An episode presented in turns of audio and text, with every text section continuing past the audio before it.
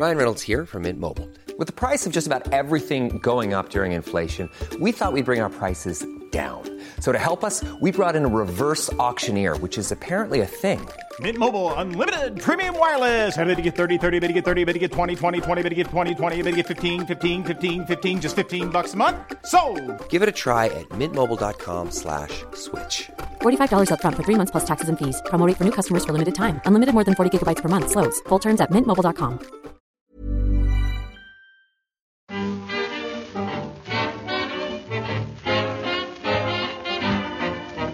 Muy buenas, amigas y amigos.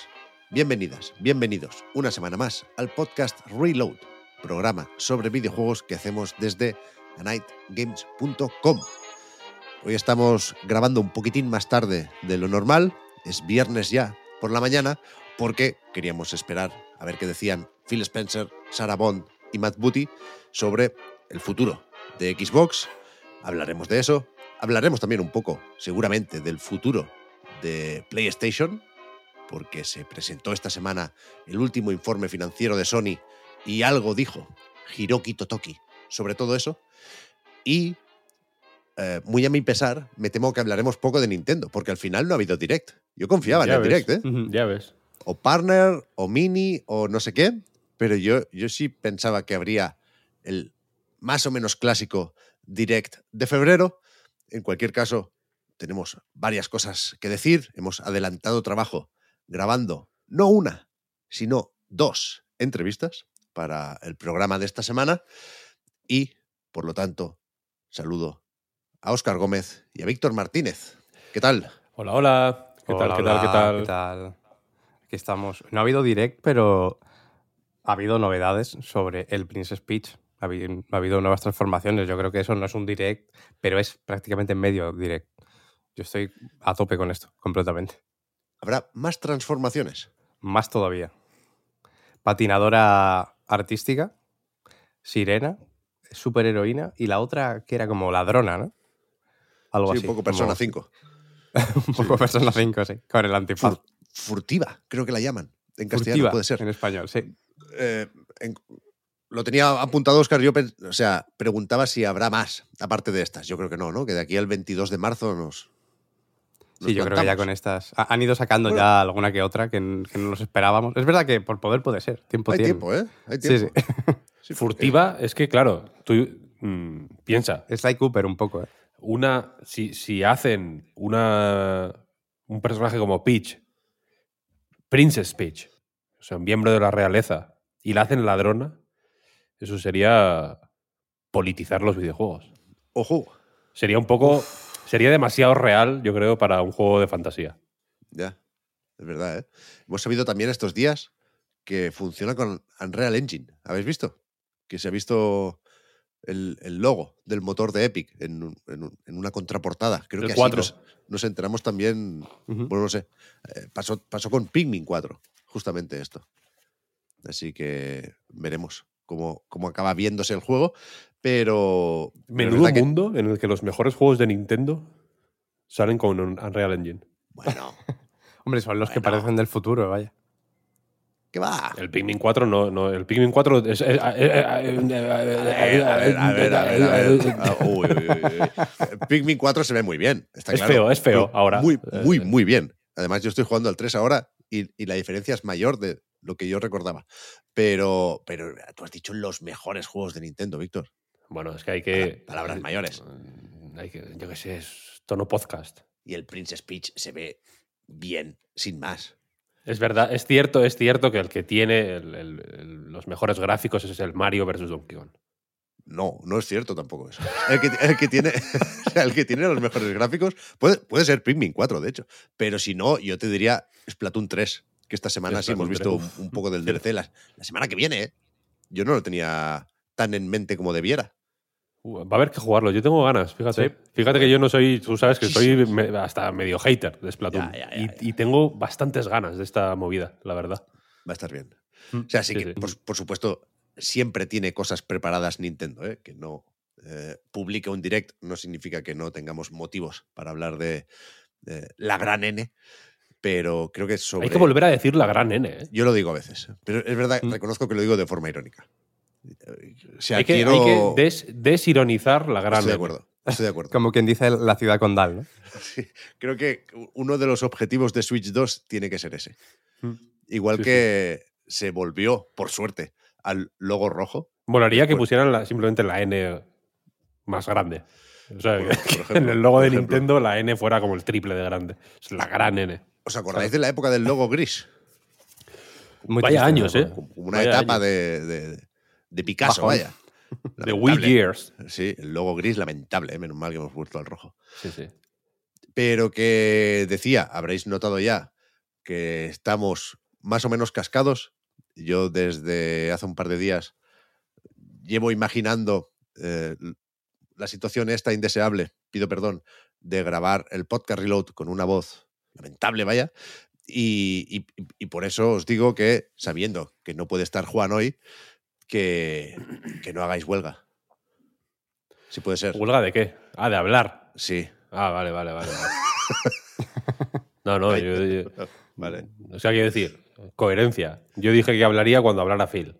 Wow, habló bastante, ¿eh? Habló Phil, carrileó el cabrón el podcast entero. No, no, ¿no? O sea, sí, sí, a ver, desde luego es el que más habló con muchísima diferencia. El tío cerró los ojos, se imaginó el G T A cinco dando vueltas ahí, loopings en el aire, con el Lamborghini, y dijo, venga, podcast, podcast. Va, va, va, ¿habéis va, visto va, va?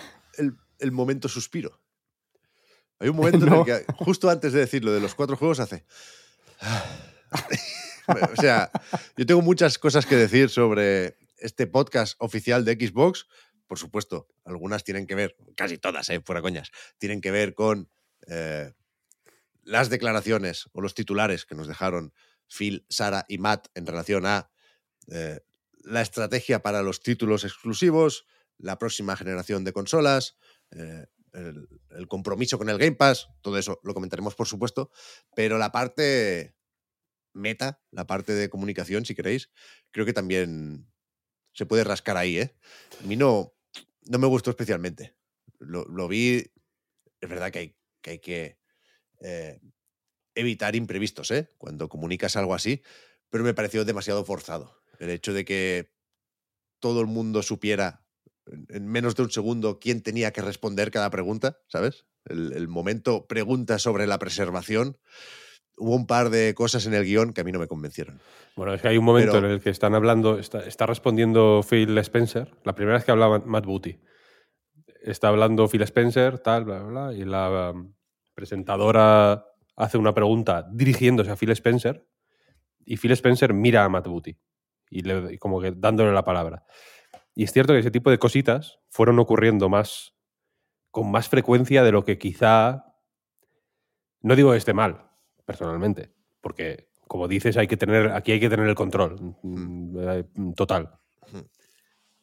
Pero tengo la sensación de que el formato podcast eh, da a entender una naturalidad que no... Que, sí, exacto. Que, no, Total, que, que es un poco... O sea, de, de, de tontos nosotros, supongo, ¿no? Por esperar una, eh, esa naturalidad en un anuncio de, esta, de este calibre al final, ¿no? Estamos hablando de un...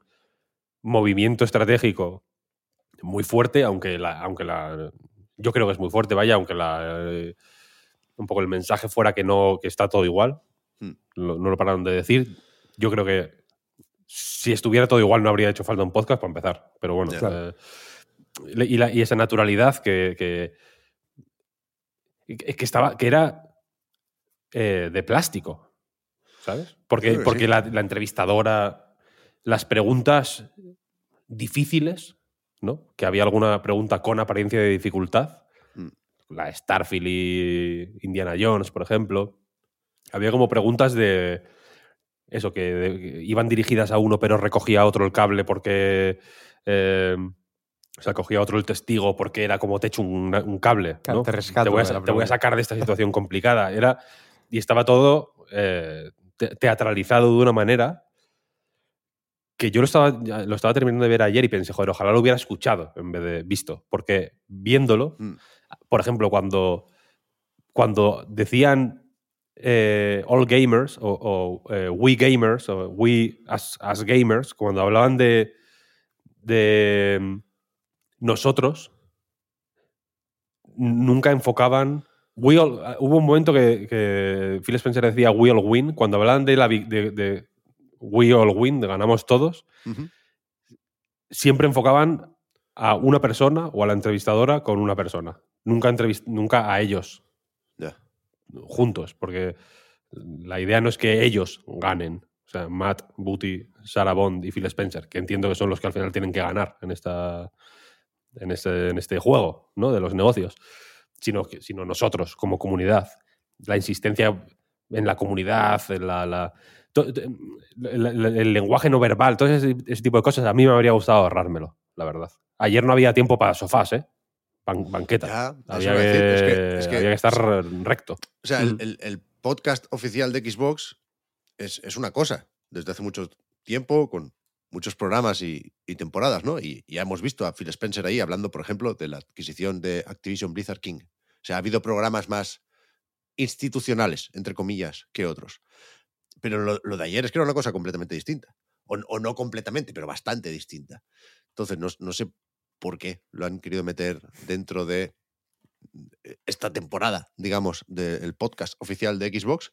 Pero bueno, eh, es verdad que se le pueden sacar punta A, a, a algunos detalles, pero también creo que en general se cumplieron algunos objetivos, o varios objetivos. Sobre todo teniendo en cuenta que, por supuesto, esto era un mensaje dirigido a la comunidad de Xbox, no a los jugadores de otras plataformas que ahora, o de momento, recibirán cuatro juegos. ¿No? Creo que está más o menos claro que lo del business update, lo de la actualización empresarial, bueno, lo fue hasta cierto punto. La prioridad era tranquilizar los ánimos en la comunidad de Xbox. Y en ese sentido, esto lo iba a dejar para el final, pero estoy viendo que tengo muchos numeritos aquí apuntados, con lo cual me voy a perder y se me va a olvidar. Una de las conclusiones que saqué yo ayer es que no sé por qué esperaron tanto. O sea, no, no había tanto que preparar aquí. Eh, tampoco te digo que tenga que hacerse un, un anuncio de este tipo de hoy para mañana, pero sí me sorprende que no atajaran un poco antes los rumores, que no se dijera en el momento que Phil Spencer dijo la semana que viene hablamos de esto, podría haber dicho, uno, no todos los juegos first party saldrán en todas las plataformas, y dos, estamos trabajando en la siguiente generación de Xbox. La semana que viene nos contamos más.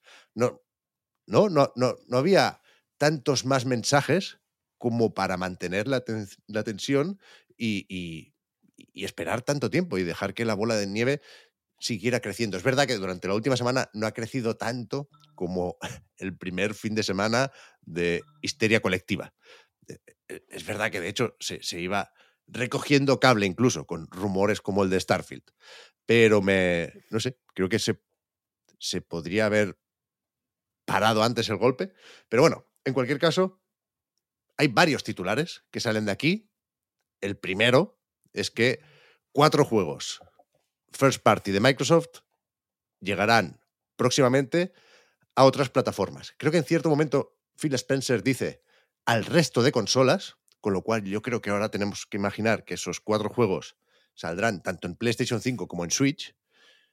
Y aunque Phil Spencer dijo que prefería dejar que fueran los equipos, los desarrolladores, los que eh, anunciaran estos lanzamientos, hablaba de trabajar junto a socios, esos famosos partners, con lo cual igual sí hay algún anuncio para un direct dentro de poco, pero que sospechamos que esos cuatro juegos son Hi-Fi Rush, Pentiment, Sea of Thieves y Grounded.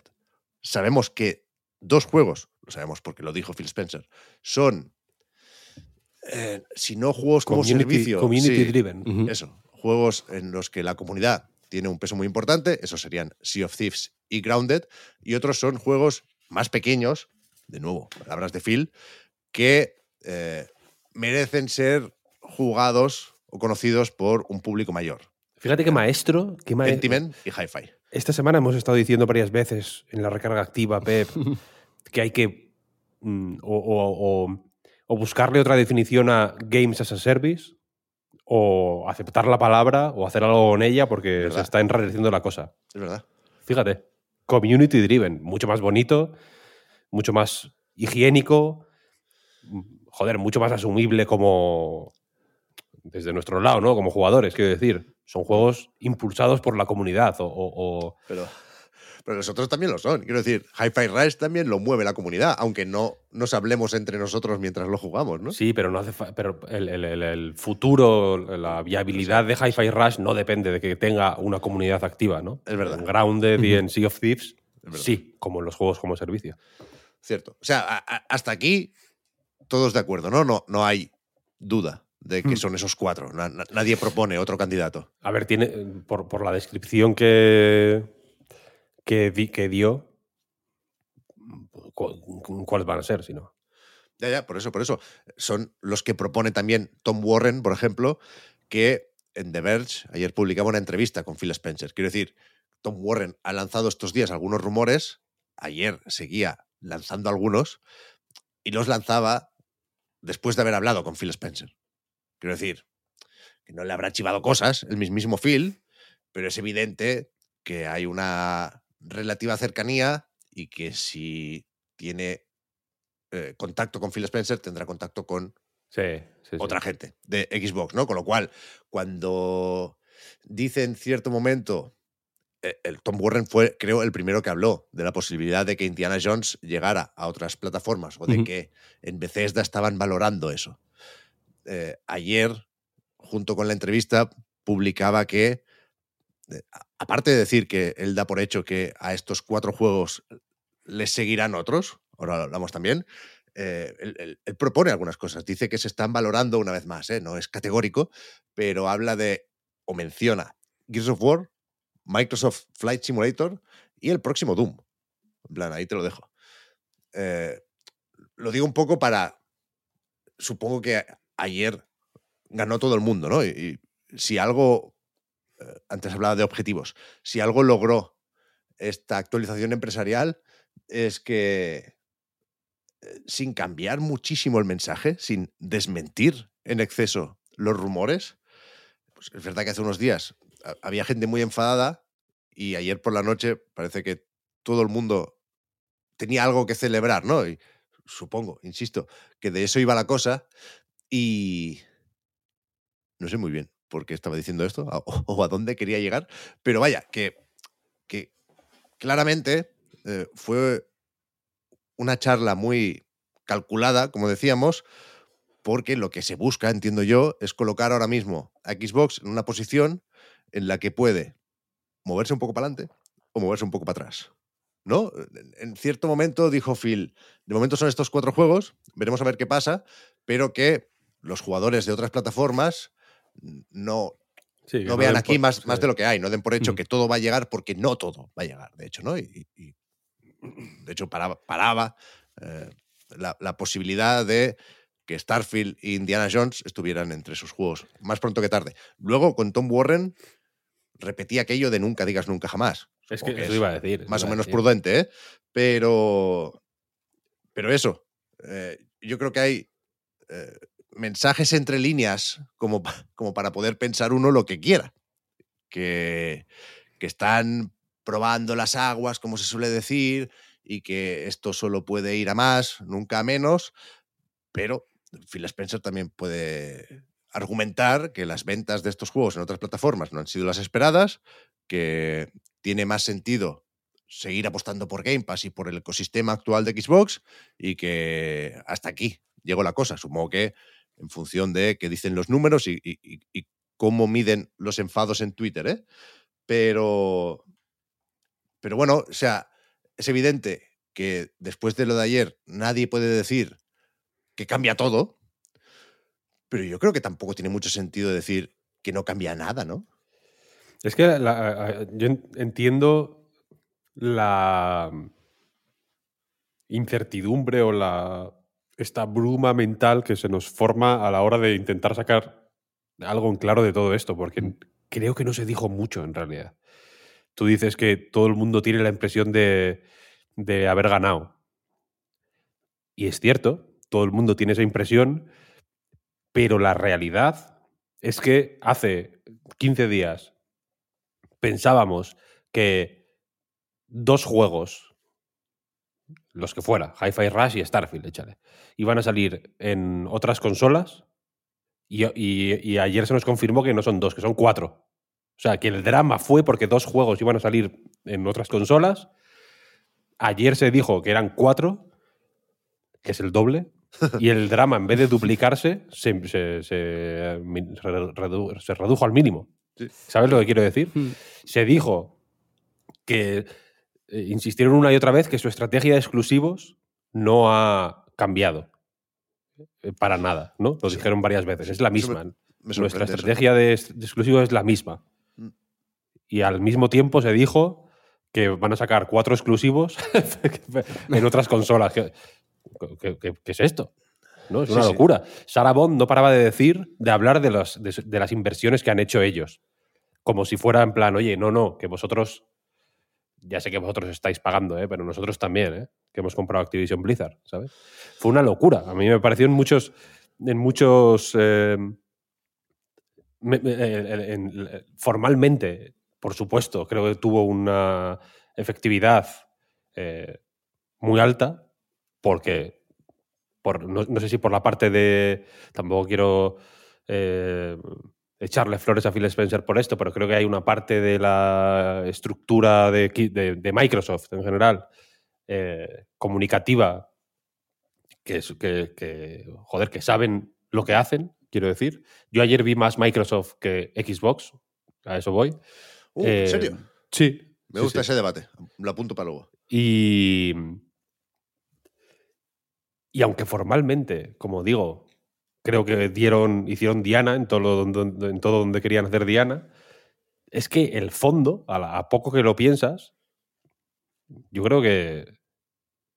que ya digo. O sea, se, eh, mucho de lo, que di, de, lo que, de lo que dijeron ayer, quiero decir, lo vendieron como facts, ¿sabes? Como cuando tu hijo te pregunta, papá, ¿por qué llueve? Y le dices, vale, pues mira, porque por las nubes funcionan de esta manera, eh, ¿no? La, la condensación, el agua se evapora, tal, hay una fricción en las nubes, descargan el agua, tal, tal, tal. Como si fuera un hecho natural, simplemente, eh, lo, que, lo que estaban explicando. Cuando son impresiones, yeah. ¿sabes? Son opiniones suyas. Como que, que no digo que tengan la misma validez que las mías, primero, porque yo sé infinitamente menos que ellos, y segundo, y, y todos los usuarios, quiero decir, y segundo, porque ellos... Eh, tienen uno punto dos eh, A, conocimiento interno de lo, que ha, de lo que ocurre en Xbox, ¿no? Y de sus cifras y de sus uh-huh. proyecciones y de sus eh, cuentas eh, hacia atrás y hacia adelante.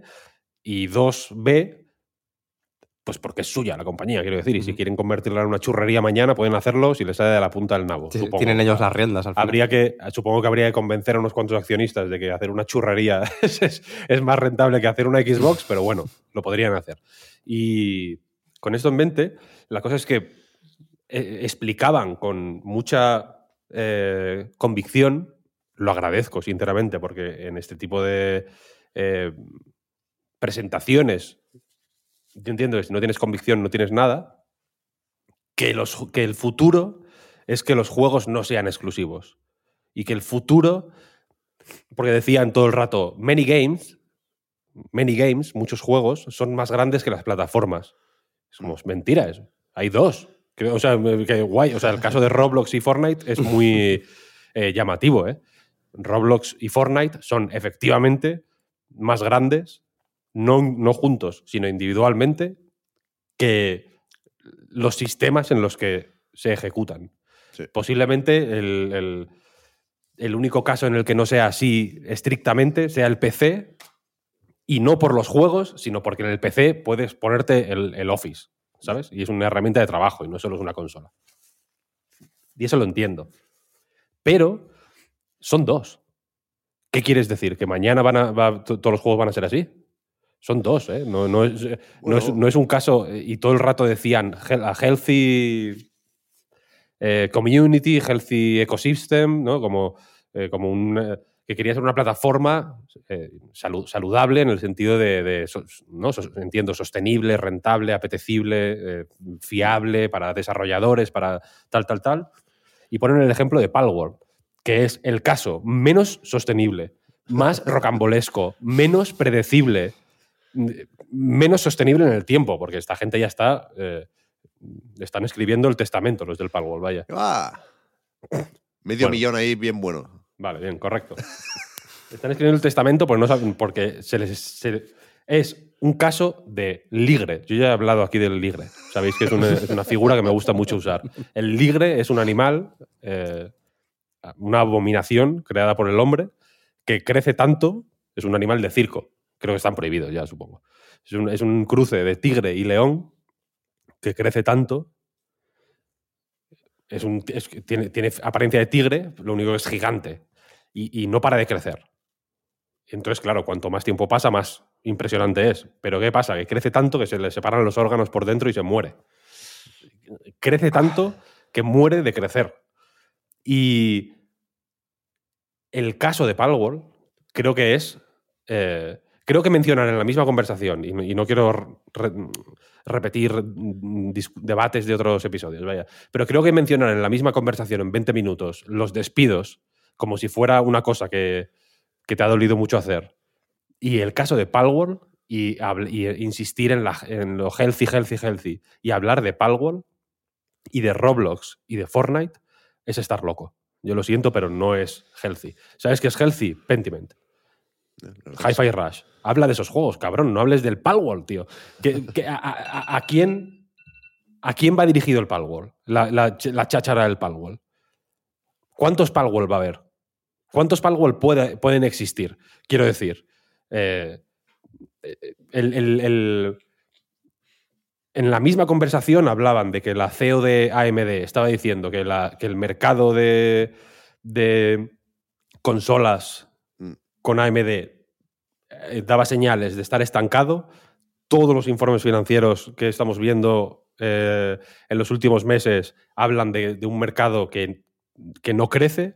Ellos mismos están hablando de que Xbox necesita ir a otras plataformas porque el mercado no crece. ¿Y me estás hablando del Palworld? ¿Qué quieres? ¿Que haya bueno, dos millones de personas concurrentes en todos los juegos del mundo? ¿Quieres que yo me ponga siete consolas para concurrir en todos los juegos? ¿De qué estás hablando? Es que es insos- quiero decir, es una locura. Y, en, y, lo, y, y la retórica que utilizaron para, para transmitir ese mensaje, que el mensaje entiendo que es que los juegos son la hostia y que hay casos de éxito en Xbox y que Xbox es la repanocha. Hablaban todo el rato del cross-save, cross-progression, como si, como si hubieran inventado la pólvora, colega. O sea, una movida que yo, yo estaba pensando, eh, Sara, stop ya con el cross-progression. Guay que lo mencionéis una vez, pero tampoco, tampoco es para tanto. Quiero decir, genial tener, poder pasarme la partida del Pentiment de la Switch a la Xbox y al P C. Gracias por darme la opción. No lo voy a hacer. Nadie lo va a hacer. No es un caso de uso real, ¿sabes? Es como inventar, yo qué sé, um, un, un alfom- una, yo qué sé, una alfombrilla para el coche que es compatible con Ferraris, con Seat, con camiones y con buggies.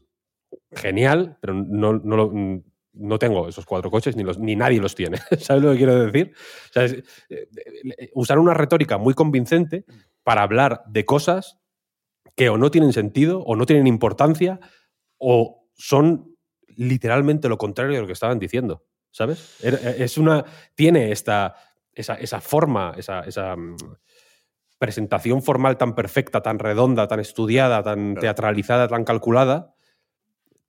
Es irónica. Irónica porque dice lo contrario. O sea, es, es, la, las palabras significan lo contrario de lo que dicen.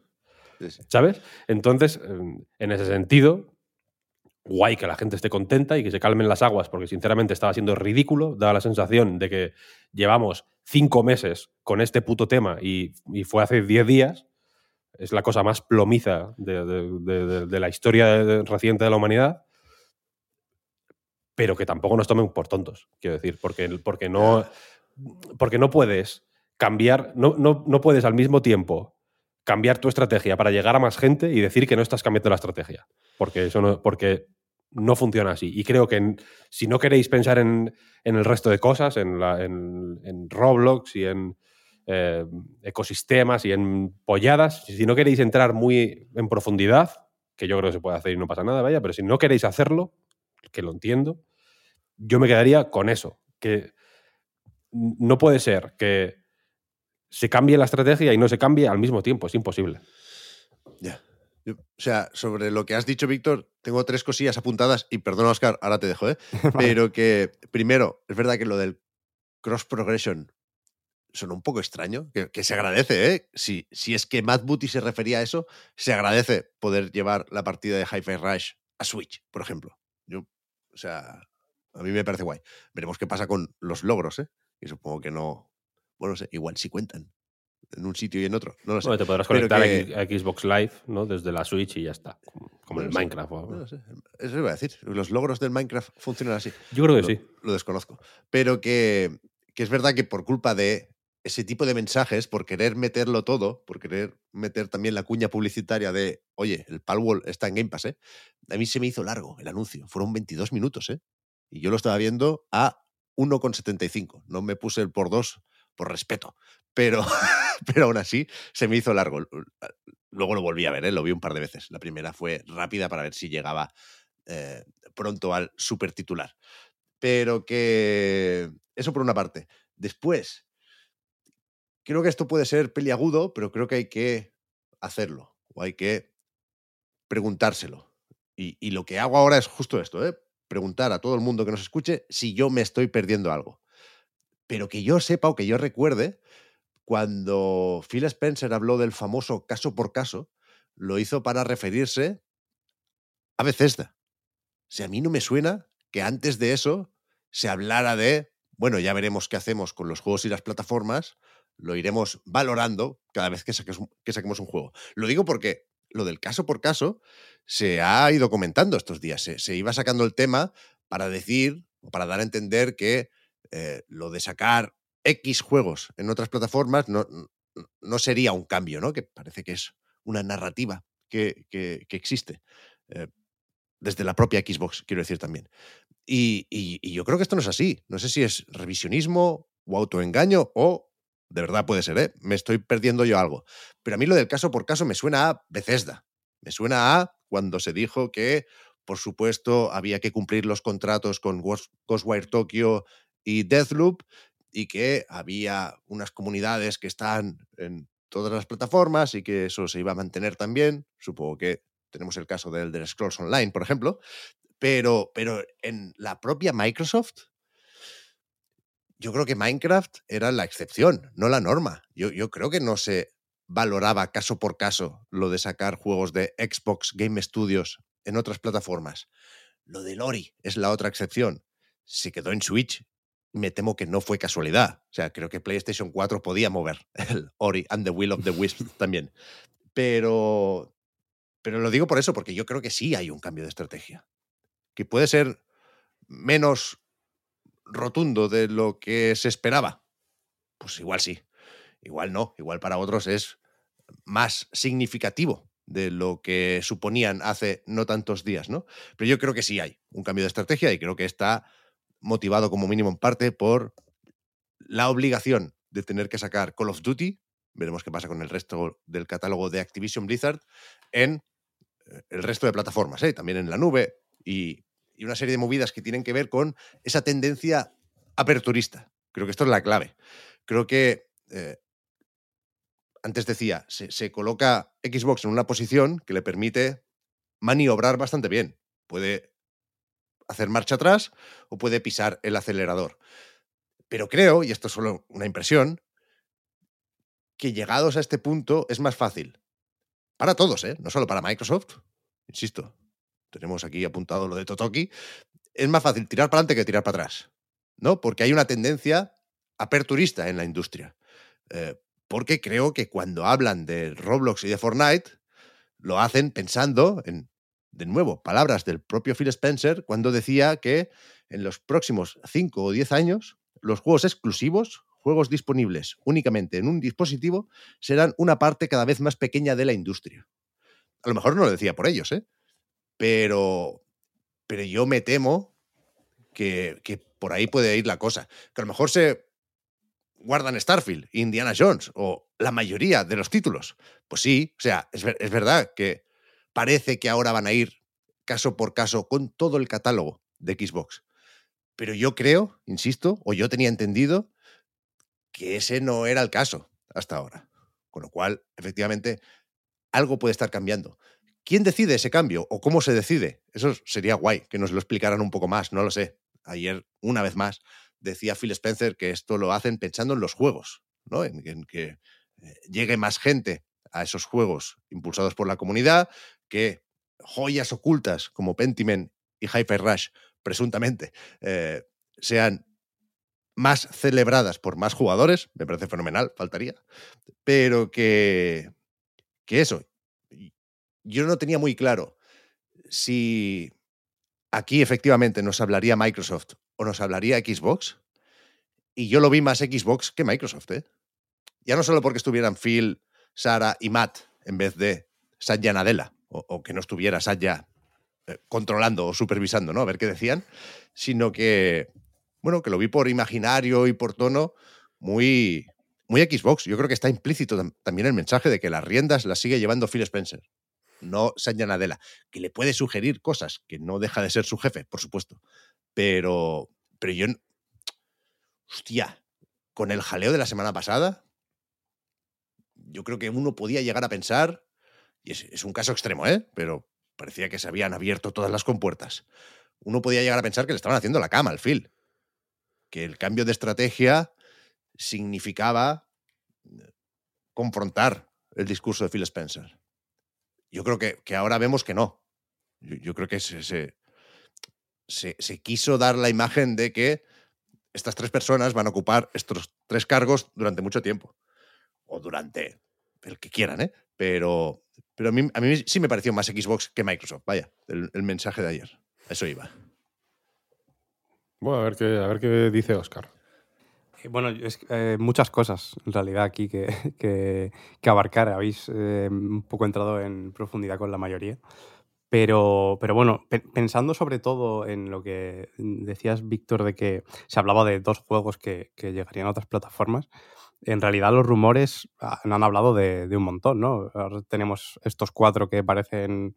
parece más o menos claro que serán, ¿no? Sea of Thieves, Grounded, Hi-Fi Rush y Pentiment, que alguno ya estaba entre esos rumores, pero eh, no creo que tenga sentido. Estaban al mismo nivel, más o menos, Starfield, el Indiana Jones y, y Gears of War, ¿no? Antes de, de conocer esta noticia, este comunicado de, por parte de Xbox.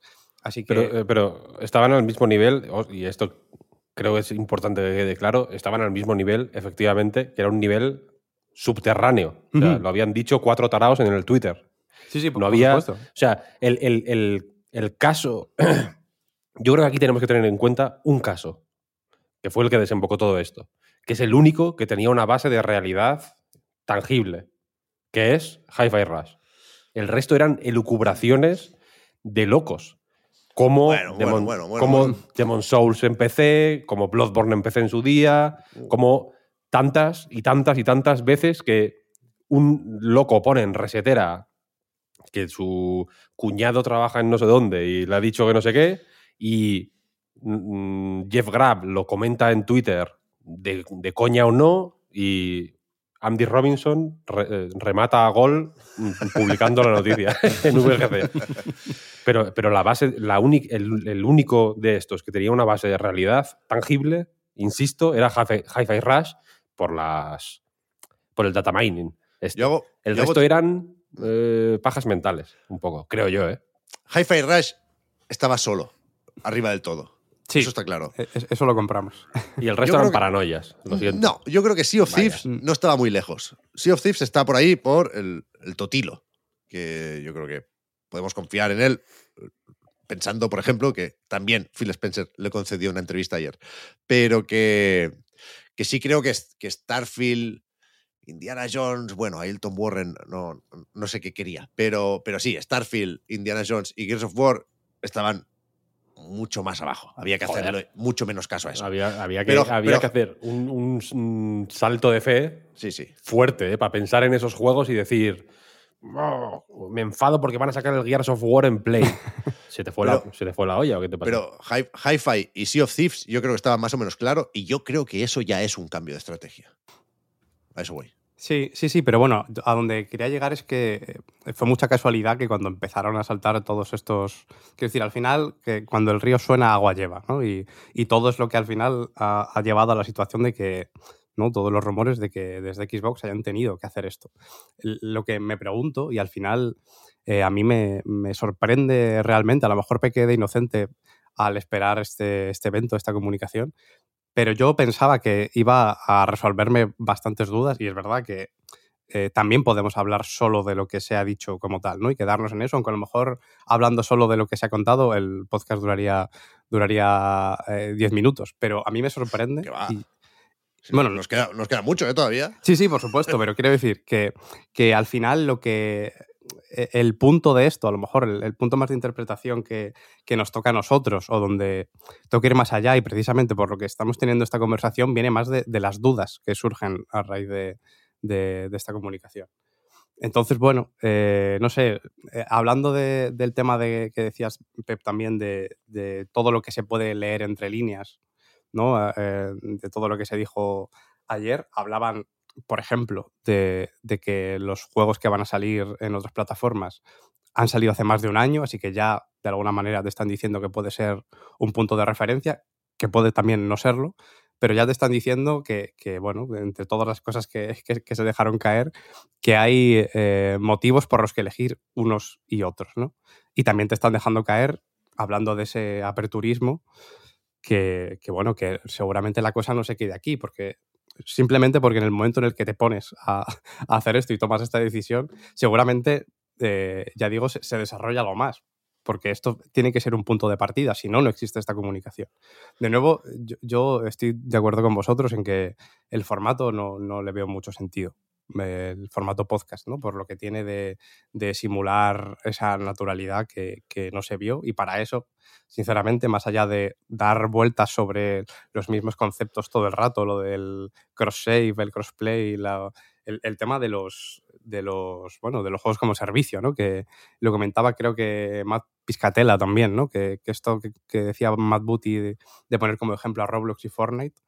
Eh, juegos que, ¿no? que realmente han cambiado su forma de, de ver las cosas o de pensar en, en los juegos, pues lo mismo también marca, marca cosas más importantes de, de, bueno, de, de lo que podemos leer simplemente quedándonos con, con lo que se dijo ayer y no pensando en lo que va a venir a continuación. Sin duda. En ese sentido, yo, yo sí quiero hablar ¿eh? de todo lo que se dijo ayer, más allá de eh, la estrategia con los exclusivos, estos cuatro juegos que dejarán de serlo un poco más.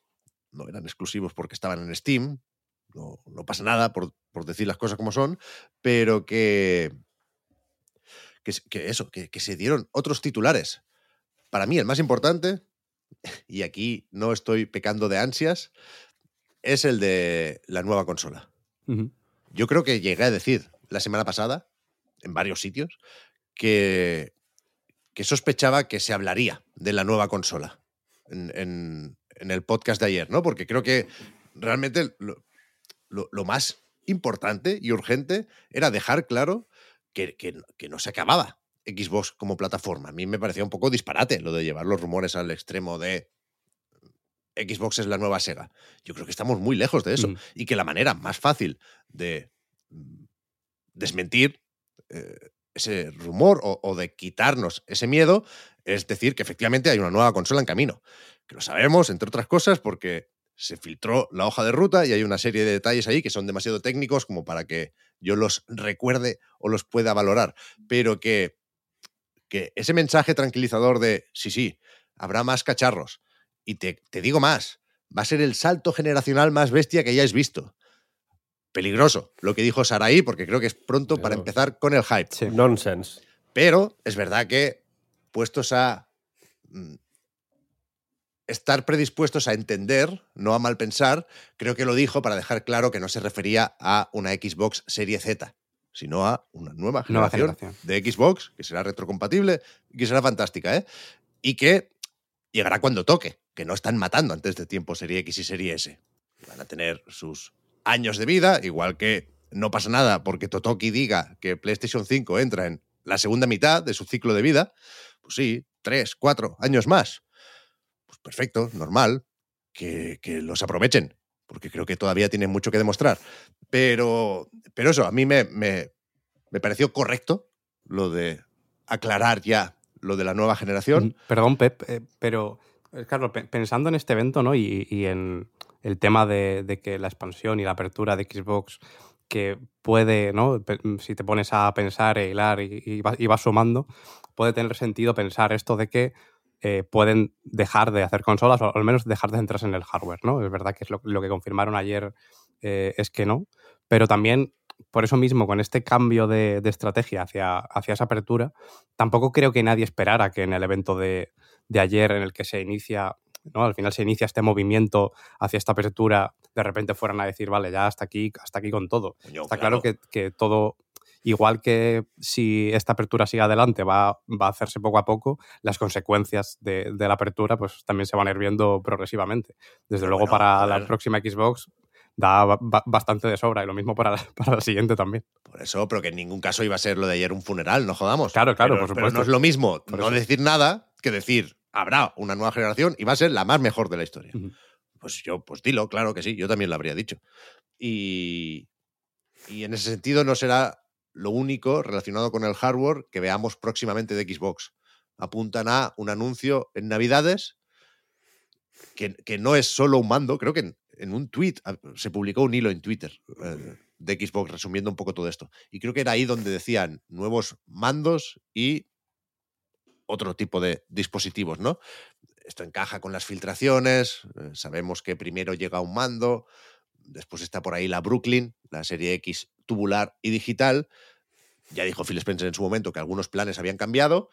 Eh, confirmamos el mando de entrada, me imagino, pero después veremos si sigue Eh, como estaba previsto lo de Brooklyn, o si se ha cambiado de idea y a la hora de ampliar la familia de Xbox, lo que vemos ahora es una portátil. Parece que mucha gente quiere una portátil de Xbox. Yo, yo creo que en, en la entrevista de Tom Warren, donde algunos quieren ver una insinuación en ese sentido, yo la verdad es que no la, no la veo. Si hablan de trabajar con otros fabricantes para que Windows no sea un problema, Uh, para, así lo dice él, ¿eh? para Legion Go, un problema o un punto débil, para Legion Go y para Rockalley, si de ahí sale un nuevo cacharro de Microsoft, ya veremos. Pero, pero eso, que habrá cambios ahí. Y el, el otro gran tema, cambios no, quería decir novedades ahí, perdón, pero que el otro gran tema es el del Game Pass. Varias cosas aquí.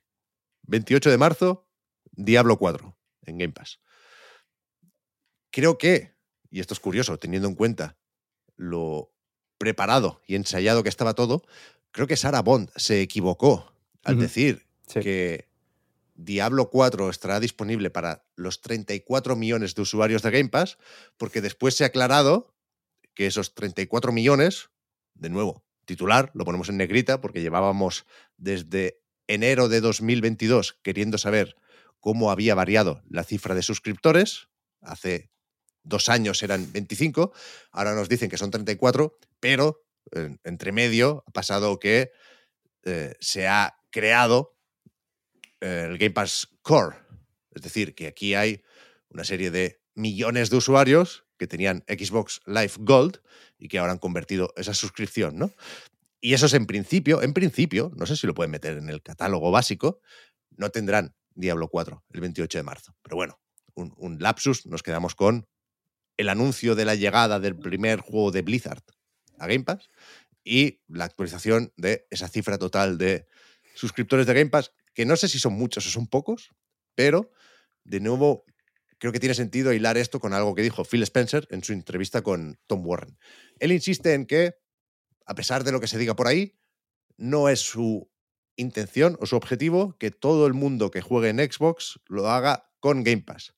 De hecho, y esto no sé si es un dato que aparece ya en los informes financieros, no lo desconozco, pero dice que entre un diez y un quince por ciento de los ingresos de Xbox viene de las suscripciones.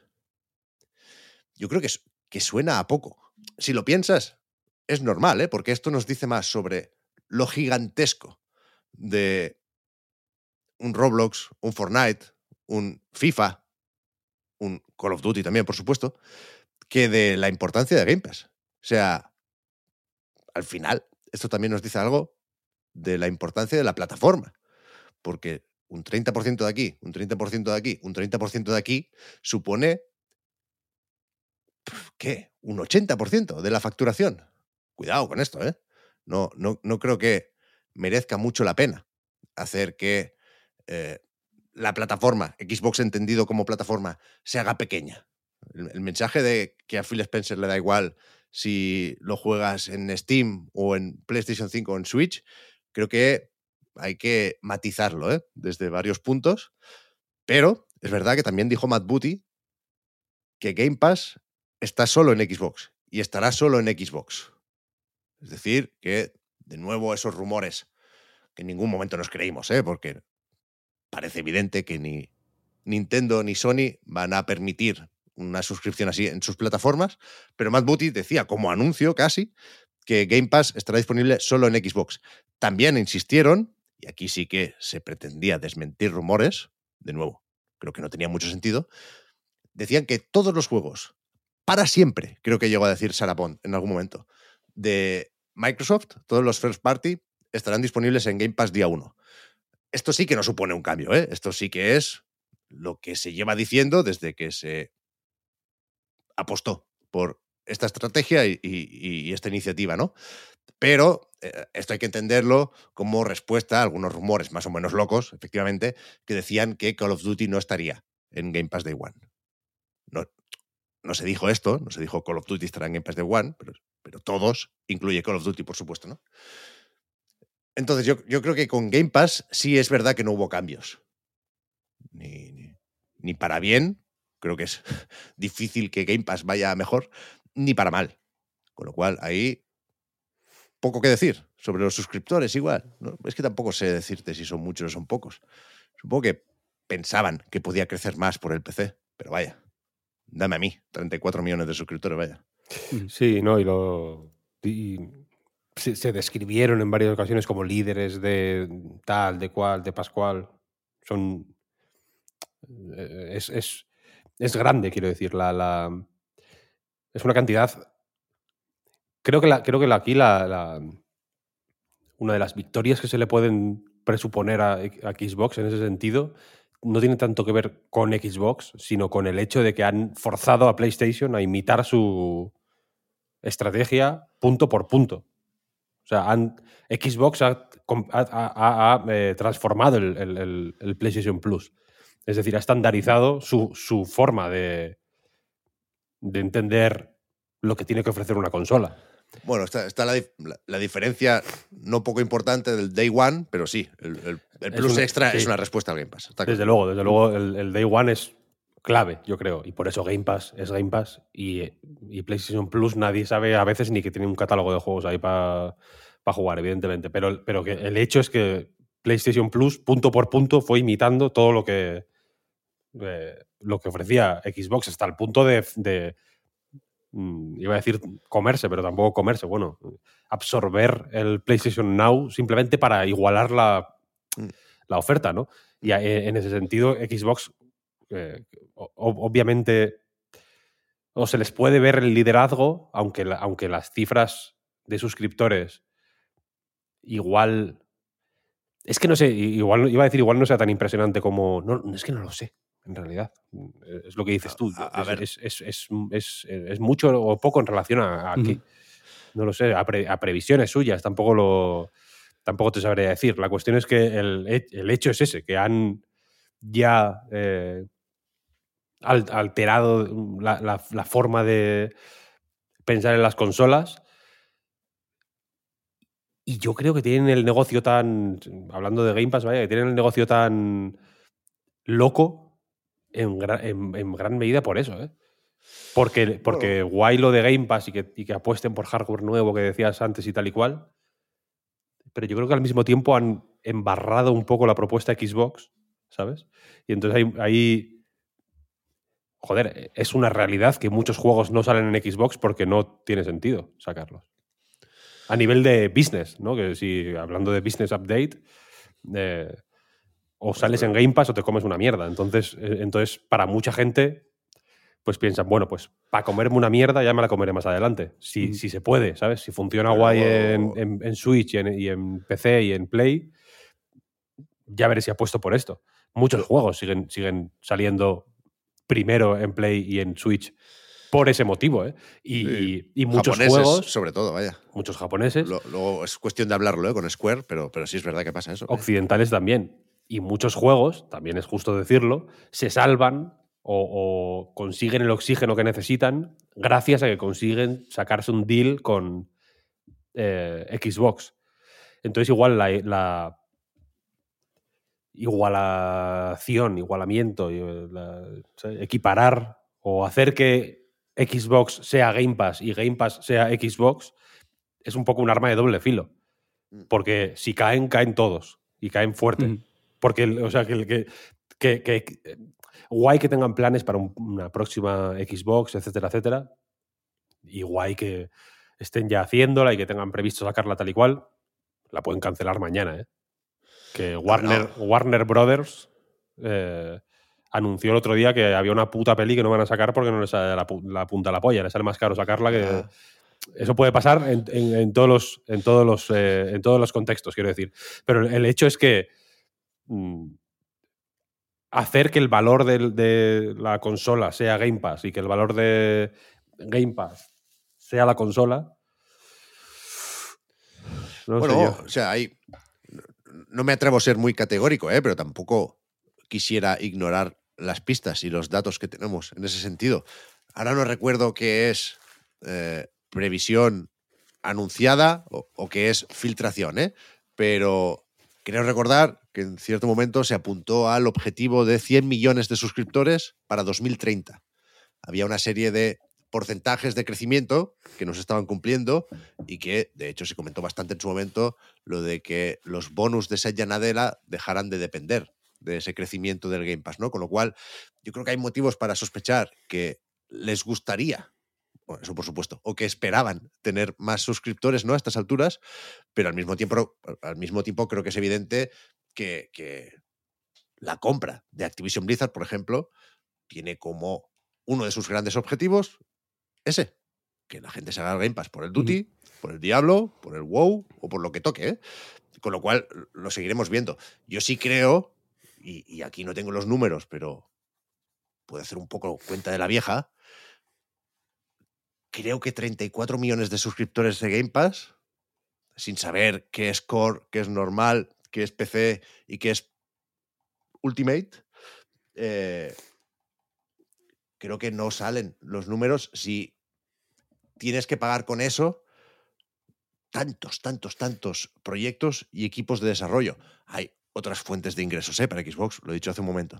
Pero, pero vaya, creo que quieren más suscriptores en Game Pass, normal, faltaría. Y, y creo que es eh, moderadamente urgente que los consigan, ¿no? Y, y por eso parte de...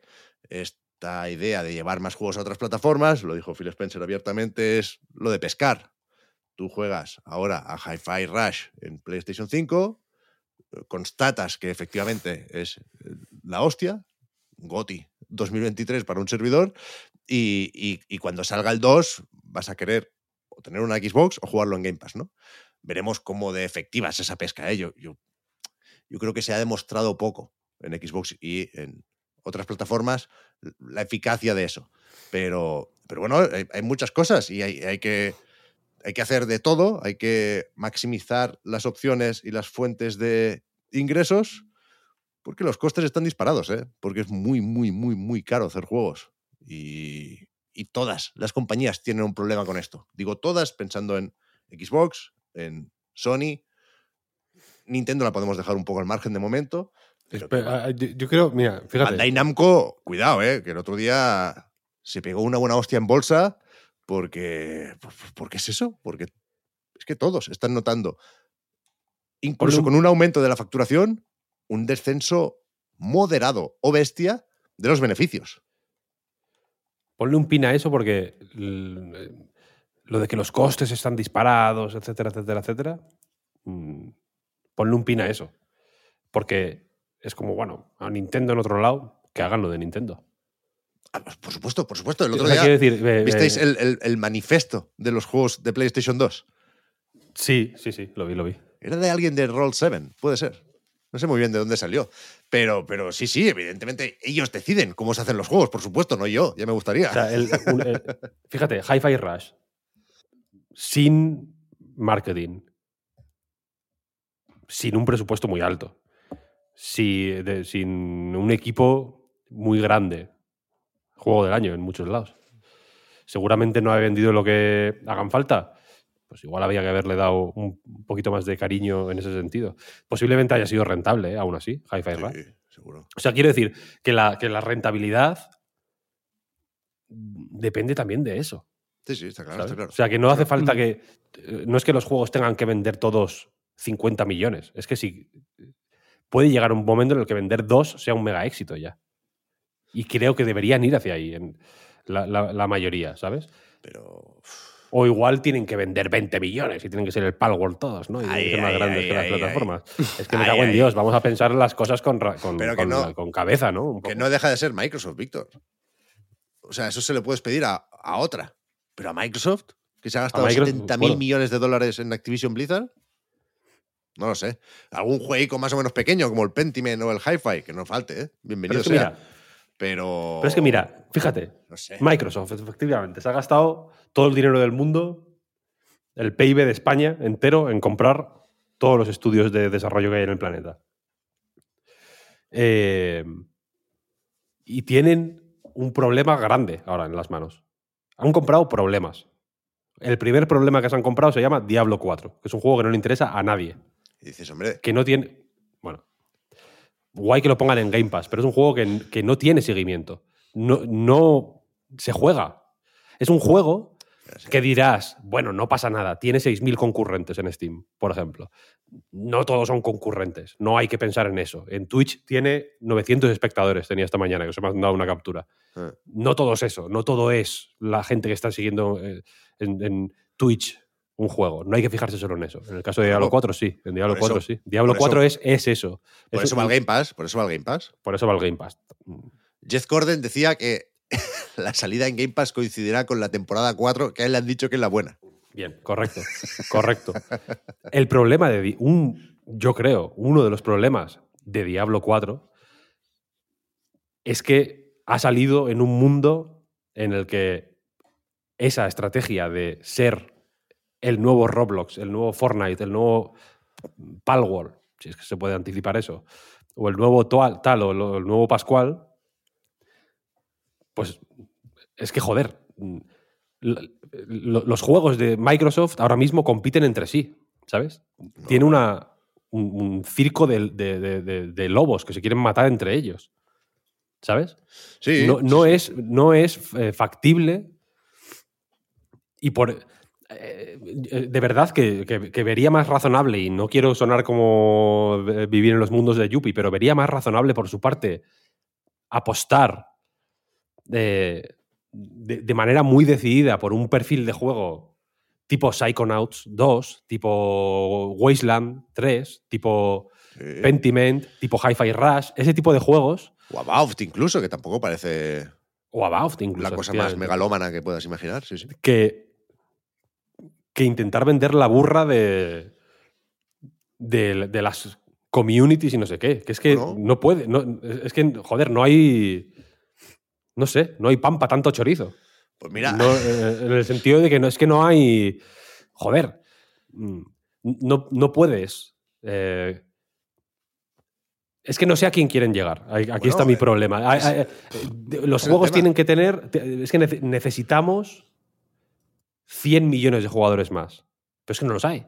Bueno, claro, ese es el problema. Mm. Ese es el problema. Hay sí. muchos problemas en, en la industria, pero hay, hay tres que son muy evidentes y, y, y detectables y que se repiten, ¿eh? El otro día, eh, ¿de quién era el, el tweet? De Danny O'Doyer, ¿no? El de No Clip, que decía que estos días estaba en los DICE, Dice Awards hablando con, con, con, con la industria, que se ve que ahí hablan de una forma más o menos suelta porque es... Están en su elemento, ¿no? Están cómodos aquí, están en, en su hábitat. Y decía varias cosas, varias eh, varios mensajes que se repiten, ¿no? Primero, lo de criticar a Embracer, que me parece guay como, como primer punto del tuit.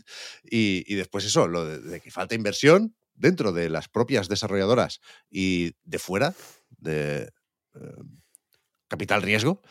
Y, y eso, de, de que el, el mercado de los jugadores hardcore, para entendernos, no crece.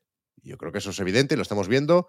Y al hablar de las ventas de PlayStation cinco, que están un poco por debajo de las de PlayStation cuatro y un poco barra bastante por debajo de las previsiones de la propia Sony, se decía, es que cuando acabe esta generación, si no pasa nada raro, y sabiendo que tuvo el principio atípico por la escasez y tal, la suma de PlayStation y Xbox va a ser bastante menor que la de la generación anterior. Una vez más, Switch dos va a tener algo que decir, o la primera Switch, de hecho, porque está un poco entre generaciones, ¿no? Y, y, y a ver dónde la contamos. Pero, pero que es verdad que la combinación de costes más eh, parque de consolas, que es el que es, y no se mueve mucho, más eh, la, la locura de los juegos como servicio, que iba a decir, nos vamos a hacer daño. ¿Qué cojones? Llevamos ya un año ya y pico hecho, haciéndonoslo. Joder, un no año y pico o más. Quiero decir, o ya, más el sí, daño sí. ya está hecho. Ahora no hay, hay sitio, que no hay, poner no las tiritas. No hay sitio para más juegos como servicio. Pero que al mismo tiempo eso es un problema para Microsoft a la hora de intentar ganar más dinero y atraer más usuarios. Pero si nos preocupamos solo de lo nuestro, ahora nos extralimitamos un poco porque toca comentar algo llamado actualización empresarial, ¿eh?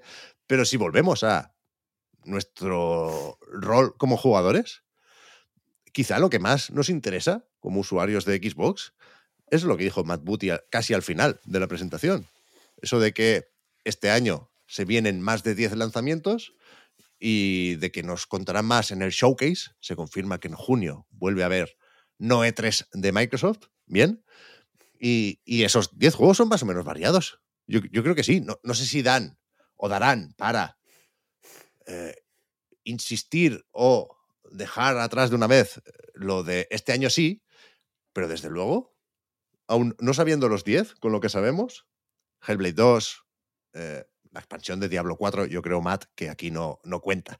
Pero el Indiana Jones, el Ara, si te mola la estrategia, creo que, creo que sí hay un poco de todo. Creo que, que en el presente tampoco es que Microsoft apueste única y exclusivamente por los juegos tipo Palworld o que buscan veinte, treinta, cien millones de usuarios para funcionar. Mm. Sí, yo, yo creo que, que en ese sentido Game Pass, eh, sobre todo, ¿no? Más allá de Palworld que, que ha salido justamente en el servicio, se lo hace venir muy bien. Es, yo creo que es un servicio muy completo y estamos de acuerdo en que hay juegos de, de todos los tipos que abarcan pues desde los concurrentes hasta, hasta bueno, experiencias más hardcore, como, como decías, Pep, y bueno, con, con cosas más específicas, ¿no? Yo creo que nunca van a dejar de... de desentenderse de esto de sacar indies eh, del, del día de lanzamiento, que creo que también eso le da muchísimo valor. Y por eso recojo una cosa que, que había dicho Víctor, ¿no? Esto de que Xbox es, es Game Pass y, y Game Pass es Xbox, pero yo creo que, que, que aquí aspiran a que Game Pass sea más que Xbox, realmente, ¿no? Porque en, en el momento en el que eh, una Xbox se convierte en un reproductor de Game Pass, en el mejor de los sentidos, vaya, seguramente siempre con la idea de que sea el mejor sitio donde, donde lo puedas jugar, pero lo, luego tengas acceso a este servicio en otras plataformas, que no, no hablamos ni siquiera de estos rumores, pero puedes llegar a esto en P C también, ¿no? Entonces, a mí me da la sensación de que, de que el valor de, de Game Pass y que estos números y, y bueno, que también eh, por esto... Es, en teoría, ¿no? Venían de aquí estos rumores, ¿no? Que, que podían eh, esta expansión, esta apertura, venir de, de bueno, eh, de aquello de que no estaban muy satisfechos con los, con los números. Yo creo que aspiran a que todo el mundo que tenga un Xbox tenga Game Pass y que por lo tanto acabe siendo más Game Pass que Xbox. No sé, no sé. Yo creo que es difícil hacer esas cuentas porque, uh-huh. insisto, ¿eh? Ayer Matt Booty decía, Game Pass se queda en Xbox, también en P C, entendemos que la plataforma Xbox eh, abraza o llega al P C, pero es que eh, esto contradice, y ya lo hizo Phil Spencer, ¿eh? Lo que dijo Tim Stewart hace no tanto, de, de querer llevar Game Pass a PlayStation y a Switch. Yo mm. creo que si no lo hacen no es por falta de ganas, es porque normal, no, no, no es nada sorprendente ni escandaloso, eh, los propietarios de esas plataformas consideran que no les conviene tener un Game Pass ahí. No sé si en algún momento se va a regular esto, igual que se está regulando con lo de los eh, la ley de los mercados digitales, ¿no? La, las plataformas de móviles. Bueno, pues ya veremos, supongo que, por supuesto, eh, estarán muy atentos a eso, ¿eh? Y, y ya con Apple y con Google están viendo hasta qué punto hacen trampas en Europa, hasta qué punto llega eso a Estados Unidos. Bueno, hay mucho trabajo por hacer, en tanto que faltan muchas cosas por cambiar. Vaya, que lo que estamos viendo ahora es una foto y puede cambiar mucho en eso. Cinco, diez años, ya veremos. Pero que si no hay nada más que decir, yo quiero acabar esto, esta charla, este debate, igual que acabé la semana pasada. Yo no veo por ningún lado la caja del Hi-Fi Rush, ¿eh? A ver. Yo, la, la, yo acabo motivo de huelga. No sé, no, no sé cuándo se van a anunciar los juegos. Entiendo que no serán los cuatro a la vez, pero, pero a mí me parece que no, que no habrá caja, ¿eh? Ni, ni en Switch, ni en PlayStation. Igual solo en Switch y solo en Japón, algo más o menos específico. Pues ya la buscaremos. Del Hi-Fi Rush, puede ser, sí. Eh, no lo sé, no lo sé, no lo sé. Ya veremos. Supongo que iremos volviendo a este tema y supongo que podríamos llegar a decir cosas similares con PlayStation, pensando en esta idea de apertura, ¿eh? Estas semanas también hemos visto a quien daba por hecho incluso que los juegos de PlayStation llegarán a Xbox. Yo, yo creo que incluso con esta mentalidad de puede pasar cualquier cosa porque está cambiando mucho la industria, yo creo que eso es muy precipitado.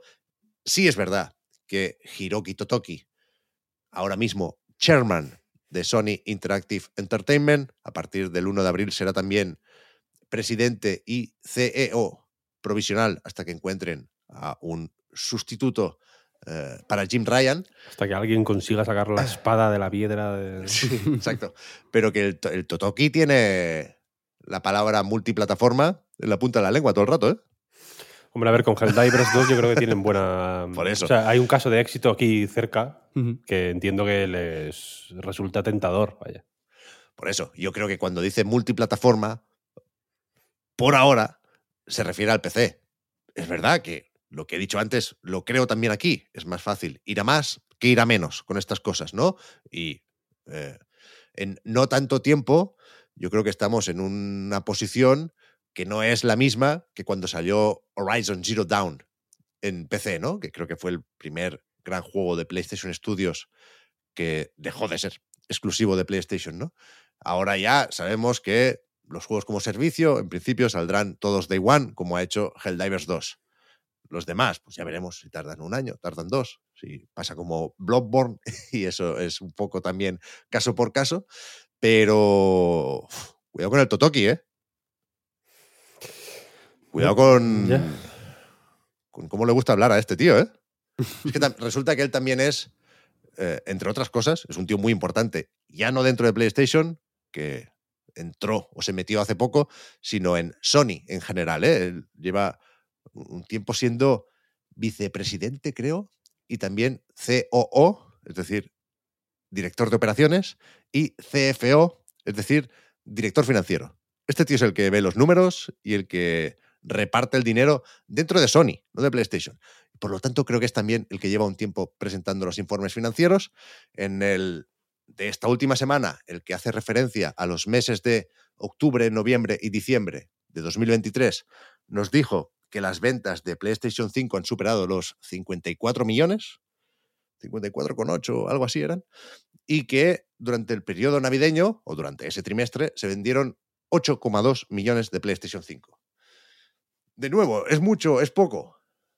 En principio debería ser mucho. O sea, está vendiendo bien PlayStation cinco, faltaría más. Pero es que es menos de lo que ellos esperaban, bastante menos. Las previsiones para el año fiscal, para el treinta y uno de marzo de dos mil veinticuatro, eran de vender veinticinco millones de consolas durante ese último año fiscal. Ahora la previsión se revisa a la baja. Ahora dicen veintiún millones. yo creo que se pueden quedar cortos. Yo creo que se pueden quedar fácilmente en diecinueve y medio. Ahora creo que son dieciséis coma cinco las consolas vendidas desde el uno de abril de dos mil veintitrés. Pero, bueno, la cuestión es que es eso, es más o menos complejo analizar la situación porque son ventas muy, muy altas. Igual se iguala o se supera incluso el mejor año de PlayStation cuatro. Es verdad que había mucha demanda acumulada porque eh, veníamos de la escasez. Este ha sido el primer año en el que era tan fácil como debería ser ir a la tienda y comprar una PlayStation cinco, pero, pero ni con eso, ni con las promociones constantes, ha sido más o menos fácil durante muchos meses comprar una PlayStation cinco más barata de lo normal, eh, con eso nos han llegado al, al, al, al objetivo. Con lo cual hay también motivos para ser no alarmista, pero, pero sí un, un poco más pesimista que hace unos meses. No lo sé, eh, es verdad que aquí es muy exagerado lo de la diferencia entre facturación y beneficios. Habla Totoki de reducir costes. Entiendo que es algo que se le da bien.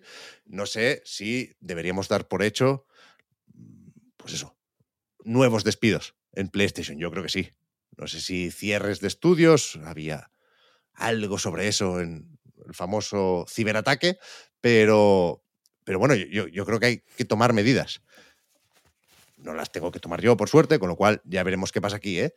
Pero quizá, una vez más, pensando en lo Lo, lo que nos afecta o lo que no, o, o, o dónde podemos meter la cuchara, yo creo que lo más comentable del último informe financiero es lo de que durante el próximo año fiscal, es decir, hasta abril de dos mil veinticinco, no habrá ningún lanzamiento grande de una franquicia como, conocida, como lo fueron Spider-Man dos, que lleva diez millones, por cierto, o God of War Ragnarok. ¿Significa esto que Sony no va a sacar ni un juego en dos mil veinticuatro? No, de hecho sabemos que vienen unos cuantos de entrada publicados por ellos, como Stellar Blade o Rise of the Ronin. Se habla de un Astrobot, puede haber eh, nuevas I Pes, puede haber algún juego más o menos pequeñito de alguna franquicia conocida. Insisto, ojalá sea verdad lo de Astro o lo, o lo del Team Asobi. Pero Totoki decía también que las ventas de juegos first party van a caer este año con respecto al, al que ahora termina, ¿no? Con lo cual, si, si, si queremos agarrarnos al clavo ardiendo de las nuevas I Pes, yo creo que no hay que pensar ni en nuevas I Pes de Naughty Dog, ni en lo nuevo de Sony Santa Mónica, ni en pepinazos de este estilo, porque, bueno, eso, bajan las ventas en relación a un año en el que ya han bajado bastante las ventas de juegos first party, ¿eh? Digo ahora, han bajado bastante respecto a las del año anterior. Con lo cual, es que, es, es que está, está todo medio, buenos, van a estar, está va a ser todo medio, buenos. medio complicado, eh, creo yo. Los juegos, que menos, los juegos de Sony que menos venden son los mejores. Es verdad que a veces pasa eso, ¿eh? No, no a veces no, siempre. O sea, aquí es una, la relación es uno es uno, uno. Inversamente proporcional. Sí, no, no, es así, es así. Entonces, pues bien, fenomenal. Buen, nos espera un buen año. Buenas noticias, ¿no?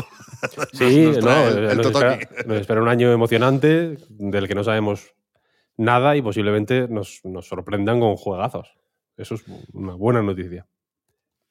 Vale, vale. Saca algo a Sobi. Imagínate. Hombre, eso, desde luego, eso desde luego.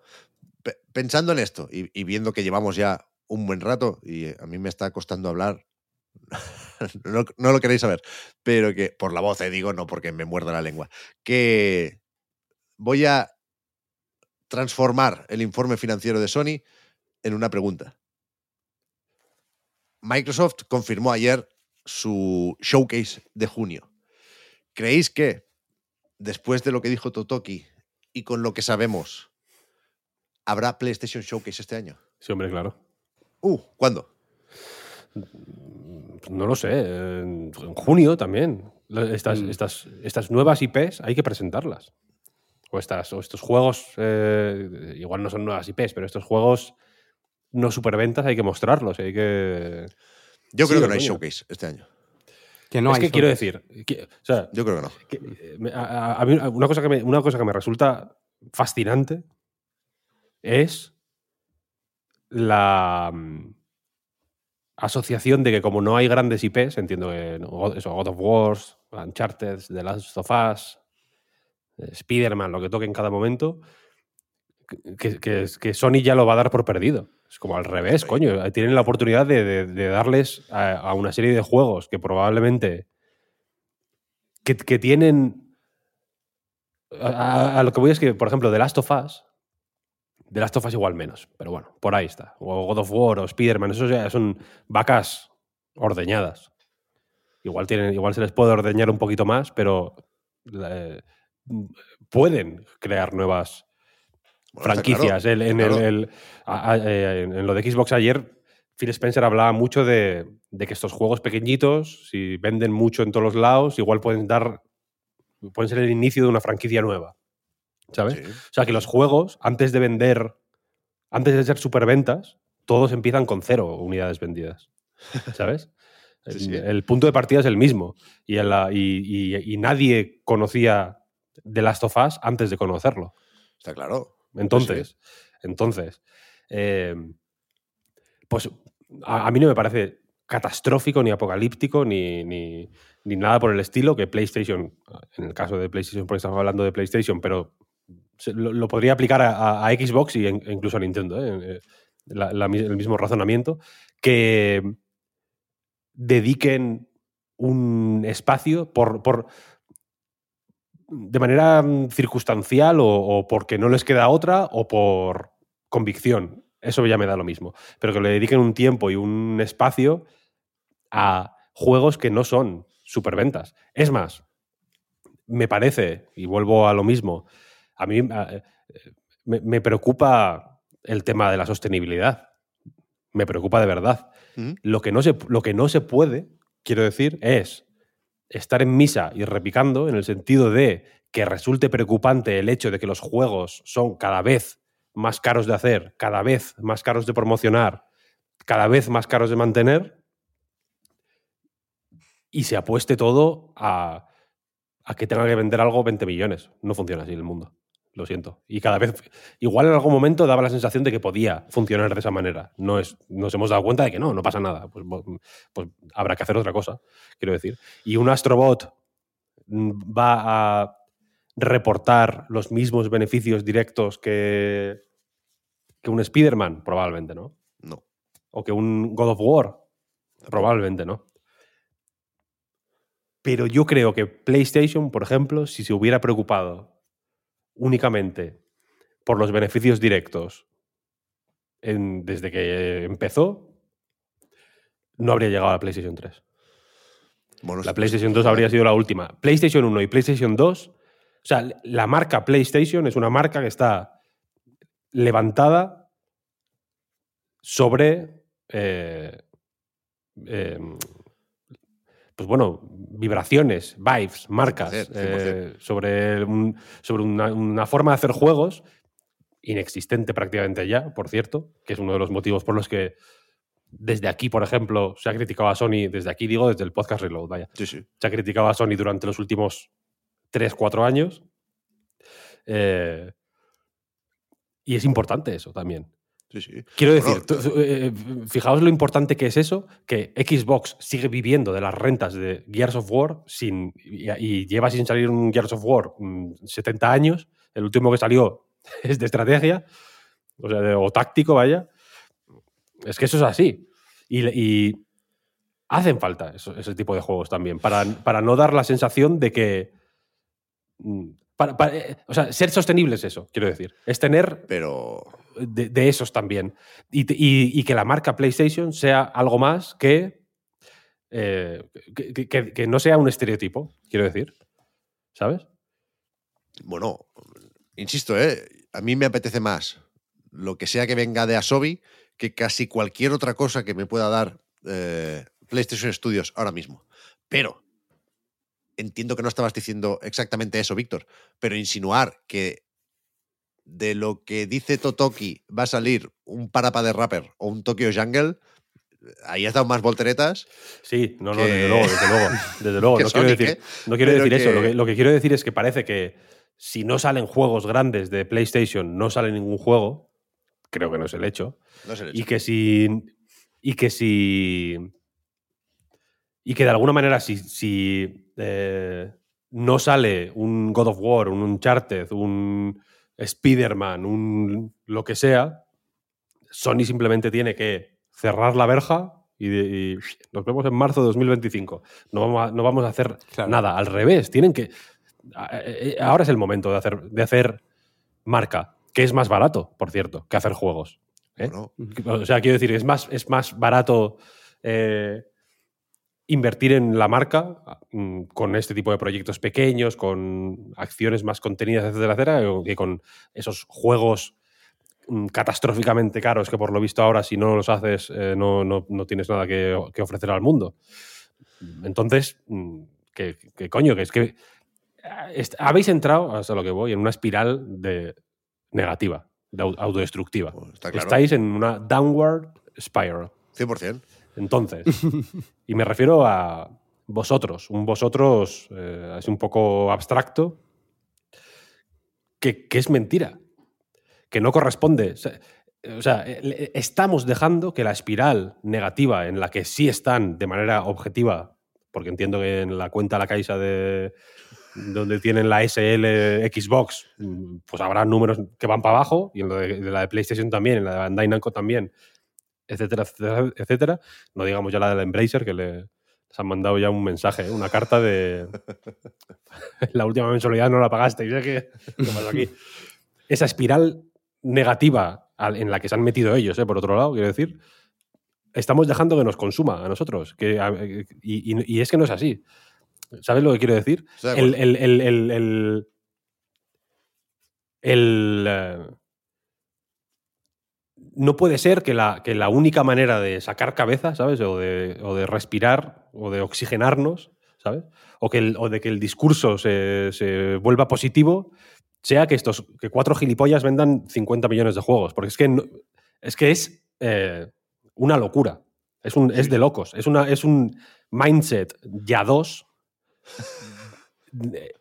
insostenible y, y, y, y que es que no, no es razonable. Sí, ¿sabes? Sí. Es, es, es, un, es un depender de, de, de, una, de, que, de que se produzca una realidad que es mentira. Es como si yo me tiro por la ventana y caigo de pie.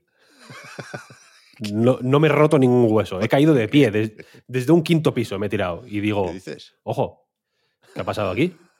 ¿Veis? Te puedes tirar desde una ventana y que no te pase nada. Y luego se tiran cincuenta personas detrás de mí. Y se mueren los cincuenta. Pues, coño, no haberos tirado, gilipollas. Es, es que no, no es que no funciona así. Es, la, es, es, es apostar a la mínima probabilidad y es una mentalidad de, de capital riesgo, quiero decir. Es apostar a que de cien inversiones, una pega el pelotazo y el, las otras noventa y nueve se mueran. Y es una actitud psicopática que no tenemos que, que promover, simplemente. Entonces, claro. por... Por, por salud mental y por higiene social, yo espero que, el, que haya un PlayStation Showcase de juegos no, que le interesen a cincuenta personas cada uno. Ojalá. Y que, y que y ya. Y que, y que vendan por debajo de las expectativas. Y van a ser Son... fenomenales. Van a ser los mejores juegos de PlayStation cinco. Igual que los mejores juegos de Xbox, aquí estamos viendo una tendencia. Son los que hay que sacar fuera para que... para que sean rentables. Hidden Gems.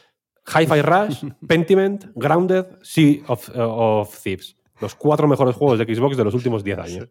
Eso, eso es verdad, ¿eh? Pensando en lo de que todo el mundo gana. O sea, hay, hay usuarios de Xbox que, que hasta cierto punto, o con más o menos comillas, celebraban que Starfield se quedara en Xbox, no, no, no por impedir que la gente de Play cinco lo juegue, sino porque no, eso, no se abren las compuertas del todo.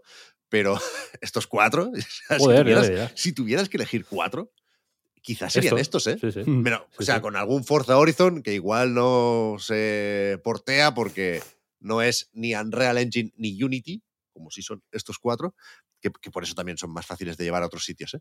Pero, pero que, ojo, es una, una buena selección, ¿eh? De, Joder, de cuatro. Ves, claro, claro. El, Halo, que... el, o sea, el Halo Infinite, que es un juego que... Justo le iba a decir. Digo, Lo digo que a mí me gusta, ¿eh? Halo Infinite. Yo sé que sois haters de Halo Infinite. No es mi caso. A mí me parece un juego muy bueno. Es lo mejor, Halo Infinite. Nadie lo quiere. Nad- o sea, na- O sea, si llegan a anunciar en vez de esos cuatro Halo Infinite, habría sido una mala noticia. Porque nadie lo quiere. Nadie quiere jugar. Es gratis, quiero decir, y no lo quiere jugar nadie. ¿Sabes? Estos mí... cuatro, estos cuatro no, no se juegan. Qué pena, qué pena que nadie juega estos. Los mejores juegos. Si no, si no, si no, ya hay un punto, ya hay un punto de culpa nuestra, que somos gilipollas. Eso, eso os voy a decir. Los mejores, también. Los putos mejores juegos que ha podido. Eh, que han podido salir de, de Xbox y no los jugamos, que somos tontos. ¿Sabes? Hostia. Sí, sí. A ver, a ver cuánto venden, ¿eh? Yo, yo creo que será curioso, que no hay que dar nada por hecho. Phil Spencer no lo da. En, en la entrevista de Tom Warren decía, vamos a comprobar si hay apetito de estos juegos. Y dice, a lo mejor no, no la hay. Pero bueno, veremos, veremos. Lo, lo del showcase. Pero la gente, la gente que tiene el crecimiento de los videojuegos depende de la gente que juega a estos juegos. A Hi-Fi Rush, a Pentiment, incluso a Sea of Thieves, que es un juego como servicio especial. En el sentido de que no es... Eh, no, no, no sigue de una manera tan estricta o tan vulgar, vaya, a mí me parece una vulgaridad, los... Eh, El, el, el manual de los juegos como servicio, ¿no? De cómo se monetiza, de cómo, de cuánto tiene que costar cada cosa, etcétera, etcétera. Diablo cuatro, por otro lado, sesenta y cinco pavos te cobran por el caballo de los cristalitos de colorines. sesenta y cinco euros. Se lo he visto yo. El juego cuesta sesenta, ¿eh? Ya, ya, es más caro el caballito que los... Pero bueno, la cuestión. Que, que esos, esos, esos juegos, la gente que juega esos juegos es la que... Es la industria. ¿Sabes lo que quiero decir? Es el, es sí, el sí, público sí. de los videojuegos. De esa gente depende el crecimiento de los videojuegos. Si no le das a esa gente esos juegos, pues evidentemente son... Pues, pues sí, claro, a mí cuando me dicen, oye, cuando alguien me dice que... Cuando, cuando alguien que no juega videojuegos me pregunta, eso podría ser... Yo, yo ahí soy un poco el, el puente entre esa persona y los videojuegos. El puente entre, entre una persona que no juega y los videojuegos normalmente es otra persona, ¿eh? No es la, claro. la infusión divina. O no es que vaya que, est- que estés yendo al campo y te pases por el game y algo te atraiga y digas ¡Wow, Final Fantasy siete Remake! No, no, no, no, no, no. Es otra persona que te mete en los videojuegos. Entonces, si los juegos son una mierda, la gente que jugamos no vamos a recomendárselos a nadie, ¿sabes? Y no vamos a, a decirle a alguien... Sí, sí, ponte el Palworld, ¿sabes? no, no, no he jugado nunca videojuegos. ¿Qué me recomiendas? Pues mira, hay uno ya ahora que se llama Palworld, que, que es que hay quinientos mil concurrentes. Y esa persona se va al campo ya y bueno, hace la compra y se olvida. Habría Entonces, quien lo recomendara. Si te echas unas, part- unas partiditas con, con quien te lo ha recomendado. Y... Cero personas. No hay nadie. No hay, el, el, el, la, la, la, el efecto positivo de Palworld en la, en la industria, en el crecimiento de la industria del videojuego ha sido cero. Ha sido negativo, de hecho. Hay, porque mucha gente ha muerto, ya sabemos, jugando al Palworld. Sí. Entonces, esa es la cuestión, tío. Por eso, por eso a mí no me parece... O sea, guay pensar en lo concreto y en lo objetivo y en las cifras, ¿no? Y en, el, en los porcentajes y en el year over year y en, el, en los excels. Eso, eso hay que tenerlo en cuenta, lo sé. Eh, llevamos una hora y pico comentándolo. Me parece bien. Pero lo, lo otro, lo intangible, es a veces más importante. O, o, o, para, o para mí, o, o, o como mínimo igual de importante, o si queréis ya hiperespecificar, para mí es más importante. Uh-huh. Porque... Eso, eso es salud. Lo otro es eh, hiper, hipertrofia. Sí, bueno, sobre el showcase, rápidamente, que llevamos ya un buen ratazo hablando de esto. Yo me preguntaba lo del showcase pensando, no en el catálogo de PlayStation, que evidentemente tendrá sus cosillas, o cositas, o cosas, sin más, ya veremos qué, qué tamaño tienen, pero que, que yo, yo creo que a poco que prestaran atención, no van a querer repetir lo del año pasado. Es decir, no van a querer hacer un showcase con Fair Games y Concord. Y ya está, sin Spider-Man, porque ya, ya lo han sacado, ¿no? Y, y, y supongo que al D L C le falta. Pero que... ¿Qué es eso? Yo, si, si tienes un Astro, pues lo pones en un State of Play. Y lo aplaudimos, los que lo tengamos que aplaudir, faltaría más. Pero que el, que el, que el showcase es una cosa...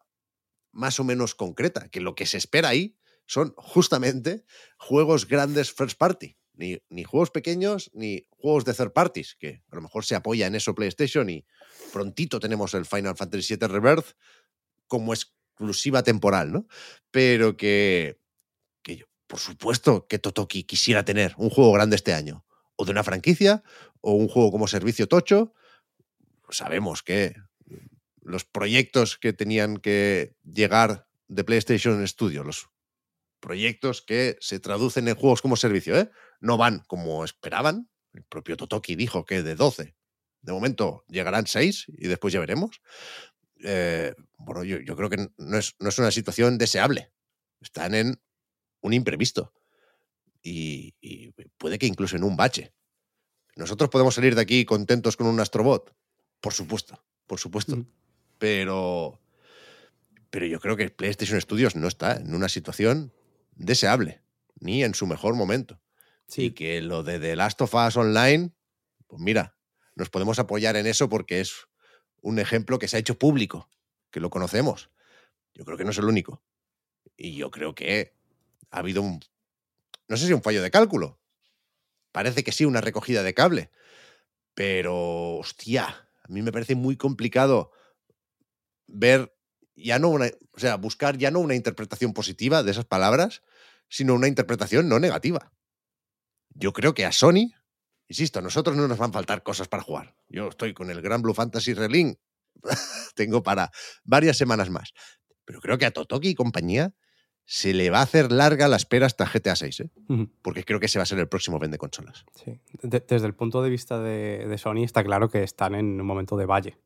Vaya, o sea, en, en ese punto creo que estamos más o menos de acuerdo, pero yo también estoy de acuerdo con, con Víctor en que eso, es, es el tipo de ocasión que, que va muy bien para sacar un, un Returnal, si queréis, ¿no? Que es un poco el tipo de juego en el que yo he pensado, claro, con a raíz de todo, claro, lo que estaba diciendo Víctor. Encima, sí, no, no es un juego fantástico. ¿No? Pero que sí, no lo encargan el mes pasado, cuando se cancela The Last of Us Online y lo tienen para junio, ¿eh? No, no, no está coño, claro. Pero, pero o sea, este, que, eh, que van tarde para llenar los huecos que han dejado los juegos como servicio. Eso lo llevamos diciendo un tiempo también. Uh-huh, por no, supuesto. Ya, no, no sé yo si... llevarán ya un tiempo anticipándolo, ¿eh? Más de lo que pensamos nosotros. Me temo que no. ¿No? Sí. A mí, a o sea, mí, la famosa, no la famosa gráfica, la famosa gráfica de los doce juegos como servicio en el año fiscal veinticinco, lo sí. digo porque la he repasado hace poco, es de mayo de dos mil veintidós, ¿eh? No hace tanto. No, no es prepandemia, no son previsiones truncadas por el coronavirus. Nada de eso, nada de eso. Es mucho más reciente. Y... Mm. Y, y para estas alturas de la película, para el año fiscal eh, veintitrés veinticuatro, se esperaban seis juegos como servicio. La semana pasada salió el segundo, ¿eh? Helldivers dos, que se une a M L B The Show. Porque no hablaban de juegos, hablaban de franquicias como servicio.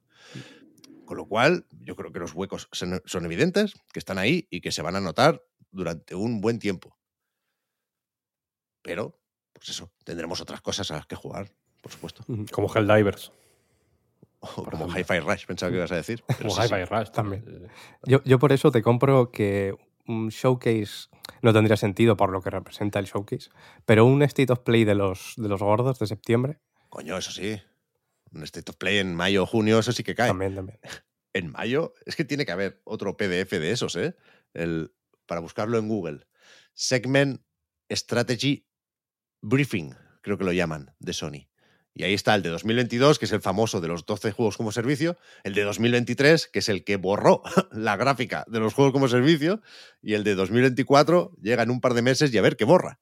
Que igual, igual borra algo más, porque había por ahí algunas gráficas de eh, las ventas de PlayStation cinco superando a las de PlayStation cuatro, y creo que eso ya no, ya no va a ser así. Pero bueno... de ahí sale información interesante como el número de usuarios de PlayStation Plus, ¿eh? Fun fact, lo digo porque supongo que lo comentaríamos en su momento, pero he estado revisando estos P D Fs estos días. No sé si en el de dos mil veintidós o de dos mil veintitrés se daban cifras de usuarios de PlayStation Plus Extra y Premium.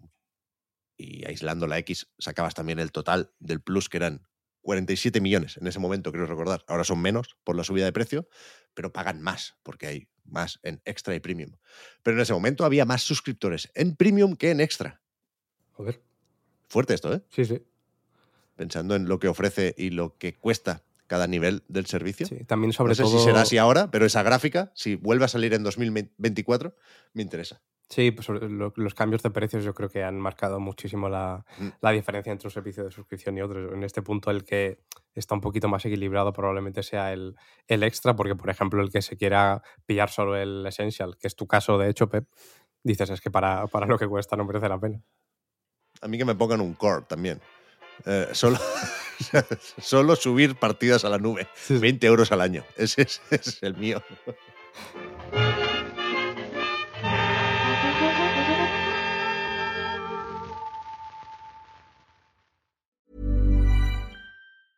Ryan Reynolds here from Mint Mobile. With the price of just about everything going up during inflation, we thought we'd bring our prices down. So to help us, we brought in a reverse auctioneer, which is apparently a thing. Mint Mobile Unlimited Premium Wireless. How to get thirty, thirty, how to get thirty, how to get twenty, twenty, twenty, how to get twenty, twenty, how to get fifteen, fifteen, fifteen, fifteen, just fifteen bucks a month? Sold! Give it a try at mintmobile.com slash switch. forty-five dollars up front for three months plus taxes and fees. Promo rate for new customers for limited time. Unlimited more than forty gigabytes per month. Slows full terms at mint mobile punto com.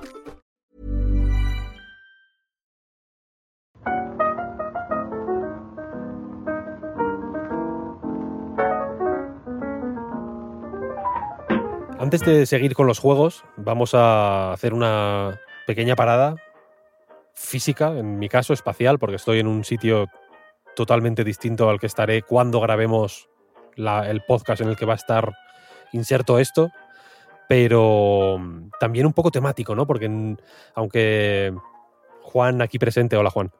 Hola Víctor, ¿qué tal? Él sabe que a mí me gustan mucho los juegos de puzzles, que intento hablar de juegos de puzzles mm. siempre que es posible, voy metiéndolo ahí. Pues es un género que sigue siendo un poquito de nicho y, y es curioso porque son unos juegos más o menos accesibles, muy amables, los puede jugar gente de mm, todo el mundo, de todas las edades. De, son juegos que a mí me parecen eh, muy guays, ¿no? Y, y me alegro por eso que haya iniciativas como thinky games punto com, que es una página web donde se habla solo sobre juegos de puzzles, sobre lo que ellos llaman Thinky Games, que, que ahora están celebrando, van a celebrar, vaya, están, están en el periodo de las, las, no sé cómo llamarlo, nominaciones, supongo, eh, a los Thinky Awards. Y para hablar sobre ese tema, sobre juegos de puzzles, sobre los Thinky Awards, etcétera, etcétera, tenemos hoy el gusto de tener aquí a Isi Cano. Hola, Isi. Hola, ¿qué tal, Víctor? Muchas gracias por invitarme. El honor es nuestro, por Dios, ya, ya tardábamos. Y sí está aquí porque está nominada, de hecho, por Baba Is Cool, que es una iniciativa que creo que está en Mejor D L C o algo así. Sí, estamos en Mejor D L C, estamos. Me encanta hablar como en primera del plural, es como mi ansiedad y yo, es una cosa muy académica, pero sí, estamos en, en Mejor D L C. Pues eh, como Mejor D L C, en este caso de Baba Is You, ahora hablaremos de qué es Baba Is Cool y por qué merece estar ahí nominada, pero también eres jurado de los premios. Sí, eso es más fuerte, es decir, a mí me parece más fuerte, porque era como... Eh, al final, estar nominada es un poco votación del público, ¿no? Votación de la gente que, que yo me, me agarro a eso. Es lo que re, realmente me hace ilusión, es que hay gente que de verdad cree en mi trabajo y se ha molestado en votarme, ¿no? Que al final eso se habla poco porque no es pinchar un enlace y ya está, ¿no? Es el proceso de decir, oye, quiero entrar y votar a esta persona. Pero cuando me escribieron para ser jurado fue como más alucinante en mi cabeza porque digo, ¿esta gente? Como conoce mi trabajo, ¿no? Y es más, en el email, eh, cuando me escribieron, una de las cosas que pone es si te estás preguntando por qué te escribimos es porque de verdad lo que haces merece la pena y es válido y, y no sé, fue, ha sido una experiencia muy guay estar de jurado. Me parece que lo tenían muy bien montado. Obviamente lo primero que me dijeron es, claro, cuando me escribieron aún no estaba nominada, pero lo primero que me dijeron es eh, que no podía votarme a mí misma, ¿no? Que es algo como muy español, lo de lo primero voy a votar a mí misma. pero, pero no, no, no he podido votar en mi categoría. Y fue alucinado, la verdad, un, lo bien organizado que está. Ha sido una experiencia muy chula. Esto de los Thinky Awards es, por poner un poco en contexto, unos premios, ahora que estamos un poco en época de premios todavía.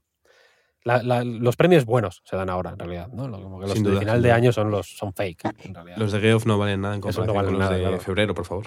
Los buenos son ahora.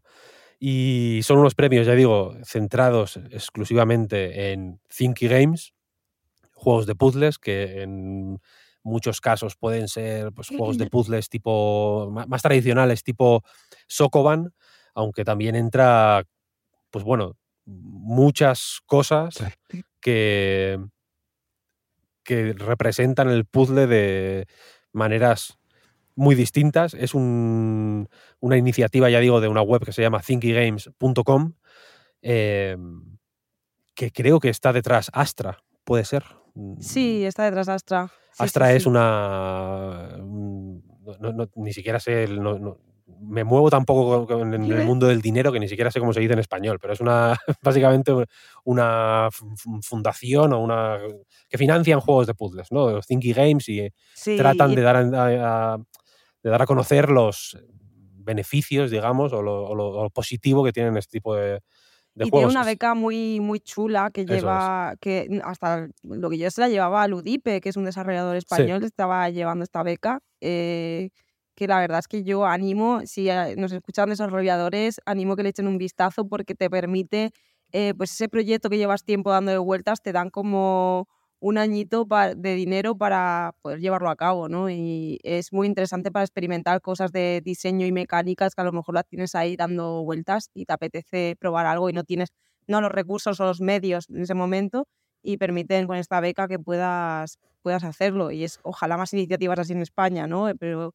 Pero bueno, eh, tenemos una persona, eh, una figura española relevante del sector, que es Ludipe, y que siempre está encantado de contestar a las preguntas que tenga la gente sobre esta beca, y está bien como mm, darle un poquito de voz. Sí, aparte es lo que dices, que en tu caso, por ejemplo, ya entrando en, si quieres, en tu caso específico, Baba Is Cool, llevas con ello mucho tiempo. Sí. Eh, y, sí. mola, y mola, yo creo, mm, que haya un... una entidad, un algo, ¿no? Que, que de pronto tenga la, la, el, el buen ojo, supongo, y la capacidad también, y la, y la iniciativa de, a través de estos premios, dar a conocer un proyecto así, igual que da a conocer o, eh, otros proyectos, que al final es lo que entiendo que es el, uno de los grandes valores de los Thinky Awards y de Thinky Games y de, y de Astra, en realidad. Es ese, ¿no? Coger un género más o menos de nicho, no es... Eh, tampoco voy a decir que sea el género menos o más inaccesible o más raro o, o más underground del mundo, el de los puzzles, pero desde luego no son no son, no son juegos de tiros, quiero decir. No, no, no están en el game cuando vas, los juegos de puzzles normalmente. Sí, y, es verdad y mola que... tener esto que los, que los financie, ¿no?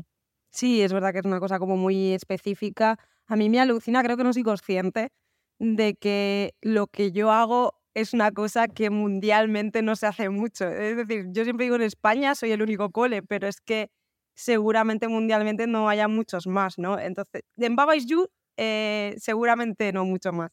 Eh, y había una cosa que justo eh, a, ra- a raíz de Astra yo conocí a un grupo de investigación de la Universidad de Minnesota que utiliza Baba Is You de una manera bastante diferente a la mía, ¿no? Es más para estudiar la reacción de la gente ante la lógica, ¿no? Es como, por ejemplo, pues Eh, Baba Is You, para quien no lo conozca, es un videojuego al final de, de puzzles que actúa a través de la lógica. Es como yo siempre le digo a mis, a mis alumnos que al final estás rompiendo el juego para conocer cómo funciona. Entonces eh, las normas de los niveles te aparecen en pantalla, y si pones Baba Is You es que puedes manejar a Baba, pero si tú el Baba lo conviertes por wall, por un muro, por ejemplo, manejas el muro. Entonces, eh, lo que estudian allí en la Universidad de Minnesota es cómo reacciona la gente, ¿no? Que a lo mejor no se para a leer las normas y directamente ya da por hecho que no puede pasar por el muro. Pero si no está escrita la norma de Wall is Stop, tú podrías pasar por el muro perfectamente, ¿no? Y estudian este tipo de reacciones, y las ve- me he reunido, pues ahora a finales de febrero me vuelvo a reunir con, con ellos. Y, y bueno, me reúno cada de vez en cuando para ver nuestras, para no, reflexionar un poco las conclusiones que hemos llegado con cada uno con su, con su proyecto. Y hablamos de que ahora mismo eh, hay tres grupos de investigación, ¿no? Eh, uno era en la Universidad de Minnesota, este, otro creo que recordar que era, si no recuerdo bien, era en Los Ángeles, que me los iban a presentar, y directamente están haciendo una investigación en la que necesitan manipular el código del juego. Y al final eh, Arbitecari tarda tanto en contestar, que es el desarrollador, que lo están haciendo por su cuenta y luego ya veremos lo que pasa, ¿no? Y luego el otro grupo de investigación soy yo. esta gente con grupos de investigación como eh, enormes en la universidad y luego pues yo. Entonces es un poco como raro. Y estaría muy guay como conectar todas las investigaciones y ver si hay más gente que está haciendo cosas así con juegos de puzzle. E incluso mm, darlos a conocer. Yo muchas veces tengo la sensación de que eh, no es tanto que no se quiera como que simplemente no se conocen las posibilidades, ¿no? Porque para hablar un poco más de Baba Is Cool, Baba Is Cool es como llamaste a una serie de trabajos que haces con en clase, vaya, creando niveles. Explica un poco cómo es el proceso. Al final, Baba Is Cool, los, los packs de niveles, digamos, son el resultado del trabajo en las aulas, ¿no? Sí, eh, Baba Is Cool es un juego de palabras con, pues, Baba Is Cool de es guay y school de colegio. Entonces, eh, es básicamente el primer año fueron los niveles de sexto de primaria eh, subidos, ¿no? Eh, subidos en sus códigos y demás. El segundo año lo que hicimos fue eh, que hicieran mundos enteros por equipos. Hicimos como un trabajo más eh, grupal. Eh, me encanta, sigo hablando en primera del plural, de verdad estoy como asimilando que, que trabajamos bien Sida y yo en esto. Eh, bueno, y luego por último, eh, este curso está siendo, les he puesto un poquitín de código ya. Entonces, eh, digamos que han diseñado sus niveles, como la suerte que he tenido, digamos, este curso, la ventaja, es que en sexto de primaria ya habían visto Baba Is You en quinto. Entonces, eh, saltábamos algunas sesiones de juego y fuimos a cosas más avanzadas. Aún así, me ha sorprendido mucho más eh, los resultados en quinto de primaria, que no habían visto el juego, solo hice una prueba una vez en cuarto, eh, cuando estaban en cuarto, para ver qué tal funcionaba. Y me han sorprendido mucho más lo que, las cosas que han llegado a hacer. Es más, hace, hoy justo he terminado de montar vídeos, porque este año me gustaría que, que darles la oportunidad a, a alumnos y alumnas de explicar su nivel, ¿no? Porque mmm, cada vez que me llaman para conferencias, los explico yo, se me hace un poco raro, entonces... Eh, pues he cogido como a tres, a tres niños y a dos niñas para explicar sus niveles y los voy a poner en las conferencias y, y justo pues en petit comité he ido pasando los vídeos y claro, la gente les explotaba la cabeza con lo que han hecho y yo es que creo que es alucinante lo que hemos conseguido este año en quinto y, y eso que en sexto ya lo conocían y yo creía que iba a ser mucho más potente que iban a hacer en sexto, pero, se, pero vamos, sin duda hay un tema también generacional de un año de un curso a otro. Y bueno, eh, la verdad es que es una experiencia súper bonita, eh, es dura también, creo que, creo que muchas veces, en, bueno, aquí en Anaid van a valorar y comprender este trabajo, pero al final los entornos que yo me muevo son más educativos y es complicado que otros docentes o incluso no mis superiores entiendan un poco lo que, lo que estoy haciendo, ¿no? Que lo entiendo, ¿no? Es como cuando le, le cuentas a tu madre a qué te dedicas y te dedicas a cosas de videojuegos, ¿no? Cuesta mucho. Que, que lleguen a entenderlo. Entonces, es un trabajo duro de a veces de sentirme bastante sola llevando todo, toda esta carga de trabajo, pero estoy hablando de este año eh, tengo una clase más en quinto de primaria, entonces ya estamos hablando pues a veinticinco alumnos por, por clase, eh, unos ciento veinticinco. Entonces, luego más sexto, pues otros cien. Entonces, son doscientos veinticinco niveles seguramente sean. Eh, alguno menos, lo que pasa es que luego hay niñas que se motivan más y me hacen dos niveles. Entonces, eh, es bastante trabajo y siempre te da como cosa, no, no quiero hacer de menos la creación de, de ninguno, ¿no? Porque eh, al final eh, yo quiero que, que no tengan esa, esa presión de que tiene que ser algo excesivamente bueno para ser publicado. Quiero que vean, eh, tengan la ilusión de que es algo suyo y verlo público, ¿no? Entonces, eh, intento publicar absolutamente todo. Como mucho corrijo un par de cosillas que a lo mejor hablo antes con ellas de decirle, oye, pues esto, ¿qué te parece si lo cambiamos así? Porque si no se puede resolver de esta manera. O a lo mejor directamente me dicen, y si juégalo, a ver qué tal. Y me lo paso. Intento buscar la manera en la que no, no quieren que me lo pase, porque ya les leo un poco, ya sé por dónde van. Y entonces, claro, se quedan como embobados mirándome, diciendo, no, pero entonces tienes que pasar así. Y entonces ya, claro, eh, lo van corrigiendo para que, para que lo puedan superar de otra forma, ¿no? Es, la verdad es una experiencia enriquecedora con, con mis alumnos, pero fuera de ahí a veces se llega a hacer un poco dura, ¿no? Intentar defender este, ya te digo, intentar defender esto en un, entornos educativos, es más, cuando conté la, la nominación a los Thinky Awards fue una cosa un poco rara contarlo en el cole, ¿no? Decir, oye, ha pasado esto, yo no lo esperaba, pero creo que es importante y creo que es guay y que necesitáis saberlo. Y claro, la gente era como yo intentaba explicárselo, pues mira, esto es una web, ¿qué tal? Y todos estos premios, de que entonces va a tener el proyecto una visibilidad internacional muy potente. Y claro, yo creo que no terminan de entender en el colegio lo que, lo que hago y lo importante que es, pero bueno, me quedo con la ilusión y el interés por parte de, de mis alumnos a, al ver pues eso, que su, su juego lo va, sus niveles lo va a jugar otra gente, o que está en una página web, que se va a ver todo lo que hacen, que es lo, al final lo chulo. Hmm, eso es lo, lo más chulo. Es curioso, y sí, que llevo años ya siguiendo este proyecto y hasta ahora no me había dado cuenta de que Baba Is Cool también tenía que ver con eh, escuela. Ese es mi nivel de atención a ese tipo de No, de me pasó hace poco con el profe este de Minnesota. Tuve como una reunión con gente de Astra y con él y lo expliqué y también estaba como flipando y te lo acabo de pillar. sí, sí. Es, es, es tremendo. Yo tengo...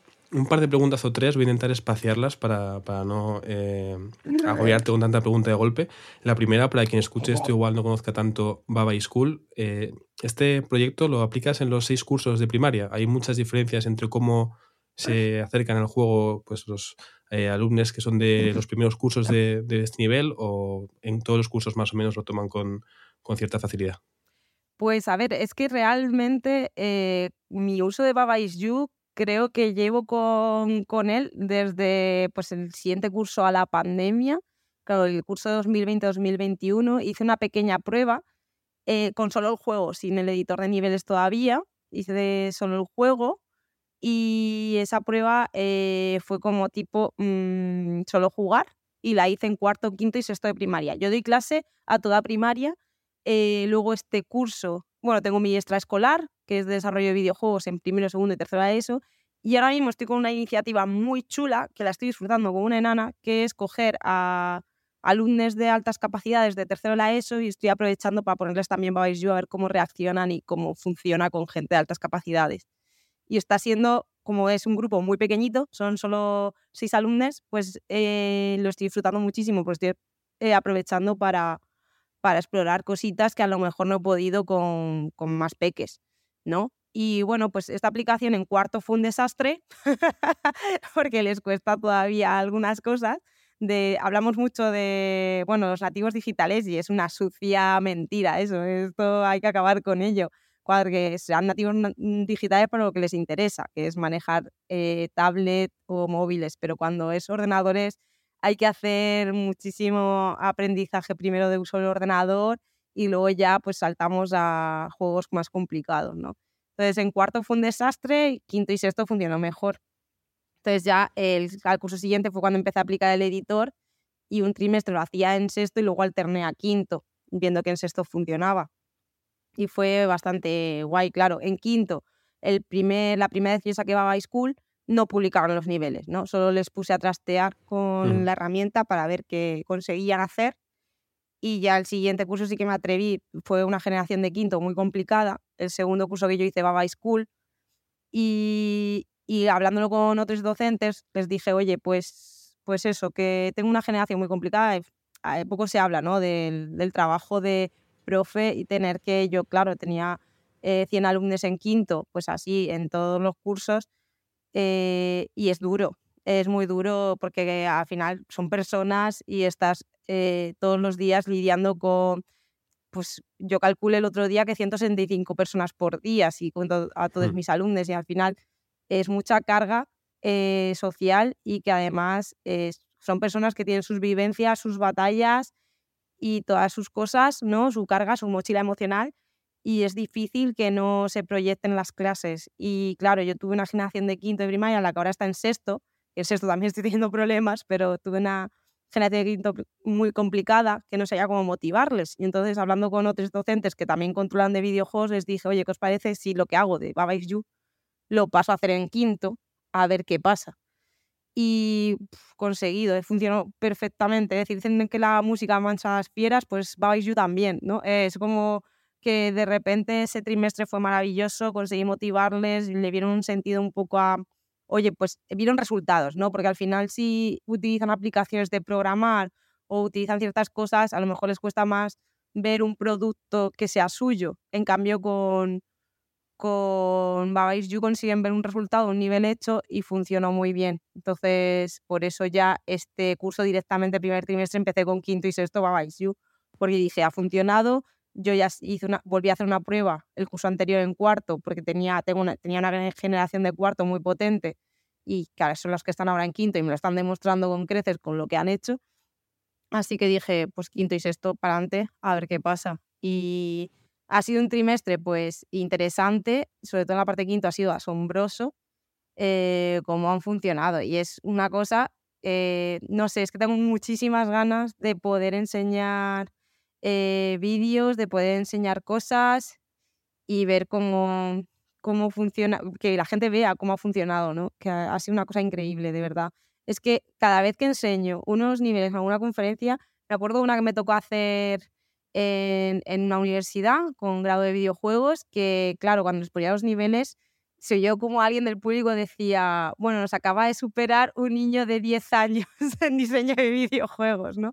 Porque es verdad que es muy guay ver que no tienen todavía la, la mente contaminada con ciertos conceptos más estrictos que tenemos diseñadores y desarrolladores, ¿no?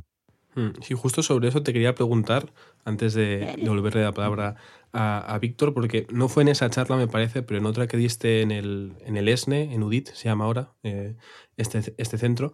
Eh, recuerdo que también nos enseñaste algún que otro nivel de los que habían hecho tus alumnos en, en el editor de Baba Is You, y creo que todo el público estaba bastante alucinado, ¿no? Porque cada nivel que nos enseñabas era aún más, bueno, no sé si decir complejo, pero claramente tenía un nivel altísimo, ¿no? Los, los puzzles que habían diseñado.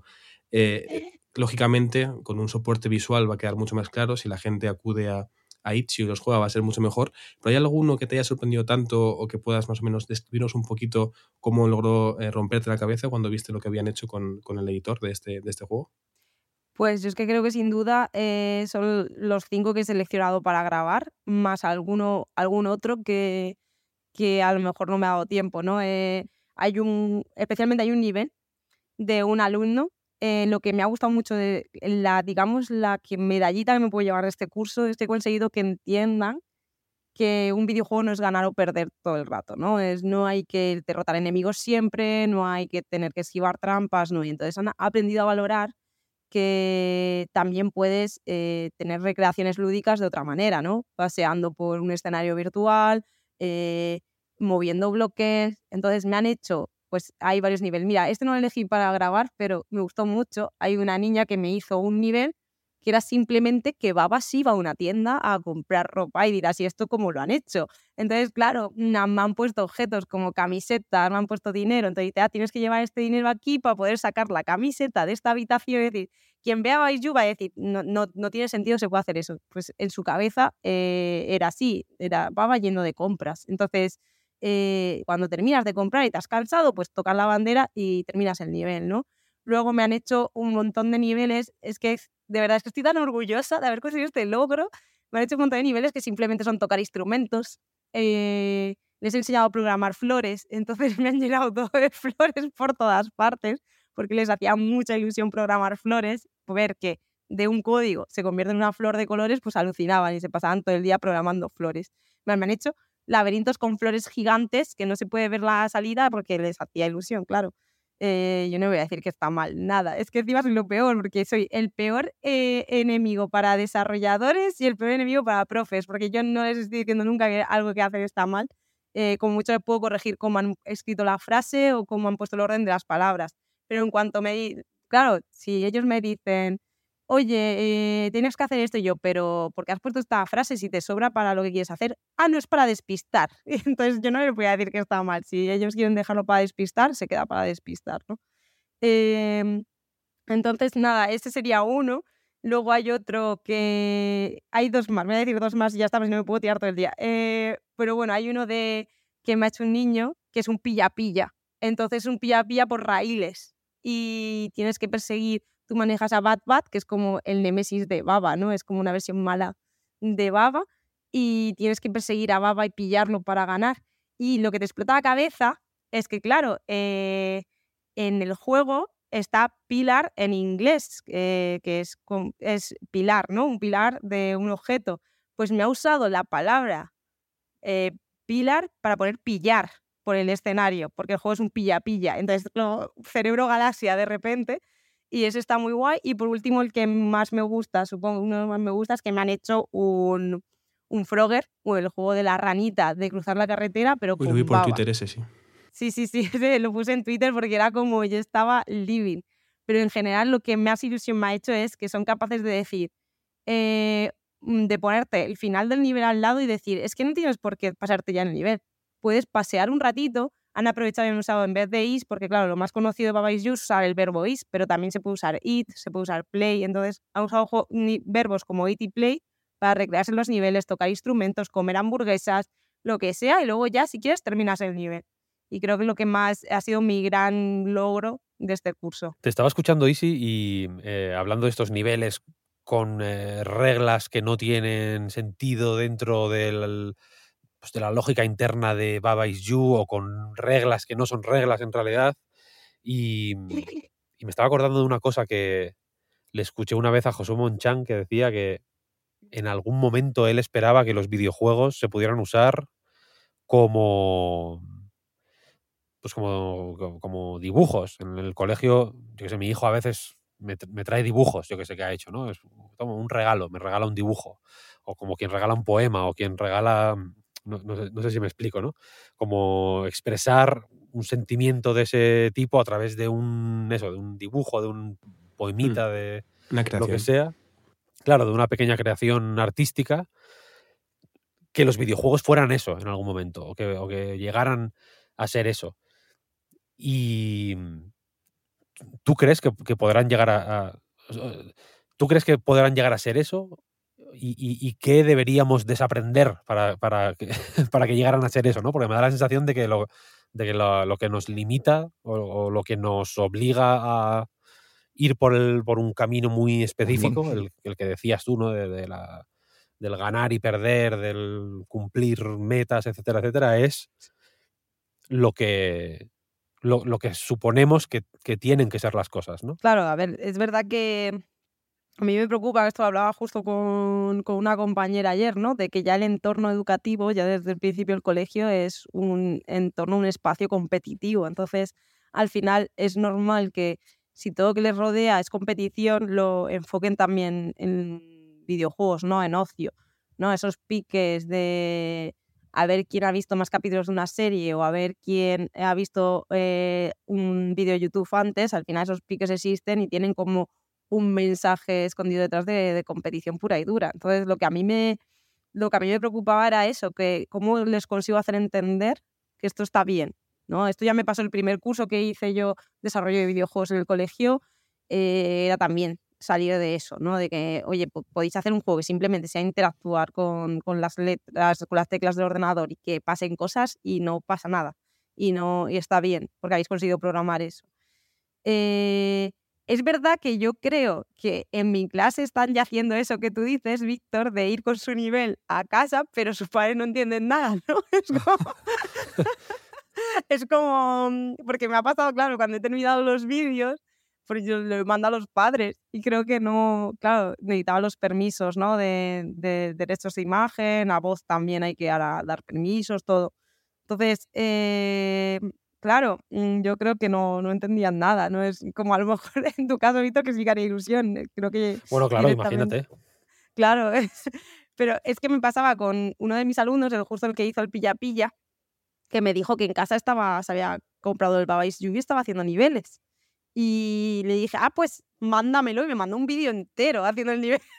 Yo digo, mándame el nivel, pero me mandó un vídeo entero, hacía tanta ilusión que viera cómo hacer los niveles, que me mandó un vídeo entero. Y yo creo que si tienen esa predisposición, porque al final son cosas que han hecho, esa predisposición de querer enseñarlas, de querer que las vea todo el mundo, me pasa desde primero de primaria, ¿no? En primero de primaria uso aplicaciones muy sencillitas de, de diseño y acaban creando, pues a lo mejor algo tipo, pues son aplicaciones tipo Minecraft de poner bloques y tal, y, y aunque han hecho, um, claro, no tienen el concepto, no tienen ahora mismo esa idea de qué está mal o qué está bien en un dibujo, en un, lo que sea, ¿no? En todo el aspecto creativo, ¿no? Eso se va deteriorando conforme van avanzando los cursos, es cuando va saliendo toda esa vena competitiva de esto está mejor, esto está peor, pero es que es normal, ¿no? Se rodean al final de evaluaciones y de están evaluando constantemente absolutamente todo, ¿no? Hasta el arte.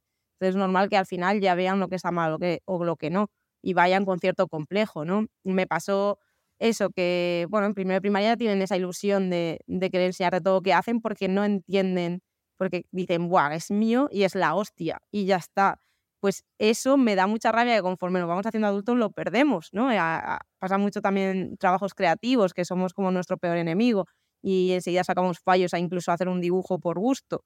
Al, hablando de mi, de mi posición, ¿no? Porque al final yo soy ilustradora, dentro de que soy docente ahora, he sido ilustradora toda mi vida. Entonces, eh, somos nuestros peores enemigos. Y me pasó, tuve un problema con quinto de primaria con, con un par de niños que me decían que no querían subir su nivel porque no era suficientemente bueno. Y claro, yo les decía, tuve que parar con ellos a hablar.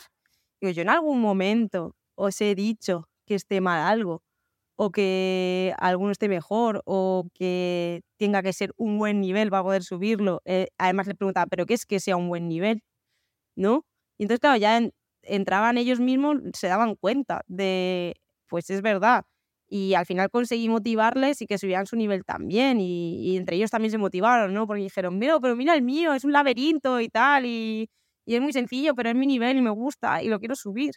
Y es que me da mucha pena, es que en cada entrevista que me hacen digo lo mismo, es que tenemos tanto que aprender de las niñas porque se nos, con la sociedad que vivimos, con cómo vivimos, ¿no? El, continua eh, competición en todos los ámbitos, mm. continua eh, estrés, a, a, ir tan acelerados por la vida, eh, se nos olvida mucho eh, ser niñes, y es una pena, porque encima es que ya lo veo en quinto, en quinto yo ya veo el síndrome de la impostora en mis niñas, en mis alumnas, de que tengan que consultar cosas a, a sus compañeros de si están bien o están mal, ¿no? Entonces me da mucha pena que por los entornos que vivimos, bueno, la culpa de todo es del capitalismo, ¿no? Ya está en la típica frase, pero es verdad. Al final, eh, por, por la sociedad en la que estamos de consumo constante, eh, ya desde peques nos están enseñando a competir, y es una pena. A mí sí que me gustaría que, que eso, yo sí que veo eh, que en algún momento pues, se puede llegar con, con un juego hecho, un nivel hecho, bueno, es que ya te digo, eh, mis niños lo están haciendo, ¿no? Llegar con su nivel hecho a casa y decir, mira lo que he hecho en clase, y que, otra cosa es que los padres lo entiendan, pero sí que está viendo esa evolución del dibujo a casa. Eh, eh, al menos en mi entorno, claro, que yo al final estoy también en un espacio privilegiado, es un colegio que tiene acceso a estas herramientas, pero bueno, con el tiempo creo que se puede se, llegar a un momento en que sí. Pues vamos a quedarnos con esa enseñanza, que es cierto que es, que es valiosa. Y hasta aquí, muchas gracias Isi por habernos dedicado este ratito, y muchas felicidades por, por uh, hacer lo que haces, simplemente. Ya, ya no por ni por la nominación, simplemente por el por, por, por Baba Is Cool, que es una iniciativa fenomenal. Vaya. Muchísimas gracias a vosotros, la verdad que está muy a gusto. Y seguimos, ¿no, Juan? Sí, seguimos, que tenemos mucha tela que cortar. Hoy. Sí, sí, vamos a cortarla, venga.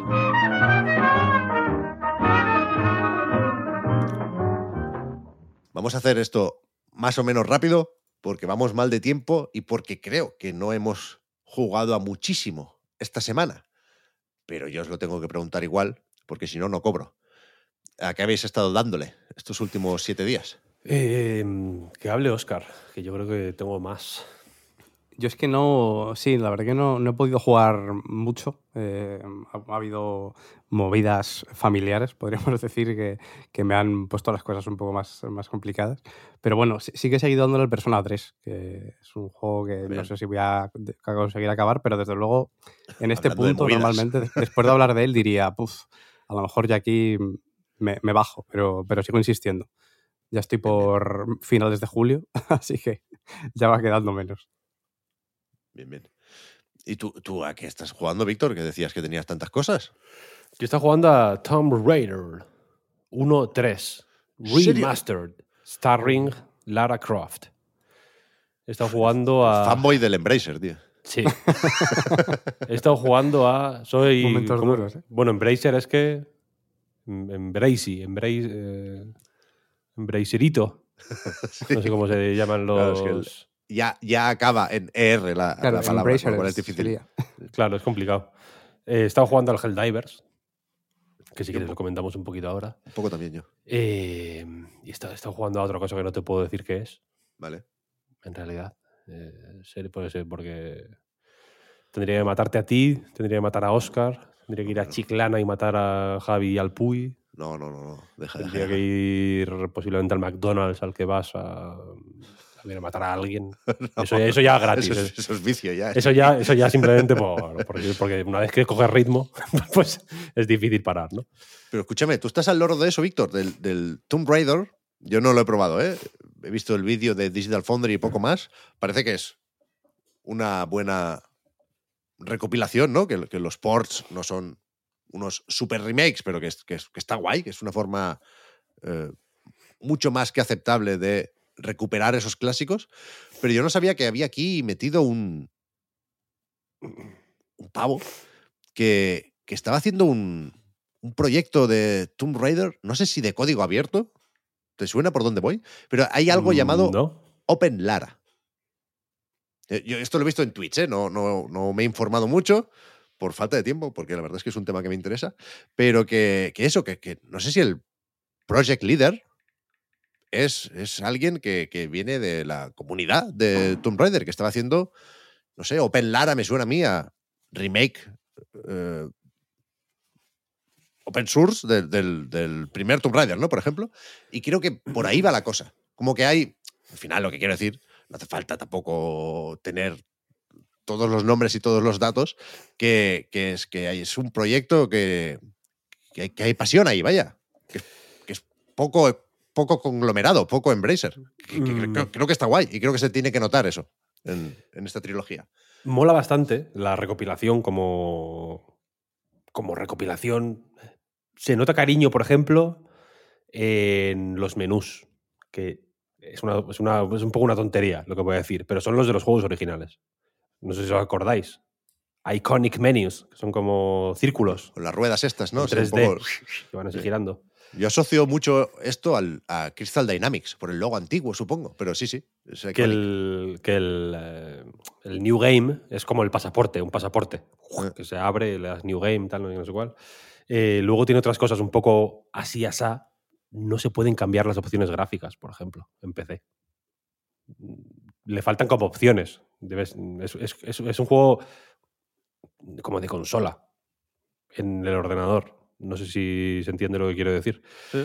Y luego tiene movidas muy raras, como que la opción para salir del juego está escondida. En la consola no hace falta una opción de salir del juego, evidentemente. Yo creo que tiene que ver con eso un poco. Pero tienes que meterte en eh, el pasaporte, precisamente, creo recordar que es, y luego como moverte para la derecha. Nada, o sea, todo esto que estoy diciendo es, lo, lo tuve que buscar en Reddit, ¿eh? Para que os hagáis una idea.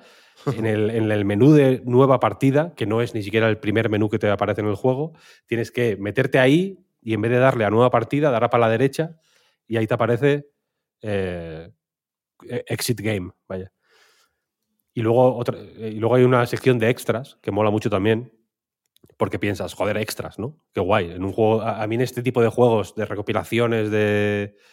de juegos antiguos, remasterizadas o no, independientemente, me gustan los extras.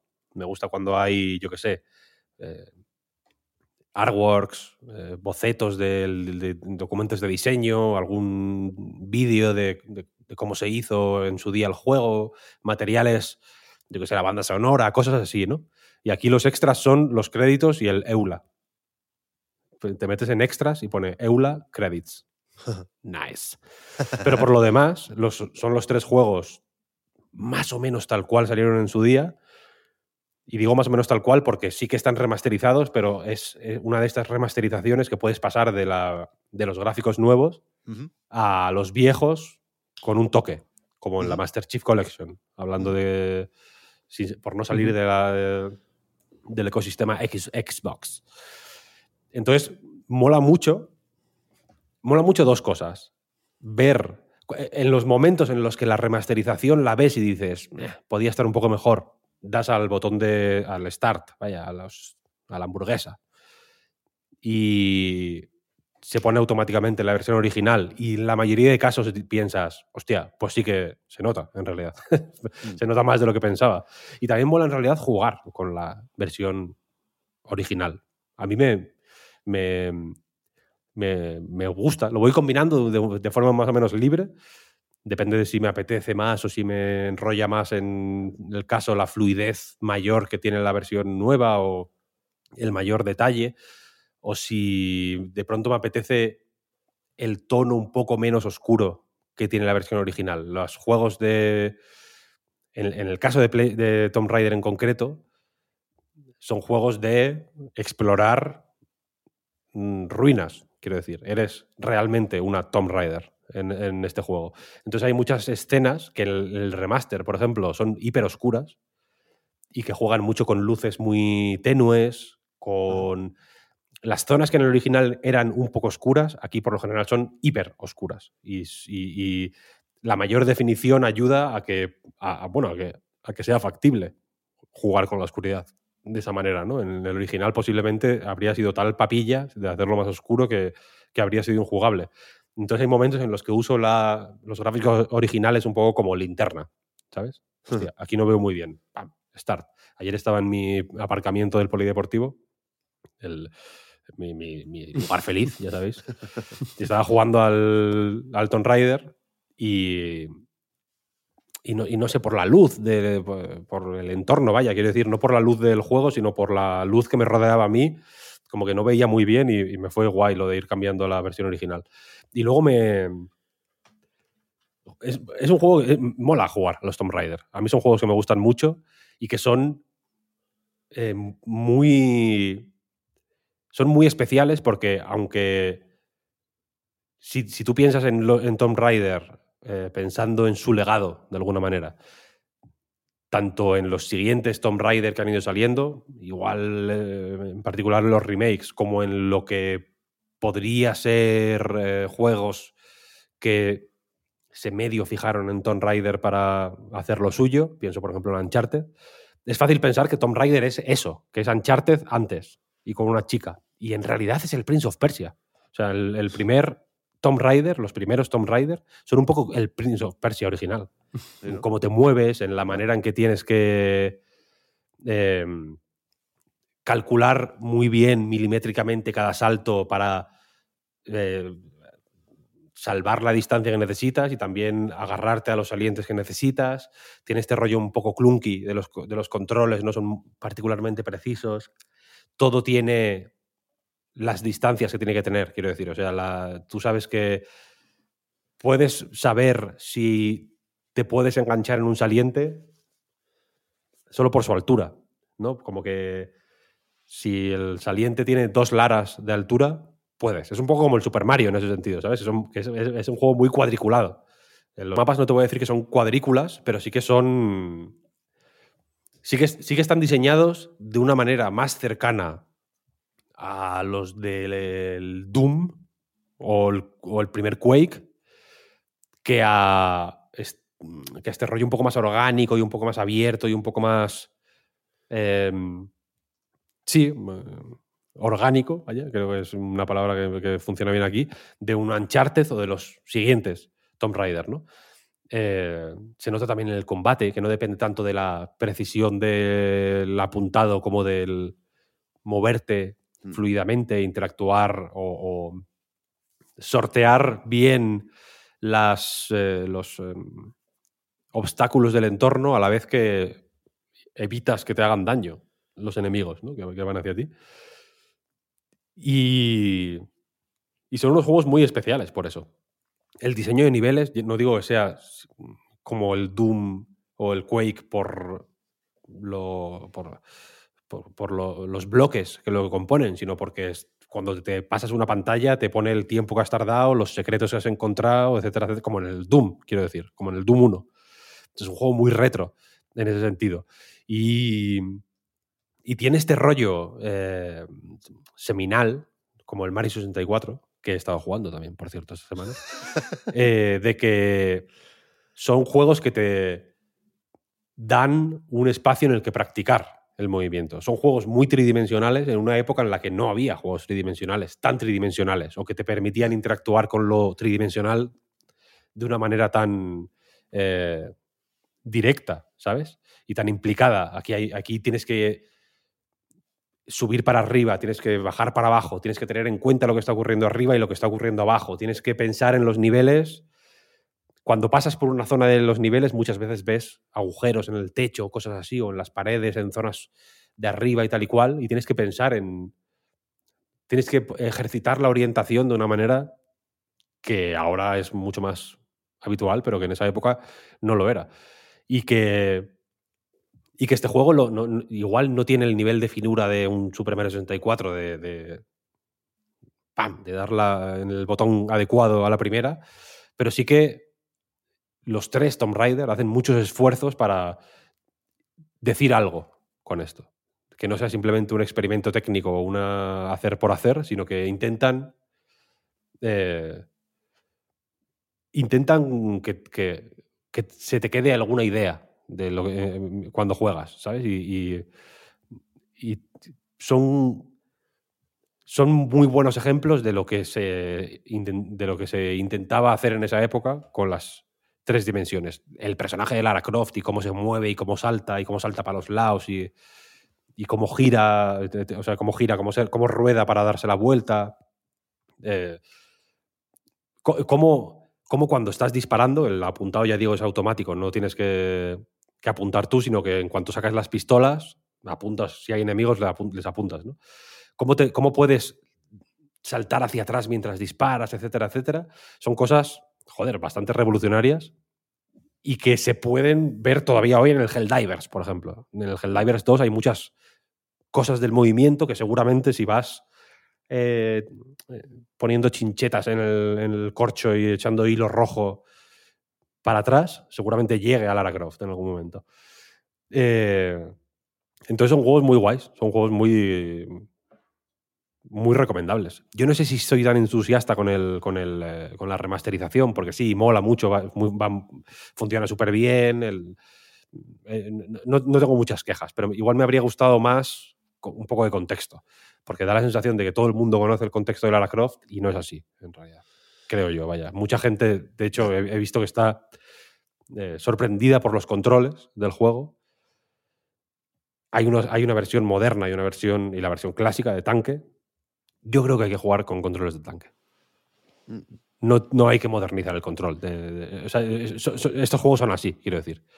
Igual que el Prince of Persia, tiene que manejarse como se maneja el Prince of Persia. Hablo del original, ¿eh? Yeah. Eh, y aquí creo que, creo que hace falta que sea así. Que sea un poco clunky, que tengas que aprender a, a, a variar entre correr y andar. Por defecto corres, pero hay un botón para caminar. Que, y ese mismo control... El L mi- en la Saturn. Tengo muy presente los controles de Tomb Raider. En ese mismo L hace que camines hacia los lados. Que hagas el strafe en lugar de girar, quiero decir. Fíjate si es retro este remaster. En ese, ahí sí que estoy a favor de él. Que... En, las, en el menú de opciones, el, los controles te, el, de movimiento te los marca con la cruceta. ¿Sabes? Te pone que para ir para adelante es de paz arriba, para atrás de paz abajo. Fantástico. ¿Sabes? O sea, que, que es un juego que, es que está pensado para, una, para un de paz. ¿No? En el, cuando salió el Tomb Raider uno, no, el mando de la Play no tenía. Eh, no existía el DualShock. Claro, claro, claro. Entonces está pensado para jugar con una cruceta o con, o con las teclas del teclado. ¿Eh? Con, el, eh, con el L, Víctor, espero que lo sepas esto, ¿eh? Te tiras de cabeza al agua y subes de un saliente haciendo el pino también. Yes. Vale, vale, vale. Increíble. Esa, no, no, esa, esa, me, esa, me marcó muchísimo el primer Tomb Raider. Todas esas cosas de movimiento pueden parecer tonterías, pero yo creo que son cruciales para eh, permitirte expresarte en el, en el mundo tres D, que no sea simplemente cien por ciento. Que no sea simplemente soy un cursor, ¿sabes? Que me estoy moviendo para interactuar con, para coger esta llave y para abrir esta puerta y tal y cual, sino que como en el Mario sesenta y cuatro, que por eso lo digo, hay un rollo de, de alegría, ¿sabes? De sí, sí, wow, sí, puedo sí. hacer cosas, saltar, saltar hacia un lado, pegando tiros. En la vida has visto algo más guapo. En, en, es una pena que no se haga en todos los juegos ahora. Jugando al cosa, Helldivers eh. me gustó mucho. A mí me encanta el Helldivers, tirarme para atrás pegando tiros sí. y caer al suelo y seguir ahí en el suelo pegando tiros, ¿sabes? Mientras sí. me asedian. Ese tipo de cosas, hostia, te, te animan a, a eso, a, a, hacen que la partida sea más alegre, sea más expresiva, sea más tuya, ¿sabes? Es, es muy guay. Y esas formas de, de actuar como Lara Croft, ¿sabes? Eh, creo, que, creo que son clave, vaya, para entender este juego. Y la mayoría de juegos son peores que Tomb Raider, los que imitan a Tomb Raider, por eso. Porque se piensan que lo, que lo interesante es, yo qué sé, los, los dinosaurios, por ejemplo, ¿no? Que de, wow, hay un dinosaurio de pronto. O, lo, o los... O la, yo qué sé, o el loot. Lootear, encontrar tesoros. O... Y no, no, no, no. Hace falta un pegamento, hace falta un cemento que lo una, que es moverte como Lara Croft. Y por eso está la casa de Lara Croft, que es tan importante, que es un mapa. No solo... O, o, o, lo importante no es encerrar a, a, a tu mayordomo en el frigorífico. Lo importante es el gimnasio en el que te puedes... En el que puedes eh, practicar. Es un, es un personaje que es atlético no porque su forma física sea atlética o porque su aspecto sea atlético, sino porque tú, manejándolo, te expresas de forma atlética, ¿sabes? Vaya, ves. Te digo una cosa, Víctor. Yo creo, no lo recuerdo cien por cien, pero estoy moderadamente seguro de que en algún momento me he burlado de este juego. Tomb Raider uno guion tres Remastered. Seguramente cuando lo vimos sí, en sí, sí. un direct. Te burlaste, te burlaste. Por ejemplo. Puede ser. Sounds like me. Pero que me lo voy a comprar, ¿eh? Harías muy bien. Después de escucharte y después de recordar esas partidas, sobre todo al primer Tomb Raider en Saturn, me lo voy a comprar. En parte también porque ahora sé más de la historia del proyecto, ¿eh? He estado buscando y, y este tío que os decía es un tal Timur Gagiev, ex-Proger en Twitter, que, que efectivamente está haciendo una versión de código abierto de, del primer Tomb Raider, que no sé si está terminado, porque dice que ha parado de trabajar en eso para ponerse con, con esta remasterización, pero que se puede jugar en el navegador, ¿eh? Está disponible ahora. Y, y dice que lleva ocho años trabajando de un modo u otro en este proyecto soñado, que es la remasterización de los tres primeros juegos de Lara Croft. Y... Y supongo que lo que decías de los extra, que no, que no tiene más de celebración, porque quieras que no, la franquicia o la licencia ha dado unas cuantas vueltas, ¿no? Y de Eidos Interactive al Embracer Group, hostia, sí tienen que haber traspapelado unas cuantas cosas, ¿eh? Vaya, pero sí, que no, que, que, que esto no es, que es lo que yo pensaba, o mal pensaba, mal, eh, esto no es el Embracer comprando Crystal Dynamics y diciendo, a ver, rápido, ¿cómo podemos sacar dinero con un remaster de Tomb Raider? Es otro tipo de proyecto, es un tipo de proyecto que a mí me gusta mucho más, claro. Sí, sí, total, total. Y se nota un cariño y se nota... Es, es guay, ¿eh? O sea, no, no, no digo que sea poco recomendable, simplemente me esperaba un poco más de ceremonia. Una sí. vez que se te pasa lo de la ceremonia, eh, si, si entras en los juegos, creo que son juegos muy interesantes y muy... Sí, sí. Y, muy, y, y bueno, muy importantes, muy, re, muy relevantes para entender eh, cómo, cómo se desarrolló el, el Total. los videojuegos. Y, y lo de, por ejemplo, lo de, lo de Quake y Doom, del diseño de niveles y tal, que lo he dicho y he pensado, joder, alguien me va a increpar. Yo recuerdo hablando una vez con... Eh, con Tatiana Delgado, de hecho, sobre Blade... Uh-huh. De, de, de Edge of Darkness, este juego mítico español de Rebel Act, el proto Dark Souls, como se le ha, ha llamado después, ¿no? A mí de ese juego me sorprendió también que el diseño de niveles es así también, es como del, del, del puto Quake. Y se lo dije, en plan, en esa época, ¿qué pasa? Que se jugaba tanto al Quake que el diseño de niveles eh, se inspiraba en eso. Y me dijo que no, que no... Que no que no era intencional, simplemente que era, supongo, como se hacían las cosas en ese, en ese momento. Supongo que este, este caso es el, es el mismo, ¿no? Pero para que se vea cómo, cómo se va filtrando ideas y filosofías de diseño, etcétera, etcétera, de unos juegos a otros, hasta de los más, hasta en los casos más insospechados, quiero decir. Ahora pasa lo mismo. Sí, sí. A ver qué pasa con, con el futuro de Lara Croft, ¿eh? Que sabemos que está un poco en manos de Crystal Dynamics todavía, aunque dentro del Embracer Group, y de Amazon, que es quien paga y quien va a editar este juego en algún momento. Y, y no sé cuánto se ha hablado de la idea del reboot, una vez más. Yo, yo creo que toca. Y yo creo que aunque me gustó el reboot de Tomb Raider, también el Rise, un poco menos el Shadow, bastante menos, qué cojones. Eh, creo, creo que eran el tipo de juego que tocaba hacer en ese momento para mantener vigente y relevante el personaje. Creo que lo que se haga ahora haría bien en fijarse en esa parte de plataformeo y exploración de los juegos originales. Estoy de acuerdo. Sí, sí, total, total. Eso es Tomb Raider, yo creo, más que sí.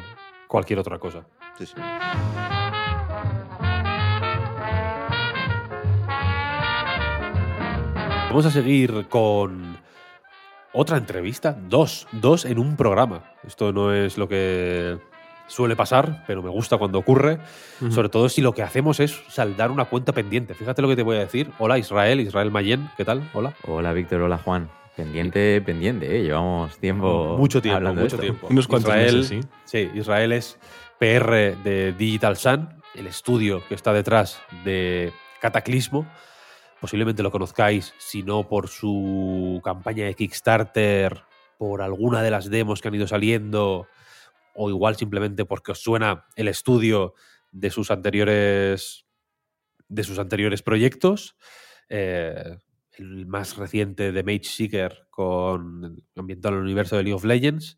Y digo lo de la cuenta pendiente porque también, joder, Cataclismo, yo tengo la sensación de que se ha hablado mucho de él. Ahora, si quieres, Israel, nos lo confirmas o nos lo matizas, tú que te dedicas a, eh, pues a las relaciones con el con los medios, con la comunidad y tal, y llevaba tiempo queriendo hablar del juego en Reload y hablar con, con vosotros, con el estudio, contigo, y entonces lo siento, ya te digo, como una como una especie de cuenta pendiente. Si quieres, para empezar, para romper el hielo, para hablar de algo que tengas más o menos reciente, ¿cómo, cómo ha sido la última...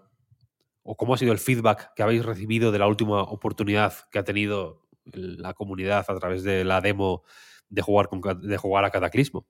La gente, siempre lo hemos dicho, esto es café para muy cafeteros. En general, el R T S suele encajar por ahí, pero la gente a la que le gusta el género, a la que le gusta el city building, a la que le gusta todo lo que puede abarcar Tower Defense, todo lo que puede abarcar Cataclismo, el feedback es muy positivo y muy bueno. La gente tiene, tiene ganas de más.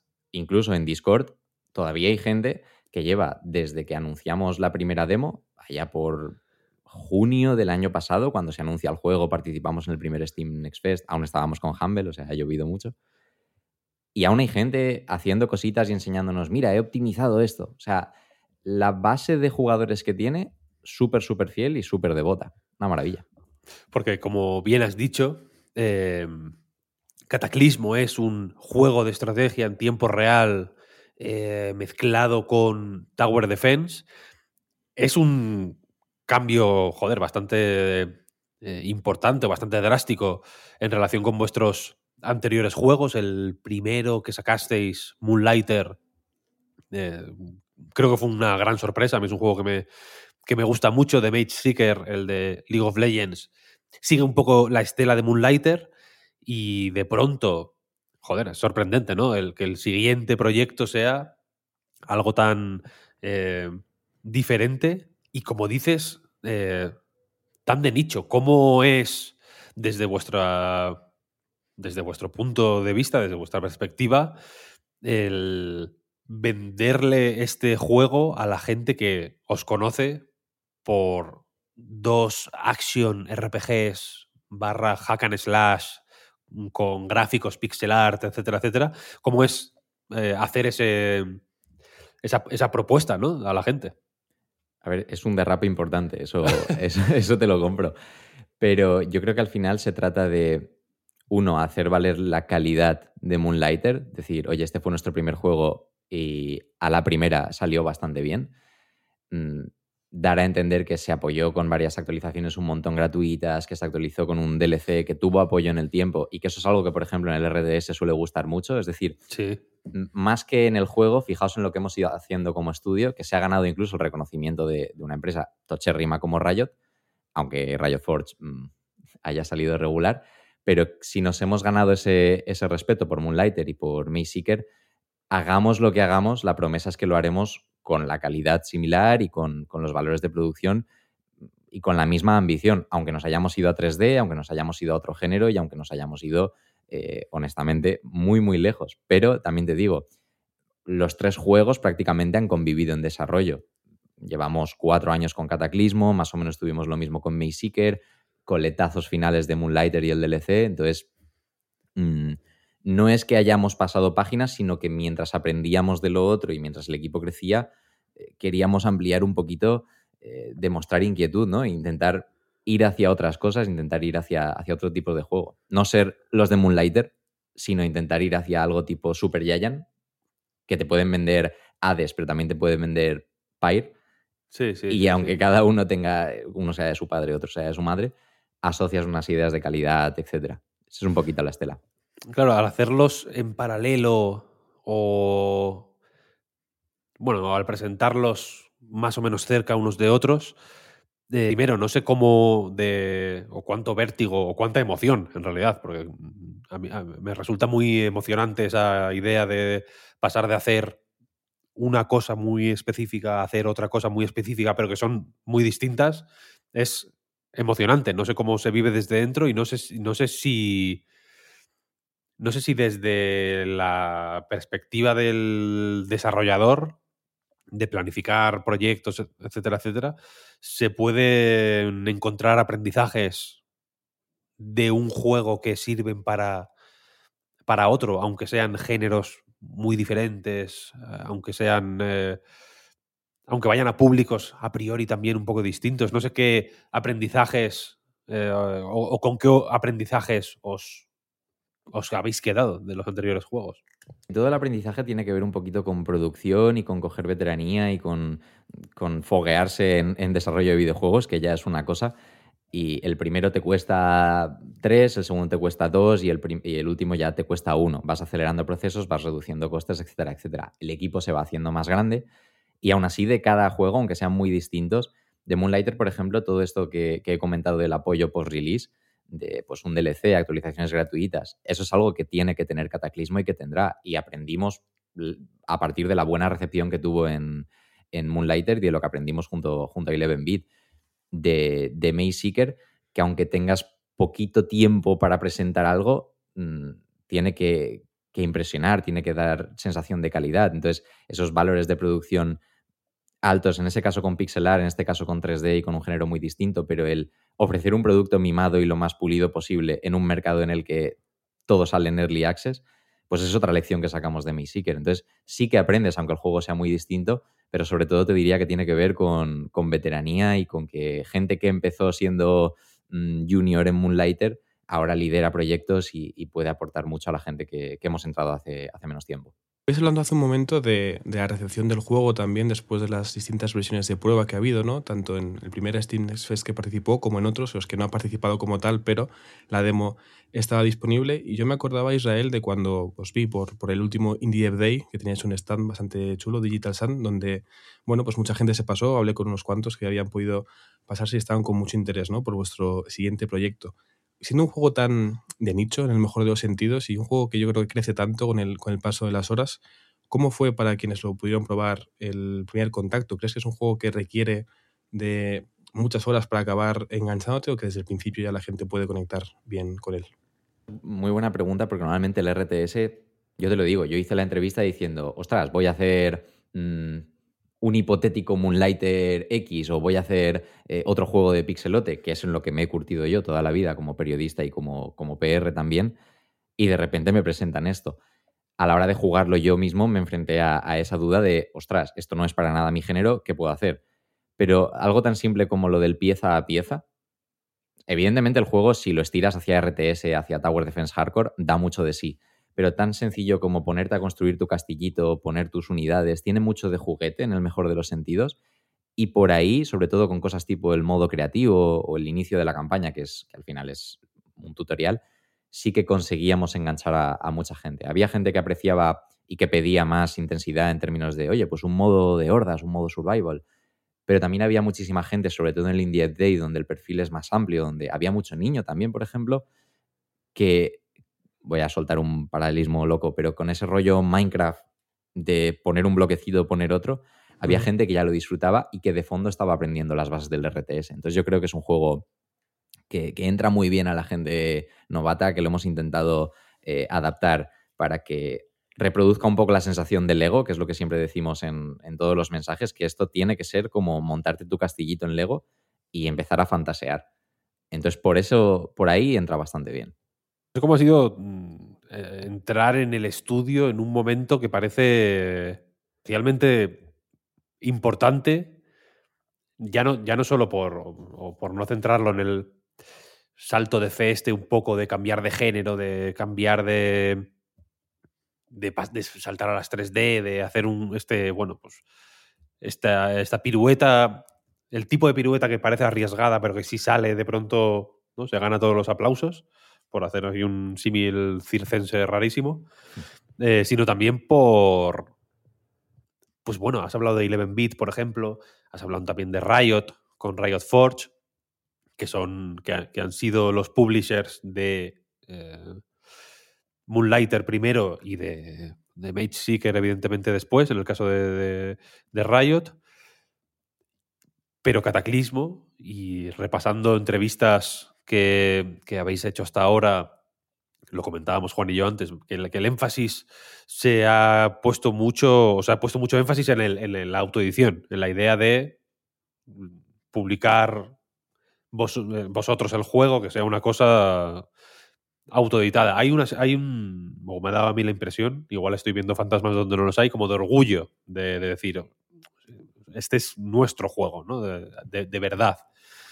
Eh, no sé cómo se vive desde dentro esta, la, la, esta libertad total de, de, de, de decir, vale, yo me lo guiso, yo me lo como, pero también un poco, el, supongo que el miedo, ¿no? De no tener apoyo, de no tener el...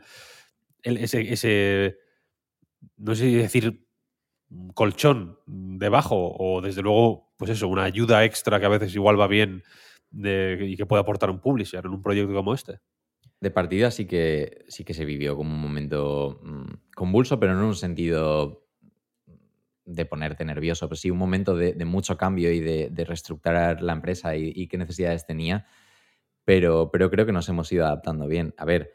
Mmm, Da vértigo porque la lógica te dice objetivo de cualquier indie es presentar una vertical, conseguir un publisher o la devolver o el que sea y, e ir acompañadito, porque sobre todo en términos de marketing, mmm, pensad en el año que acabamos de, de cerrar. La no, barbaridad ya, ya, ya. de año que ha supuesto y que juegos tipo Sea of Stars que generaron mucho ruido, pero ¿quién hablaba de Sea of Stars al mes? Mm. Al mes no había salido ya Baldur's Gate o le faltaría poco, ¿sabes? Es, es, es muy difícil hacerse hueco uno solo y eso sí que es verdad que nos daba mucho vértigo, pero, pero bueno, caminito a caminito hemos ido consiguiendo hacernos un hueco, quizá precisamente porque es, porque es un juego más de nicho y si sabes conectar con la audiencia te puedes hacer, te puedes hacer camino. Pero sí que lo vivimos con, con mucho orgullo porque al final la idea es poner en práctica lo aprendido con Moonlighter, poner en práctica lo aprendido con Mage Seeker, para poder ese salto, dar ese salto de independencia, primero económica, porque nosotros hemos tenido mucha suerte eh, en general con los publishers y once bit, por ejemplo. Riot nos dio una oportunidad genial. Con Humble simplemente teníamos perspectivas distintas de cómo había que vender el juego, pero aún así no estábamos descontentos, no era nada dramático. Pero ahí fuera se cuecen muchas habas y hay publishers eh, caníbales. Entonces... Miramos el ejemplo de gente tipo Super Giant, por volver a citarlos, y de cómo puedes generar una base de fans, cuidarla y producir tus juegos, publicarlos tú. A mí me parece el, el verdadero sueño indie, creo que debería ir por ahí.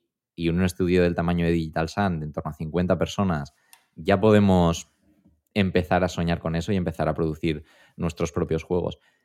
Creo que ya no solo por lo económico, sino por la libertad que supone poder decir... Pues oye, tengo esta inquietud y en la, y en la empresa, en el estudio, creemos en, en, en hacer un R T S rollo Lego. Tú eso a lo mejor se lo presentas a X publisher que te conoce por Moonlighter y por Mage Seeker y te corta las alas. Pero poder defender en lo que creemos, poder defender esa idea que surge y se vota entre todos y queremos llevar hacia adelante, ya digo, a mí me parece que, que el videojuego indie debería ir por ahí, entendiendo que nosotros tenemos el colchón que ya nos da Moonlighter y que nos ha dado Mage Seeker, y que no es lo mismo para un solo dev.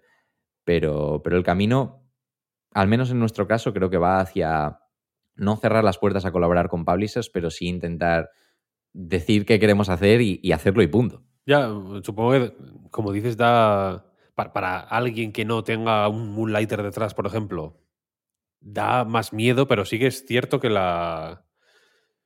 que es una aspiración bonita el, ¿no? el, el decir la última palabra sobre lo que hay que hacer es mía, en realidad, ¿no? Y no partir de, de, de ideas pues más o menos eh, preconcebidas sobre lo que no se supone que tienes que hacer, en realidad, ¿no? Eh, que, que, que no sea la...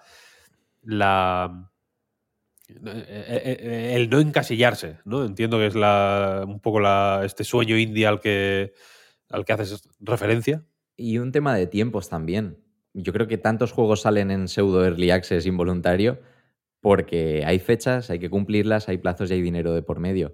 Eh, nosotros, ya digo, con toda la suerte del colchón, pero pudiendo, podríamos sacar el juego ya, el juego está muy pulidito y empezar a generar dinero, pero es que aunque suene a propaganda barata, queremos de verdad sacar el juego lo mejor posible. Y eso sí que es verdad que es muy complicado, según el publisher, evidentemente, pero es mucho más complicado poder saltarse el calendario, poder decir, oye, anunciamos el juego un poco pronto, participamos en un Steam Fest cuando aún nos quedaba, mmm, lo vamos a retrasar y vamos a mejorar el juego y vamos a intentar ofreceros algo aún mejor.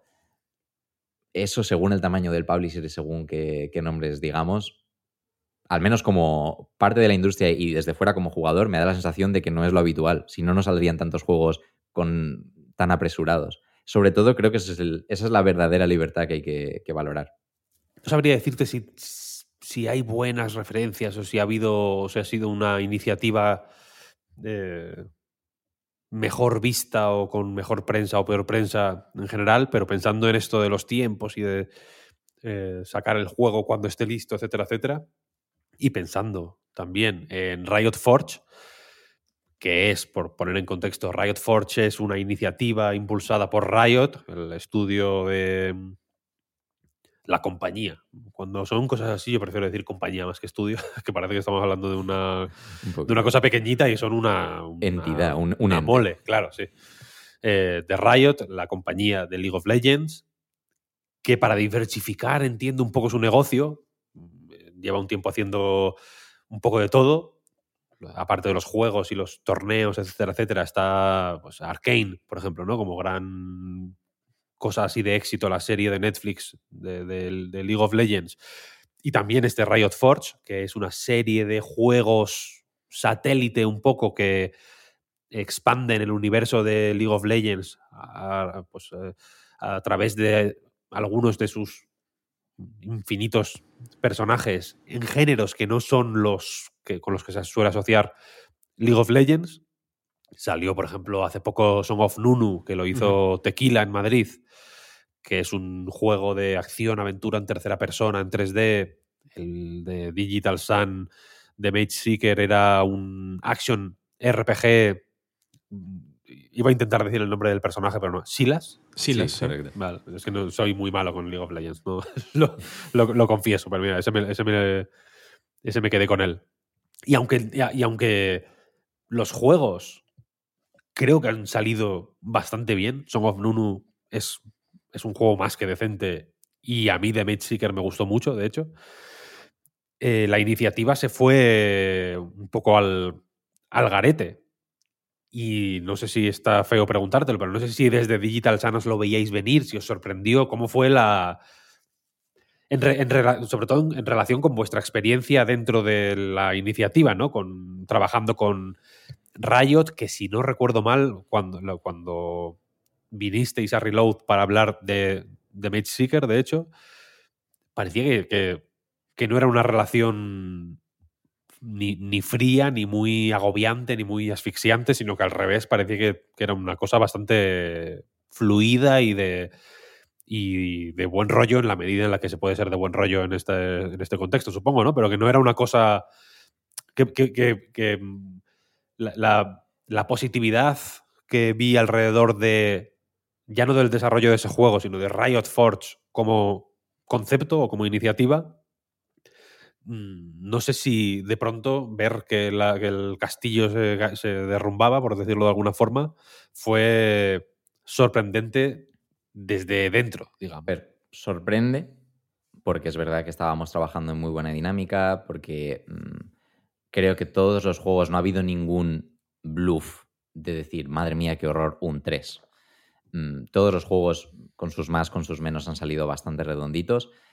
Y todos los juegos se han hecho con bastante libertad para decir, toma este personaje, este es un poco el contexto general, pero haz lo que quieras. Muchos fans de Silas, que te sorprendería la ingente cantidad de, de fans de Silas que hay, yeah, yeah, yeah.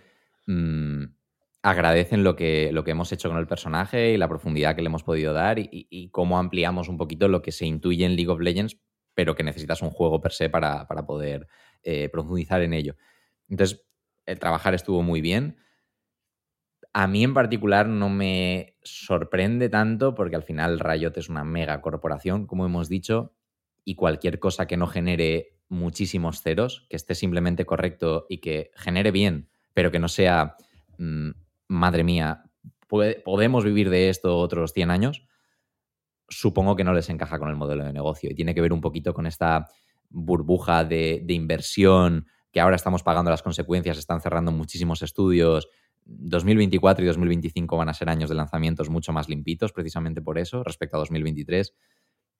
Creo que Riot Forge nace un poquito en ese énfasis de vamos a apostarlo todo al videojuego y sin haber generado pérdidas y haber funcionado bien, pero no haber sido quizá el pelotazo que esperaba, que esperaba Riot para sus estándares, que es muchísimo. Supongo que va por ahí. Pero a nivel trabajar, a nivel resultado de los juegos, yo creo que no se le puede poner ni un pero. Una pregunta, Israel, después de escucharte antes hablar de, del el camino, uno de los caminos óptimos para, para el indie y el, el prestigio, ¿no?, que da el catálogo, en este caso de, de Digital Sun, yo entiendo que esto es algo útil para eh, apuntalar seguramente el proyecto con la parte económica, ¿no?, que también es importante. En octubre creo que fue cuando lanzasteis el, el Kickstarter de Cataclismo, eh, un mesecillo para reunir dinero, este apoyo del, del público, que si no me equivoco teníais una meta de unos cincuenta mil euros que, se, que fue superada ampliamente y bueno, fue uno de los Kickstarters de juegos españoles de dos mil veintitrés, que fueron varios y todos yo creo que por suerte bastante exitosos, que demuestra que al final hay un público importante que quiere eh, apoyar eh, con, el, con la cartera, que al final es lo, lo importante y lo que cuesta más que, que continúe el desarrollo patrio. ¿Cómo vivisteis esta campaña de, de Kickstarter y cómo importante es haber recibido este, este apoyo económico? Se perdió pelo porque preparar un Kickstarter siempre es, es una cosa súper súper estresante. Por más, en mi caso era mi segundo Kickstarter y la experiencia del primero ayudó un poco, pero se sigue viviendo con muchísimo nervio. Y, y bueno, pusimos una meta bajita con transparencia de que queremos alargar un poco el desarrollo, queremos terminar de meter estas cositas. ¿Te quieres sumar? Nunca lo vendimos como sin esto no se hace el juego o sin esto el juego va a durar la mitad. Cuando se anunció el Kickstarter ya dijimos la campaña tendrá veinte a treinta horas, tendremos estos modos, etcétera, etcétera. Era más tantear un poco el terreno y buscar apoyos mmm, a cambio de X ventajas y de, de acceder a, a merchan exclusivo y cositas de estas. Pero creo que no era un Kickstarter al uso como puede ser, por ejemplo, el de, el de Mika, que sí que es mucho más mmm, tenemos esta idea, nos ayudas.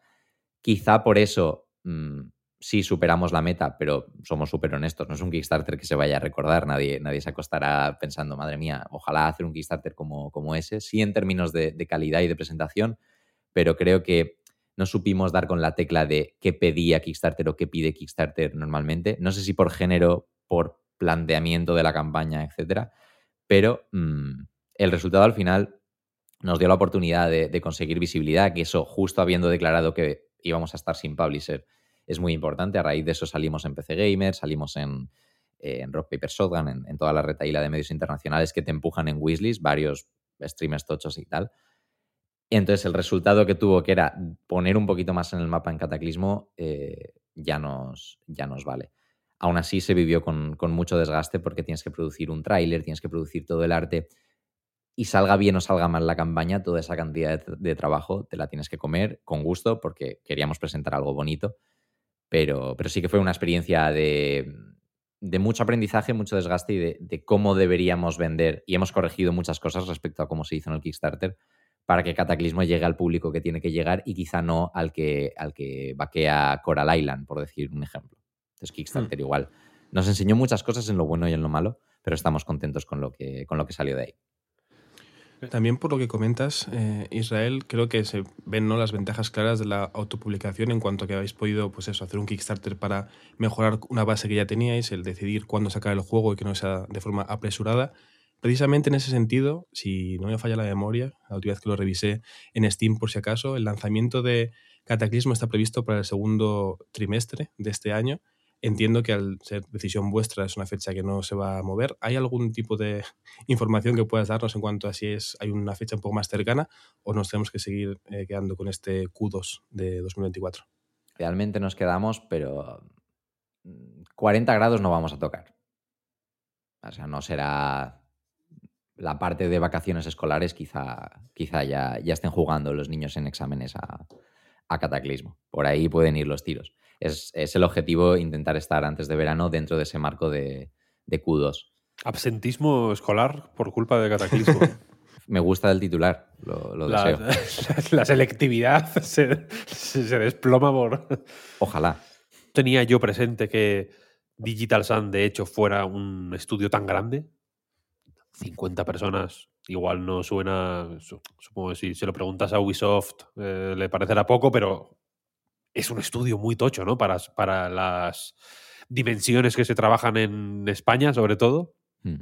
Y teniendo... Y es una pregunta que, que es, es una especie de fantasma recurrente que igual... Yo sé que no a todo el mundo le resulta tan agradable de hablar sobre estos temas, etcétera, etcétera. Pero viendo que...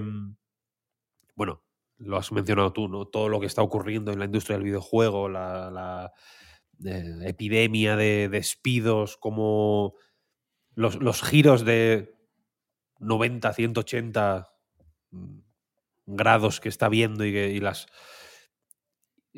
hiperinversiones que han acabado dando lugar a, a descalabros, pues que están siendo difíciles de tragar para mucha gente. No sé cómo se vive desde un estudio que está creciendo y desarrollándose en un entorno bastante más débil o sí, no sé si iba a decir delicado, pero tampoco supongo, igual delicado no, pero menos potente y menos boyante que, yo qué sé, Estados Unidos, por ejemplo, donde sí que hay una un tejido industrial gigantesco y es una, uno de los núcleos de, del desarrollo de videojuegos del mundo. España no lo es y sin embargo cada vez van, bueno, tenemos más historias de estudios que van creciendo y solidificándose y consolidándose por aquí, pero no sé cómo veis eh, al, el mundo alrededor. Quiero decir, no sé si es como el meme este de la, la, la tira cómica del perro que está diciendo "this is fine", ¿no?, mientras está todo, todo en llamas alrededor.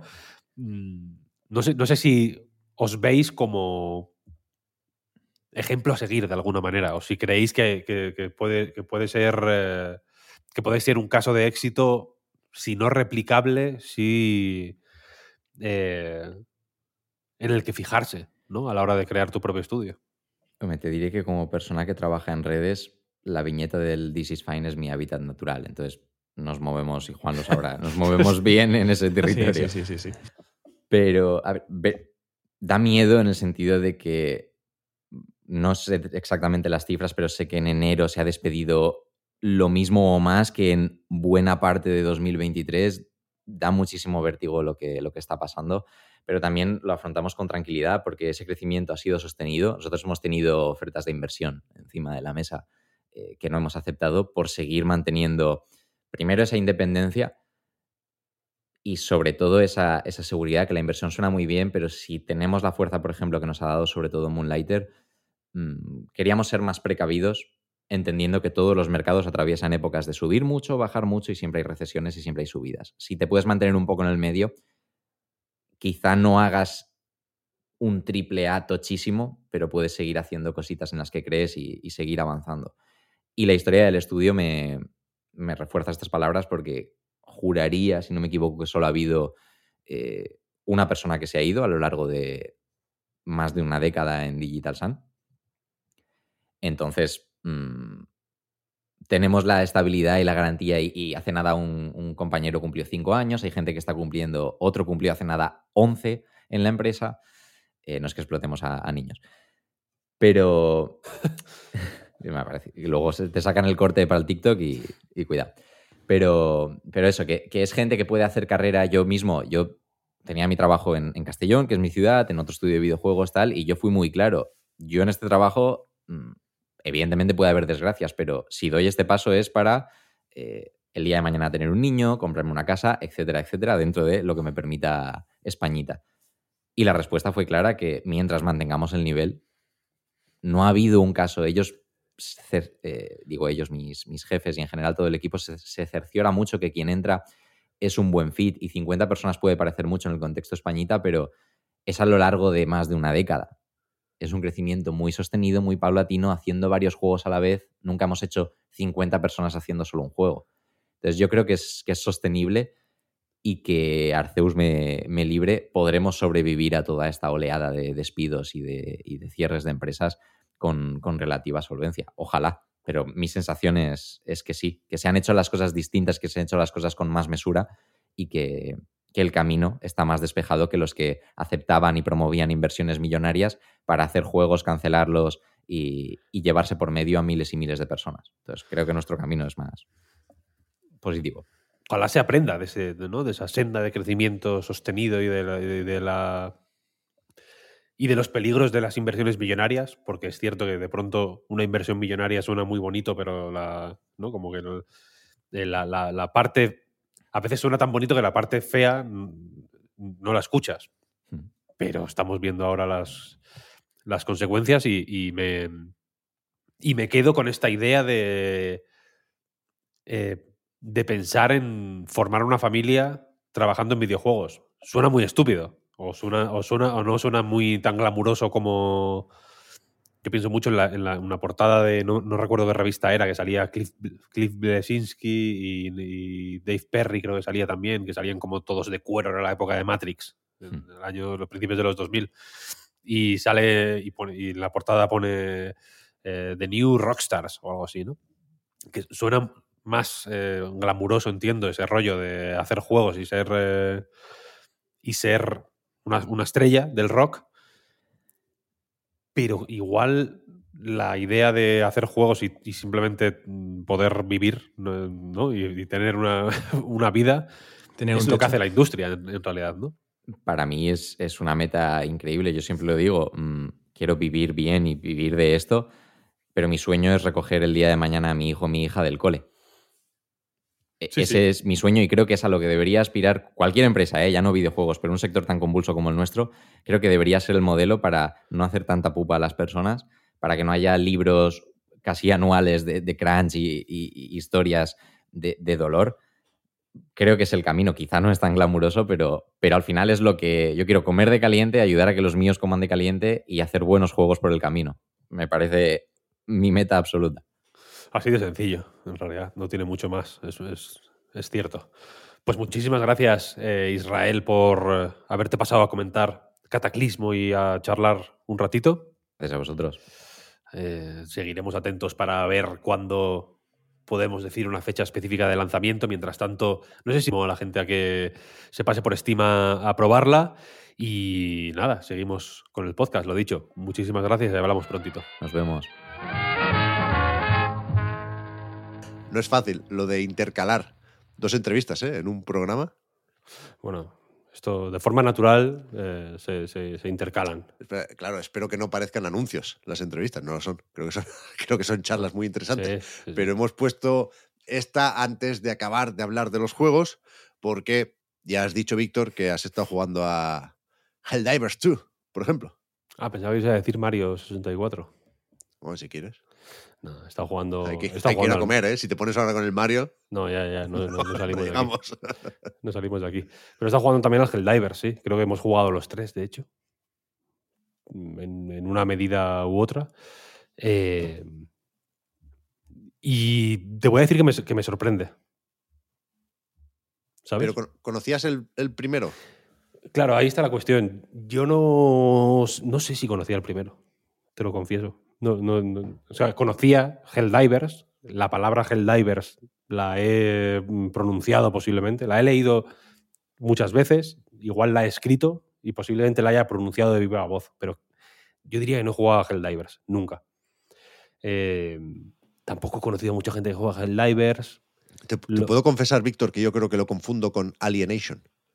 Uno de estos. Ah, pues mira, incluso podría ser, ¿no? El Alienation es el de Housemarque, puede ser. Yo creo que sí. Yo creo bueno, que sí. Como fuere, Helldivers. Lo que se estaba viendo en los, en los State of Play, etcétera, etcétera, la verdad es que no me decía mucho, te lo tengo que confesar. Era como, pues, pues muy bien. Y en algún momento del tutorial de Helldivers dos, el Tetris se montó entero automáticamente. El momento yo creo que fue cuando en el tutorial de Helldivers dos, eh, pues bueno, te enseña a jugar y el objetivo, digamos, a nivel narrativo es eh, superar ese entrenamiento para que te den tu capa de Helldiver. Yes. Para poder eh, participar en las operaciones sí. de los Helldivers de manera oficial, que son operaciones... ¿no? Sí, son operaciones... Eh, tú te alistas en los Helldivers para participar en sus operaciones de defensa de la democracia, eh, de la, de la supertierra, que es como se llama la, la Tierra, nuestro planeta, que se defiende, entre comillas, de los de unos bichos que están repartidos por el universo, ¿no? Entonces vas a distintos planetas básicamente masacrando a, a, a todas las criaturas que viven en ellos. Y hay un momento de la... Estoy, este punto de partida ya es ya me gusta, porque evidentemente me recuerda a Starship Troopers, etcétera, etcétera, etcétera. Y hay un momento del tutorial en el que te aparece un cartón, bueno, un, como un dummy de un soldado también, que para enseñarte a utilizar una de las mecánicas del juego, que son unas... Eh, unas balizas que puedes lanzar para pedir munición, para sí. eh, desplegar... armas automáticas que te ayuden a atacar algunas posiciones específicas, para pedir refuerzos también. En el caso del tutorial, para enseñarte cómo se piden refuerzos, te sale el, el muñeco ese y mientras la voz del narrador estaba hablando, o el, o el que te habla por la megafonía o como lo quieras decir, mientras estaba hablando yo le di una hostia al muñeco. ¡Pah! Y, lo, y lo destruí.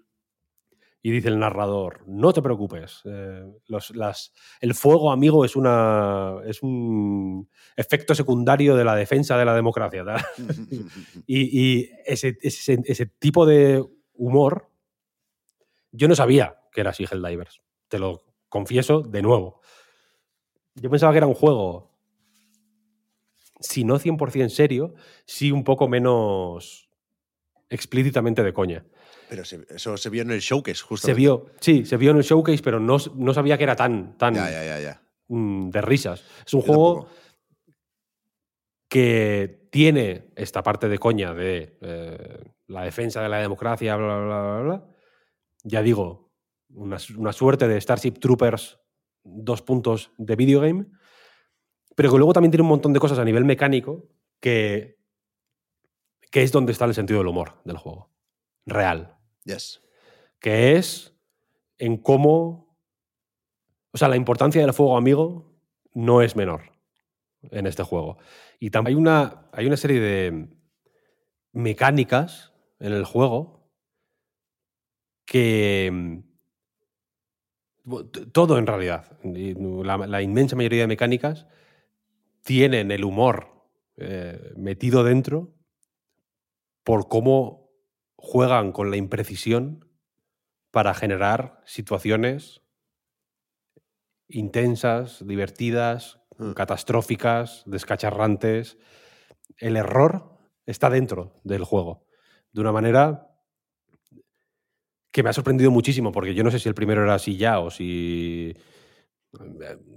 Quiero decir, no me lo vi venir, sinceramente, y me ha sorprendido que, por ejemplo, el apuntado sea tan impreciso.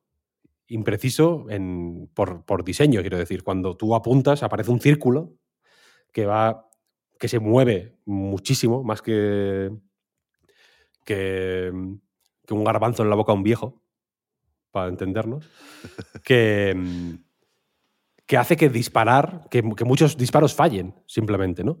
El, el, el fuego amigo es, yo no sé si es más potente una bala cuando te da a ti que cuando da un bicho, pero te matan muy fácil. Y es muy fácil que una partida, si no, es, si no atiendes, si no estás atento, si no ves o si no te fijas lo suficiente en los rayos verdes que, pues que te dejan ver que hay un, una persona apuntando cerca.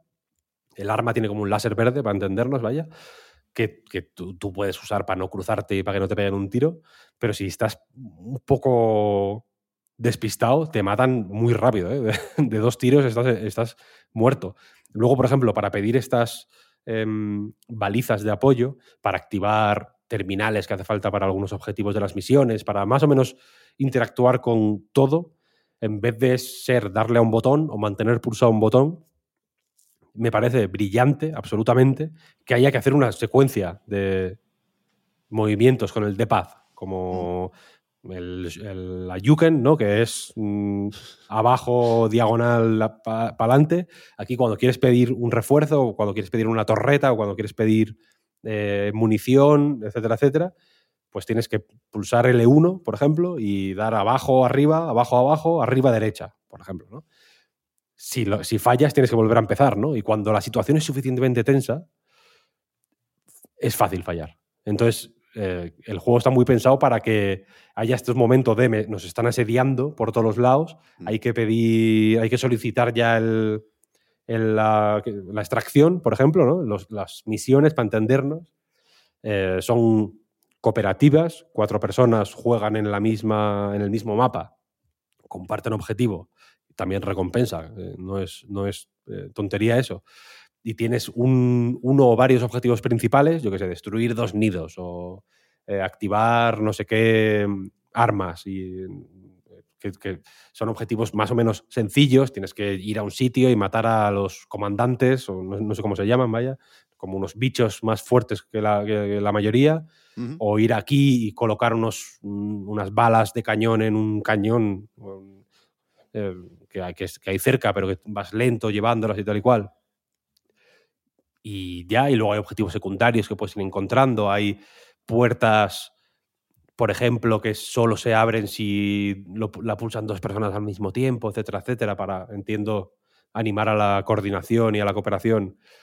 Pero los objetivos son más o menos sencillos, pero luego hay un montón de objetivos tal, y cuando los cumples tienes que pedir una extracción y, y ya está, ¿no? Y, y en función de lo que hayas hecho, de cómo de rápido lo hayas hecho, de cuánta de cuánta gente de tu equipo haya conseguido salir o extraerse con vida, de cuánto tiempo te falte, tienes como treinta, cuarenta minutos para terminar la misión, según cuánto tiempo te sobre, pues te dan más experiencia, más recompensas, etcétera, etcétera, y, y, y esas recompensas son comunes para todo el equipo. Entonces, no hay eme ve pe aquí. Uh-huh. Entonces, entre todo, entre que hay que ir con mucho cuidado porque, las, porque es fácil que, que haya un tiro perdido que mate a un compañero, y es una putada porque... La, porque tienes que estar un rato esperando a que vuelva, y los enemigos... Es una cuestión de flujo de ofensivas, ¿no? Los, los enemigos vienen, y cuanto menos poder de disparo tengas o tengáis como equipo, peor para contener a, a los enemigos que te asedian, ¿no? Entre eso, entre las imprecisiones a la hora de pedir refuerzos, apoyos, etcétera, etcétera, entre toda esa serie de imprecisiones que también... se aplican, por ejemplo, al movimiento, ¿no? Hay eh, el, el, el salto que decía antes hacia atrás, se puede hacer también hacia adelante, te puedes tumbar en el suelo, puedes hacer una serie de movimientos que siempre implican un tiempo de quedarte vendido, que hace que no sea esto el Vanquish, quiero decir. No puedes jugar como si fuera un um, hack and slash o un juego de tiros muy frenético, sino que tiene un peso más, pues más o menos metódico que... que que implica, ya digo, que muchas veces te quedes vendido y dependas de que los demás te protejan temporalmente para, para salir para adelante, ¿no? Porque los, las, los ítems curativos son limitados, etcétera, etcétera. La, la munición, por ejemplo, también va por cargadores, no por balas. Entonces, si, si tienes cinco cargadores y cada cargador tiene cincuenta balas, los, me invento los números, vaya, si, dis, si pegas un tiro y recargas, gastas un cargador entero, no, no solo esa bala. Yo recargo después de cada ráfaga, entonces gasto cargadores como un inútil. Supongo que por son años de Modern Warfare. y, y, to, y, y todas esas imprecisiones y esas decisiones de diseño, etcétera, etcétera, me parecen muy humorísticas. Más allá del rollo del... de la coña de la superdemocracia y, la, y de defender las libertades y de la supertierra y bla, bla, bla, que también tiene su coña, la igual que Starship Troopers, de hecho, no es tanto el, la, la, el, el mensaje subyacente, sino la forma en la que está presentado, el, el, en ese caso la película, pero y en este caso el juego, ¿no? El juego, el cómo juegas, el cómo interactúas con el mundo del juego, etcétera, etcétera, es lo que hace que sea divertido. Y al mismo tiempo es el juego más, con el online más limpio que he visto jamás. La peña es súper amable, para, para, para las poquitas formas de interactuar que no sean la voz que hay, hay... Yo pondría unas cuantas más. Creo que podría aprender un par de cosas del Apex, por ejemplo. Sí, ¿eh? Eh, la gente es súper colaborativa, es súper comprensiva, se ayudan, quiero decir. Se no, eh, estaba leyendo que, que no querían meter P V P porque no querían toxicidad, etcétera, etcétera. ¿Lo, lo viste eso? Sí. Que lo decía sí, el estudio. Lo he leído, sí. Y, y puedo llegar a estar de acuerdo, quiero decir, porque hay, hay un ambiente sanote en el juego. Me gusta, me gusta. Me, me ha sorprendido. No sé si... Supongo que no es el tipo de juego que, al que voy a estar jugando eh, durante años, pero la, te, te digo que he jugado más de lo que esperaba jugar y que me ha gustado más de lo que esperaba que me gustara. Yo estoy igual, cien por ciento. Y te preguntaba al principio lo de si has jugado al primer Helldivers, no por temas de... historia o lore ni nada de eso, sino porque no sé hasta qué punto los grandes aciertos de este Helldivers dos estaban ya en el original. Sospecho que sí, que lo del fuego amigo y lo de la muerte accidental y lo del cooperativo casi imprescindible, o del todo imprescindible, estaban ahí ya. Por cierto, me he metido en Steam, esto salió ahí en diciembre de dos mil quince, ¿eh? El tráiler que tiene en, en la portada acaba con los logos de PlayStation cuatro, PlayStation Vita, PlayStation tres y Steam. O sea, no sé, no sé si lo he dicho bien antes, no sé si he dicho que Horizon Zero Dawn fue el primer juego grande, entendido como punto de inflexión, pero desde luego no fue el primero primero. ¿eh? Eh, pero que, que eso, que creo que son muy buenas ideas la, las, las que tiene... Helldivers en, en, en su base, digamos, y no sé si estaba ya en el primero lo de las secuencias del D-pad, que me parece genial, me parece una forma muy bonita de, de usar algo que es muy de videojuego y, y mezclarlo con algo que no lo es, como la, la presión, ¿no? Tú, tú puedes tener muy interiorizado, sobre todo si introducías trucos hace unos años, lo de abajo, abajo, derecha, izquierda, arriba, abajo. Pero si, si vienen cien cangrejos de estos, igual fallas una pulsación y, y, y lo paga todo el equipo, ¿no? Creo que eh, ese tipo de diseño emergente funciona muy, muy bien. Y, y aunque yo he jugado poco, he hecho cuatro o cinco partidas con el matchmaking, no nos hemos juntado con Juan, ni nosotros, ni tampoco Óscar, para hacer una partida de estas de... Bueno, como tiene que ser, ¿no? Con los colegas, buscando el momento memorable cuando alguien tire un rayo orbital y el otro no se haya apartado. Pero, y, y, y quiero hacerlo, porque creo que el, que el juego es lo bastante bueno como para intentar coordinarnos y ponernos de acuerdo, pero, pero incluso sin eso me, me, me gusta mucho también, aunque no tanto, como lo del fuego amigo y ese humor, decía, me gusta cómo justifican el cambio de, de vista, el cambio de cámara, ¿no? Antes era más cenital y ahora es la típica encima del hombro o... o más o menos cerca de la espalda, que, que le da un aspecto más de shooter genérico, pero al mismo tiempo creo que lo justifica bien con temas del movimiento. Se nota mucho cuando pasas por un terreno y afecta mucho, porque entonces te pillan los cangrejos. Cuando vas por un terreno más embarrado o cuando no puedes saltar cómodamente o, bueno, y se nota mucho también en, en, a la hora de disparar el DualSense, que es algo que debería ser así en más juegos, creo yo. Aquí, al ser first party, pues Sony se lo mira un poco más al detalle. Y, y un arsenal que puede ser más o menos genérico se convierte en algo más divertido y más gustoso por el DualSense y las mecánicas cooperativas. Hay armas más o menos tochas que requieren de dos personas para ser utilizadas, ¿no? El que va con la mochila con la munición y el que apunta y dispara. Y todo eso está muy bien. Fíjate que yo no soy muy de juegos cooperativos, pero si vas a hacer un juego cooperativo, que lo sea de verdad, que no esté, que no sea lo bastante blandengue como para que se pueda jugar solo. Entonces no es un juego cooperativo, ¿no? Es otro, otra cosa. Sí, sí. Y este creo que sí es un juego cooperativo y es uno de los buenos. Así que quiero jugar más. Tengo la duda de si las misiones van a ser todas más o menos simples, que no fáciles, como lo son al principio, o si habrá algo que sin llegar a ser una raid del Destiny pueda ser un, un poco más complejo. Tengo mis dudas, no, no, no sé cómo, cómo será el juego a las veinte horas, pero, pero lo mismo lo acabo descubriendo, porque sí que, sí que está muy bien. Está muy bien. Sí, sí, ya digo, la... A mí me ha, o sea, me ha resultado interesante la, el sabor de las mecánicas, que ¿Eh? no me lo... Y luego, la, y luego es, es cierto que leyendo sobre el juego y tal y cual, este, este pensando en, la, en los casos de Xbox y PlayStation de antes como espiral negativa, este es, este es un caso claro de espiral positiva, ¿no? Porque todas sí. las informaciones que han ido saliendo a posteriori, las declaraciones, las, las citas de los desarrolladores que se han ido...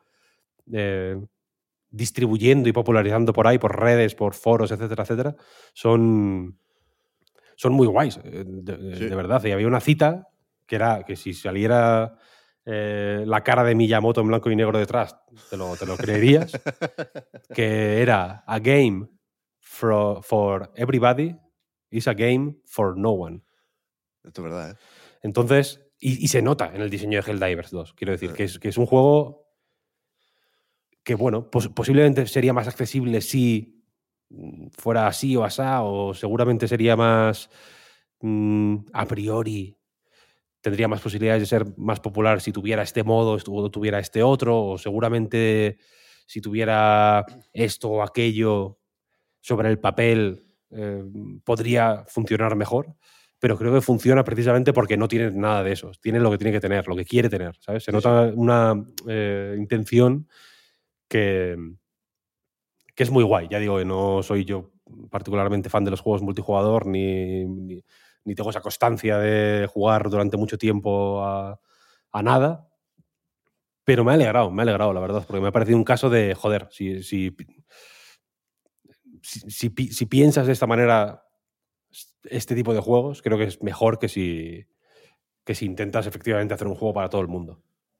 Pues sí. A ver si... Eh, esto acaba con Sony comprando Arrowhead. No, no sé si tienen esa intención, pero lo digo pensando en que puede ser un poco el nuevo caso Housemarque con Returnal, ¿no? Pero, pero es verdad que, que a mí me ha sorprendido porque no, no apostaba mucho por este título por prejuicios y desconocimiento, ¿eh? Porque no conocía el original y porque me, me parecía y me parece, de hecho, más o menos feo el, el, el juego, no... La estética no me convence y, y, de hecho, en parte por esto, la parte de juego como servicio me da completamente igual. Quiero decir, el pase de batalla me parece lo menos atractivo del mundo. Se mueve bien la capa, pero no quiero que sea de otro color, ni quiero otro casco. Me da un poco igual lo de la personalización en Helldivers dos. Pero, pero bien, y sobre los concurrentes, ¿no? Había mucha sorpresa por el pico de concurrentes en Steam. doscientos cincuenta mil creo que es ahora mismo. Cuidado, ¿eh? De unido. Eh, hablaban desde Arrowhead de unas ventas más o menos cincuenta cincuenta entre PlayStation cinco y, y Steam, pero que, que, claro, no sé cuánto tiene esto de... Mmm, es el público del P C respondiendo positivamente al lanzamiento día uno de un juego de PlayStation, o simplemente la gente de Steam ya conocía Helldivers, porque el primero estoy viendo aquí que tiene... Claro, lo de los concurrentes no lo podemos ver igual, porque es un lanzamiento de hace muchos años, pero tiene... veinte mil reseñas el juego en Steam, ¿eh? Buah, ya ves. El primero. Cuidado. O sea, el, el nuevo tiene más. Tiene casi cincuenta ya. cincuenta mil. Pero veinte mil son unas cuantas ventas, ¿eh? Bueno, ya ves. Esta gente sabía lo que venía.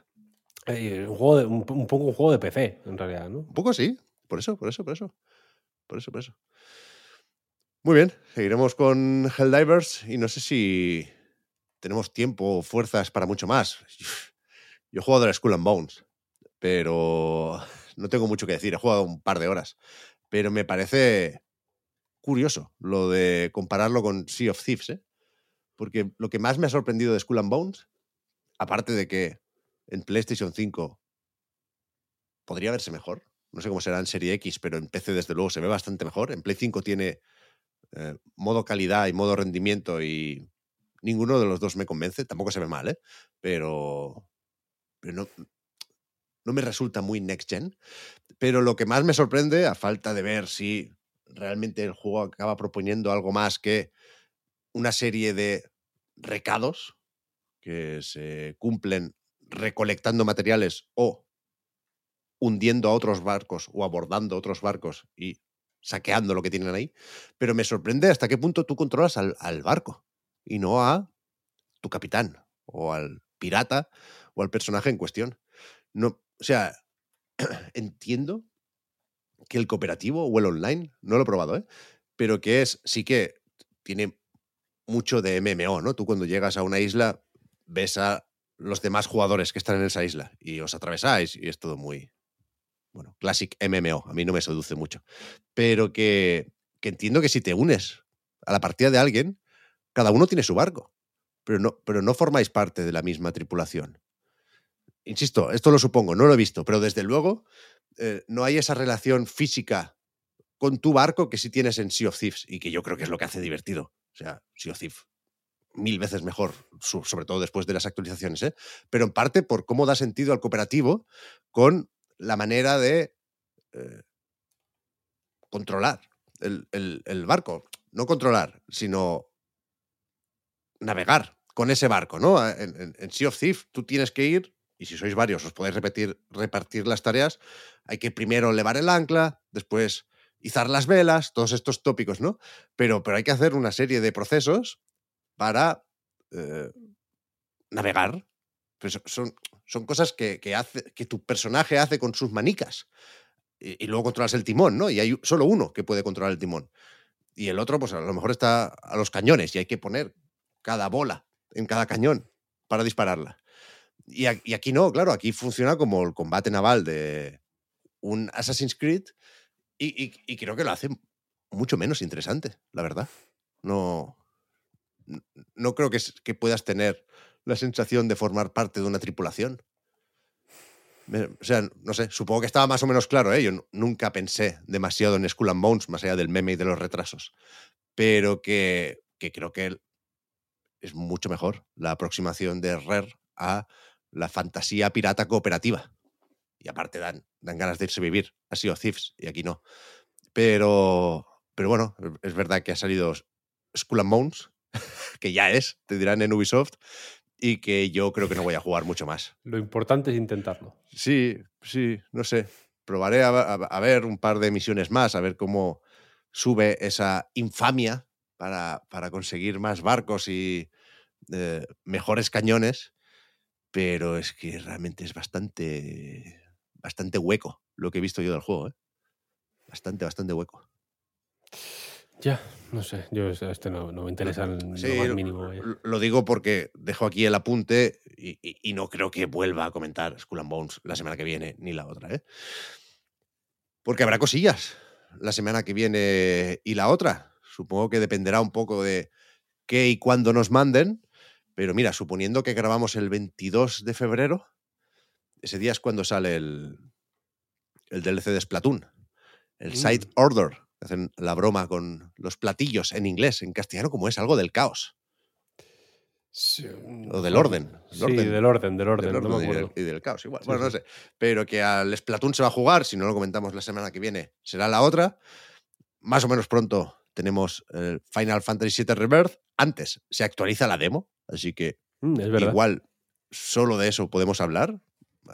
Veremos cómo eh, funciona el mundo abierto y veremos también cómo se parchea, eso han dicho, el modo rendimiento. Y, y la semana que viene Juan nos tiene que hablar también del Vanishers, Ghosts mm. New Eden, que, que creo que le ha gustado bastante, más allá de su rollo raro con los juegos franceses. Así que... El Donkey Kong, Mario, Mario versus Donkey Kong. El, el, el único, se te ha olvidado el único juego bueno. ¿Ese también? Hombre, digo yo, ¿no? Vale, vale, no lo sé. Si, por respeto. Si lo tienes, lo tendrás, para adelante. A mí me parece bien. Sí, hombre, sí, sí. Este es el, este es el, el hit, el sleeper de la, del año. Vale, vale. A ver si para la semana que viene, pues, tenemos también un Nintendo Direct. No sé si... si habrá por ahí el remake de Donkey Kong Country o será solo de partners o socios. Me gusta mucho, me gusta mucho la, la, la, que, que no se os pierda la ilusión. ¿Qué pasa? Porque cuando, cuando hay un direct, luego los direct ya sabéis lo que son. Cinco juegos de, de crear pociones y granjas de Acquire. Eh, La, la nueva entrega de una saga de J R P Gs que la, que la última salió en tres D S y la, y la primera en P C Engine y, y no conoce nadie, y, y tres juegos de Nintendo menores que luego, de, luego es una mierda, pero antes del Direct Metroid Prime cuatro, Silksong, remake ah, bueno, de oye. Donkey Kong Country, Mario Odyssey dos, bueno, luego oye. Zelda.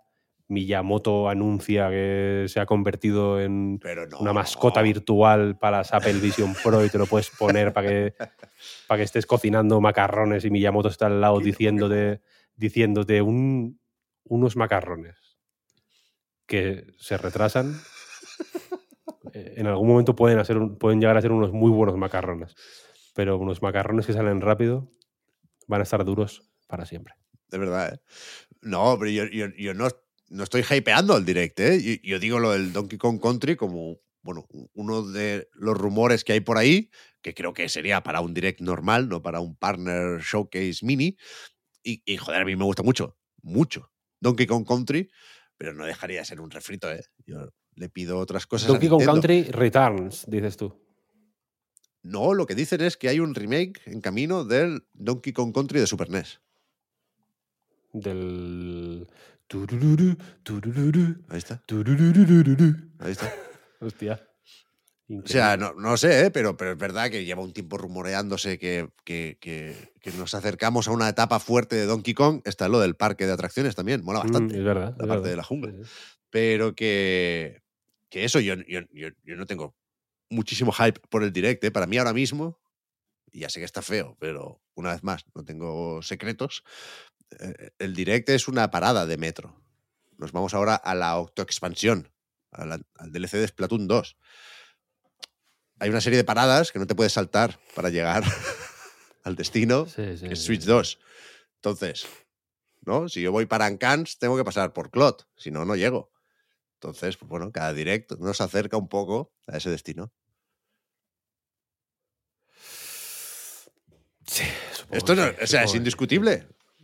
Puede ser sí, no, algo no. prioritario o secundario para ti, pero es verdad.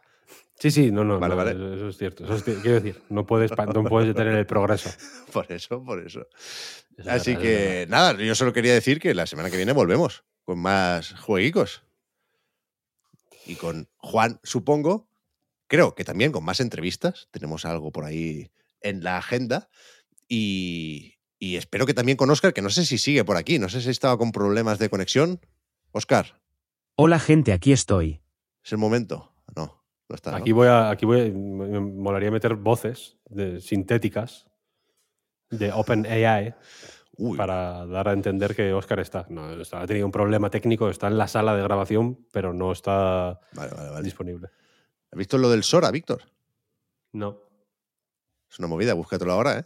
Sora, el de Kingdom vale. Hearts. Sí, claro. O sea, es, es tendencia en Twitter porque se han juntado los que comentan los vídeos generados por inteligencia artificial. Sora es como, no sé, una herramienta, una rama, una aplicación de OpenAI que, que, que genera vídeos, ya no imágenes, sino vídeos, a partir de descripciones bastante convincentes y por ello sorprendentes y peligrosos. Pero, pero sí, se juntan los que hablan de eso con los que dicen el único Sora bueno es este y ponen un GIF de Kingdom Hearts. Pero de momento no sabemos nada del cuatro. El podcast Reload, igual que a night games punto com, es posible gracias a vuestras generosas aportaciones. Patreon punto com barra a night reload para más información. Supongo que los patrons tendréis ahora un ratito más de podcast en la prórroga, pero, pero vuelve a ser esto un poco podcast royal, Víctor. Vamos, vamos quedando cada vez menos y, y estamos cada vez peor. Yo tengo, pero... un, yo tengo un problema, lo, lo voy a decir, lo voy a decir ¿Qué para... ¿Qué pasa? Que es que se me ha roto la calefacción. Entonces, uh. el técnico de la calefacción viene dentro de treinta minutos. ¿Vale? Yo tengo que ir a por mi hijo. Entonces tengo el tiempo… O sea, hace un frío que jode. Estoy con mocos porque hace un frío en mi casa ahora mismo y absolutamente insoportable. Entonces, cuanto más te retrases, más, eh, más en peligro estás poniendo mi vida personal, familiar y, y mi he salud y todo. Yo no he hecho nada. O sea, someterme a este frío brutal y a la, y a la tensión eh, insoportable que me está haciendo que se me caiga el pelo de, de, de tener que ir a toda velocidad a por mi hijo. No corra, contra no corra. Reloj para que venga, para que me dé tiempo a recibir al técnico de la calefacción y que mi hijo pueda ducharse caliente no esta corra, noche. No corras, no corras porque ya acabamos. He dicho vale, lo vale, del vale. Patreon, veremos qué hacemos con la prórroga, pero en cualquier caso, la semana que viene volvemos. Gracias también por seguirnos y ayudarnos a mejorar a todos los que nos seguís sin ser patrons y gracias a todas las personas que se han pasado hoy por aquí, que vuelve a ser mucha gente. Gracias a Óscar, a Isi, a Israel, a Juan, que también estaba en las entrevistas, de hecho, a Víctor y creo que… Y a ti. Creo que ya está. Y a ti.